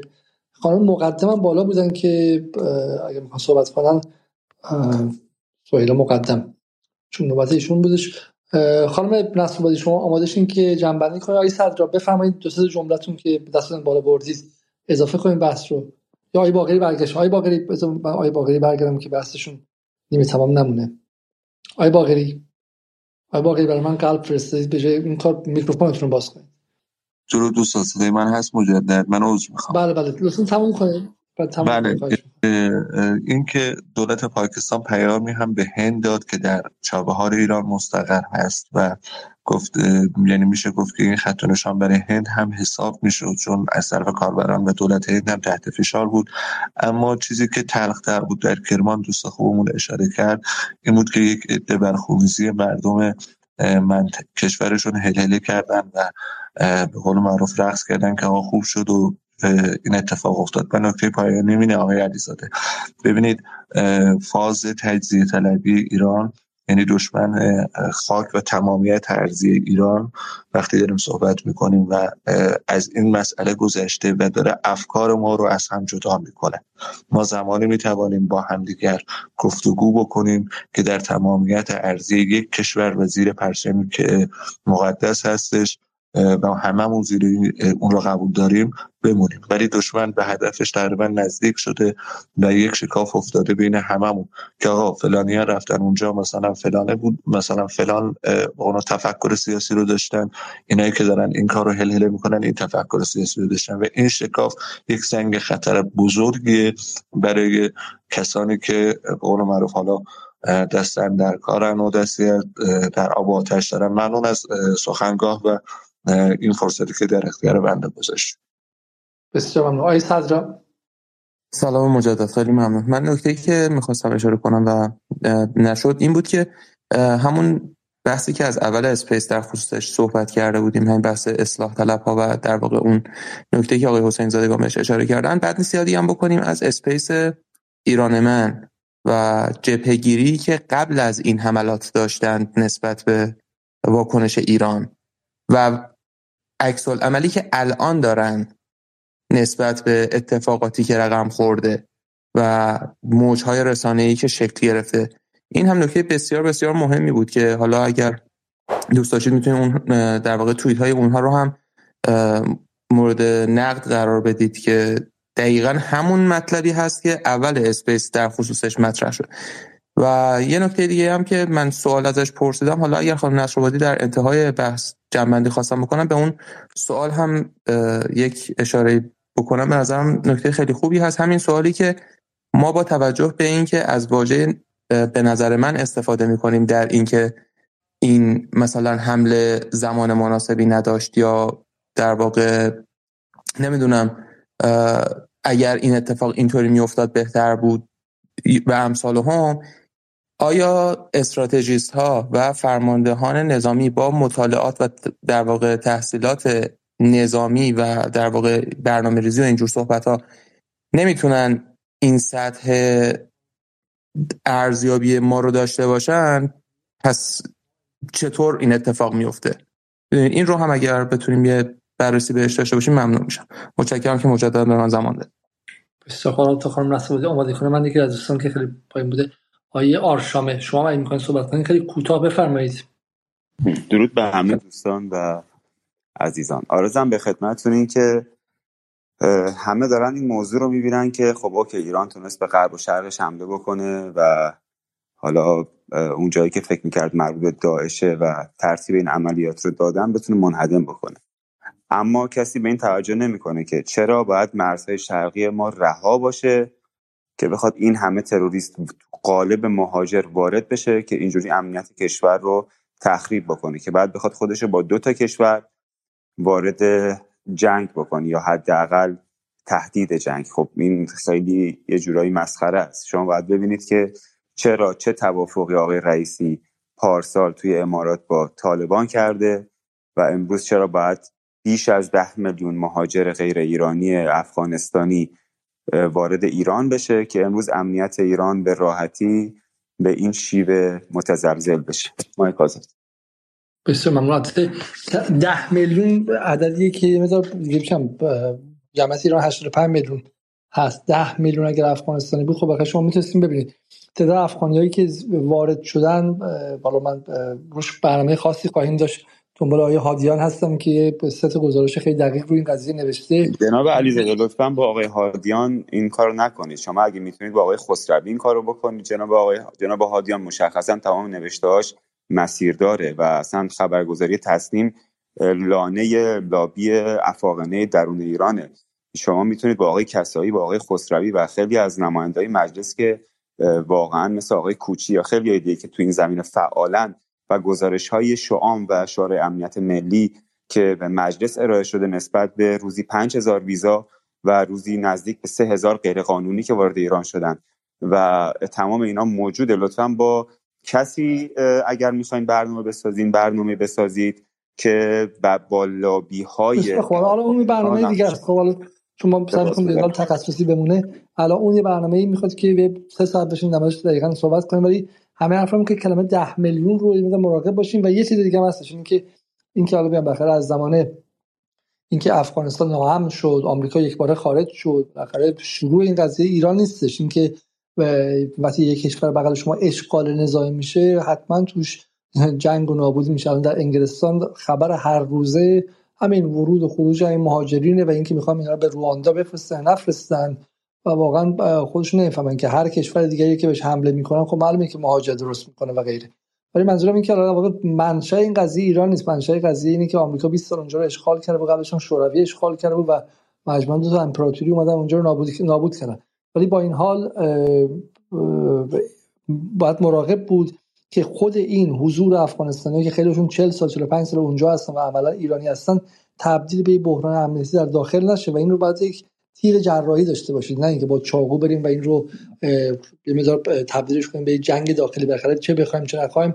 ما الان در ایران آذری داریم عرب داریم هم بلوچ داریم افغانستانی هم داریم. خیلی از افغانستان 40 سال اونجا هستن غیر از اینکه حالا ریشه های مشترک هم دارن. من الان نمی‌خوام وارد این بحث شم حتما در موردش برنامه خواهیم گذاشت. خانم نصرآبادی اگر جمع بندی دارید شما بفرمایید. خب خانم نصرآبادی نیستن. من فقط باز هم برای دوستانی که در یوتیوب می‌تونن ببینن. یک دو توییت دیگه می‌ذارم. یکی از توییت پارسیه که میگه که با اسلام با absolute idiocy of Tehran striking پاکستان با بلاحت تمام ایار شب حمله ایران به پاکستان مبهوت شدم. تهران سه کشور رو بمباران کرده. هیچ هیچ چیزی به کرمان هیچ ربطی به کرمان نداشتن. ساختمونی که در سوریه بود خالی بود. نو هیچ نشانی از این که اربیل به موساد مربوط باشه وجود نداره و و به شکل آفشوت ها و به معروف تخم ترکی القاعدم در پاکستان به کرمان ربطی نداشتش و بر اساس گفته خود ایران. پاکستان یک حکومت یک دولت اتمی است و معلومه که بمباران شدن رو تحمل نمی‌کنه و مجبوره که پاسخ بده و امیدواریم که این پاسخ پایان قضیه باشه و ادامه پیدا نکنه. و جمله پایانش مهمه برای اونایی که به اون یک تحلیل میگه که به نظر میاد که ایران از همان سندروم چیزی انجام بده رنج می‌برن که اغلب در پاکستان در, در واشنگتن هم باعث شده که به پای خودشون شلیک کنن. و همین توییت پارسی معتقده که فقط برای اینکه ایران کاری کرده باشه این کاری کرده و و منطق خاصی نداشته. الان من گفتم که اینا به عنوان یکی از تئوری ها تحلیل های موجود بخونم. یه توییت دیگه برای شما می‌خونم از خانم هدا هاشمی که با اشاره به ویدیویی که از تلویزیون پخش شده میگه که موشک به خاک کشورمون زدن. تو این سه حمله این حمله سه تا زن و چهار کودک کشته شدن. مجری میگه خدا رو شکر. از اون طرف معاون امنیتی انتظامی استان سیستان بلوچستان میگه در این حمله اتباع غیر ایرانی کشته شدن. خجالت بکشید شما یکی هستید و آیه محمد نسوحی اومده توضیح داده این رو و میگه که موجود در ثانیه 35 و بعد از اون که گفته میشه در انفجار دوم تلفات نداشتیم میگه خدا رو شکر. بعد خبرنگار شهر کلا صحبت ها رو تحریف کرده و میگه بعد از کشته شدن مجری میگه خدا رو شکر. همینقدر بی اخلاق منتشر کنید که آبرو و شرفی براشون نمونه. حالا من فقط به این عنوان نشون دادم که خواستم بگم که چگونه در هر مسئله حول امنیت ملی به جای اینکه یک وحدت ملی شکل بگیره یک دعوای تمام ایار شکل می‌گیره. و حالا باز ما یک بار دیگه اینجا تکرار می‌کنیم که در جدال ما به روی همه انتقادات از وضع موجود رومون باز و ما به هیچ وجه طرفدار وضع موجود نیستیم به هیچ وجه طرفدار دولت رئیسی نیستیم به هیچ وجه طرفدار اصولگرایان نیستیم و گمان نمی‌کنیم که وضع موجود وضعی شایسته 85 میلیون ایرانی. اما برای یک چیز معتقدیم که امنیت ملی چه حالا رفتی به ایران و به ایدولوژی جمهوری اسلامی و به اسلامگرایی و به شیعه و اینها نداره. امنیت ملی در همه جای دنیا بالاخره برای اون آدم هایی که اونجا زندگی کردن یک اولویت که اگر می‌خوان زنده بمونن و بقا داشته باشن همونطور که رو محیط زیست روی به شکلی مباحثی که عدالت حداقلی به وجود بیاره که طبقات اجتماعی همدیگر رو ندرن امنیت ملی هم باید طوری باشه که دشمن خارجی طمع دریدنشون از چشمش بیرون کنه. برای همین که در کشورهای جهان به رغم وجود جناهایی که اینقدر با هم دعوا دارن از تو شب سر یه بدیهیات کلی حداقلی امنیت ملی یک وفاق حداقلی هست یعنی دموکرات و جمهوری خواه. طوری به هم دیگه فوش میدن که گمان می‌کنین دو تا دشمن خونی هستن. ولی به امنیت ملی که می‌رسه یه وفاق حداقلی دارن. و این که در ایران دعوای جناهی اینقدر تو امنیت ملی میاد و اینقدر حول امنیت ملی شکل بگیره اتفاقی در سدهی گذشته بوده و محصول استیت ضعیف ایرانه که بعد از فوت آیت خمینی واقعا ساخت قدرت در ایران طوری بود که هیچ وقت نشد که واقعا ایران سر سیاست خارجی تصمیم بگیره. برخلاف همه دروغ هایی که به شما غربگرایان و لیبرال ها میگن که deep state ایران دولت پنهان ایران دست سپاه و خامنه‌ای تصمیم نهایی می‌گیره و غیره اتفاقا همین. نتونستن اون تصمیم رو بگیرن و هنوزم به رغم آمدن رئیسی و به رغم انتخابات اما و اگری که در سال 1400 بود و بخشی از جمهوریت در ایران قربانی شد که حداقل استیت متحد شه و بتونه تصمیم های گنده رو بگیره. هنوز که هنوز حول سیاست خارجی ما دعوا داریم و واقعا نمی‌دونیم که باید به چپ بریم یا به راست بریم و واقعا چه تصمیم هایی بگیریم. و اینه که هر اتفاقی حتی کشته شدن 107 بچه و زن مردم در کرمان یا اینکه ایران وای میسته و قدرت نمایی می‌کنه و به سه کشور موشک می‌زنه دلیل تفرقه بیشتر در داخل میشه و این غیر قابل واقعا بخششه و از هر جایی که هستید اصلاح طلب اصولگرها کاری ندارم ولی اگه واقعا ارق ملی و ایرانی دارید و اصلا دشمن جمهوری اسلامی هم هستید من گمان می‌کنم که این رو باید پذیرفت که حول مسئله امنیت ملی و امنیت نظامی باید متحد بود. امیدوارم که بحث امشب به درد خورده باشه و از دوستانی که تا این لحظه در یوتیوب در 2000 نفری هم که در یوتیوب برنامه رو زنده دنبال کردن تشکر می‌کنم. از دوستان در توییتر هم که تا این موقع شب برنامه دیدن تشکر می‌کنم. تا برنامه بعد که احتمالا فردا شب باشه با همه شما خداحافظی می‌کنم. شب بخیر و خدا نگهدار.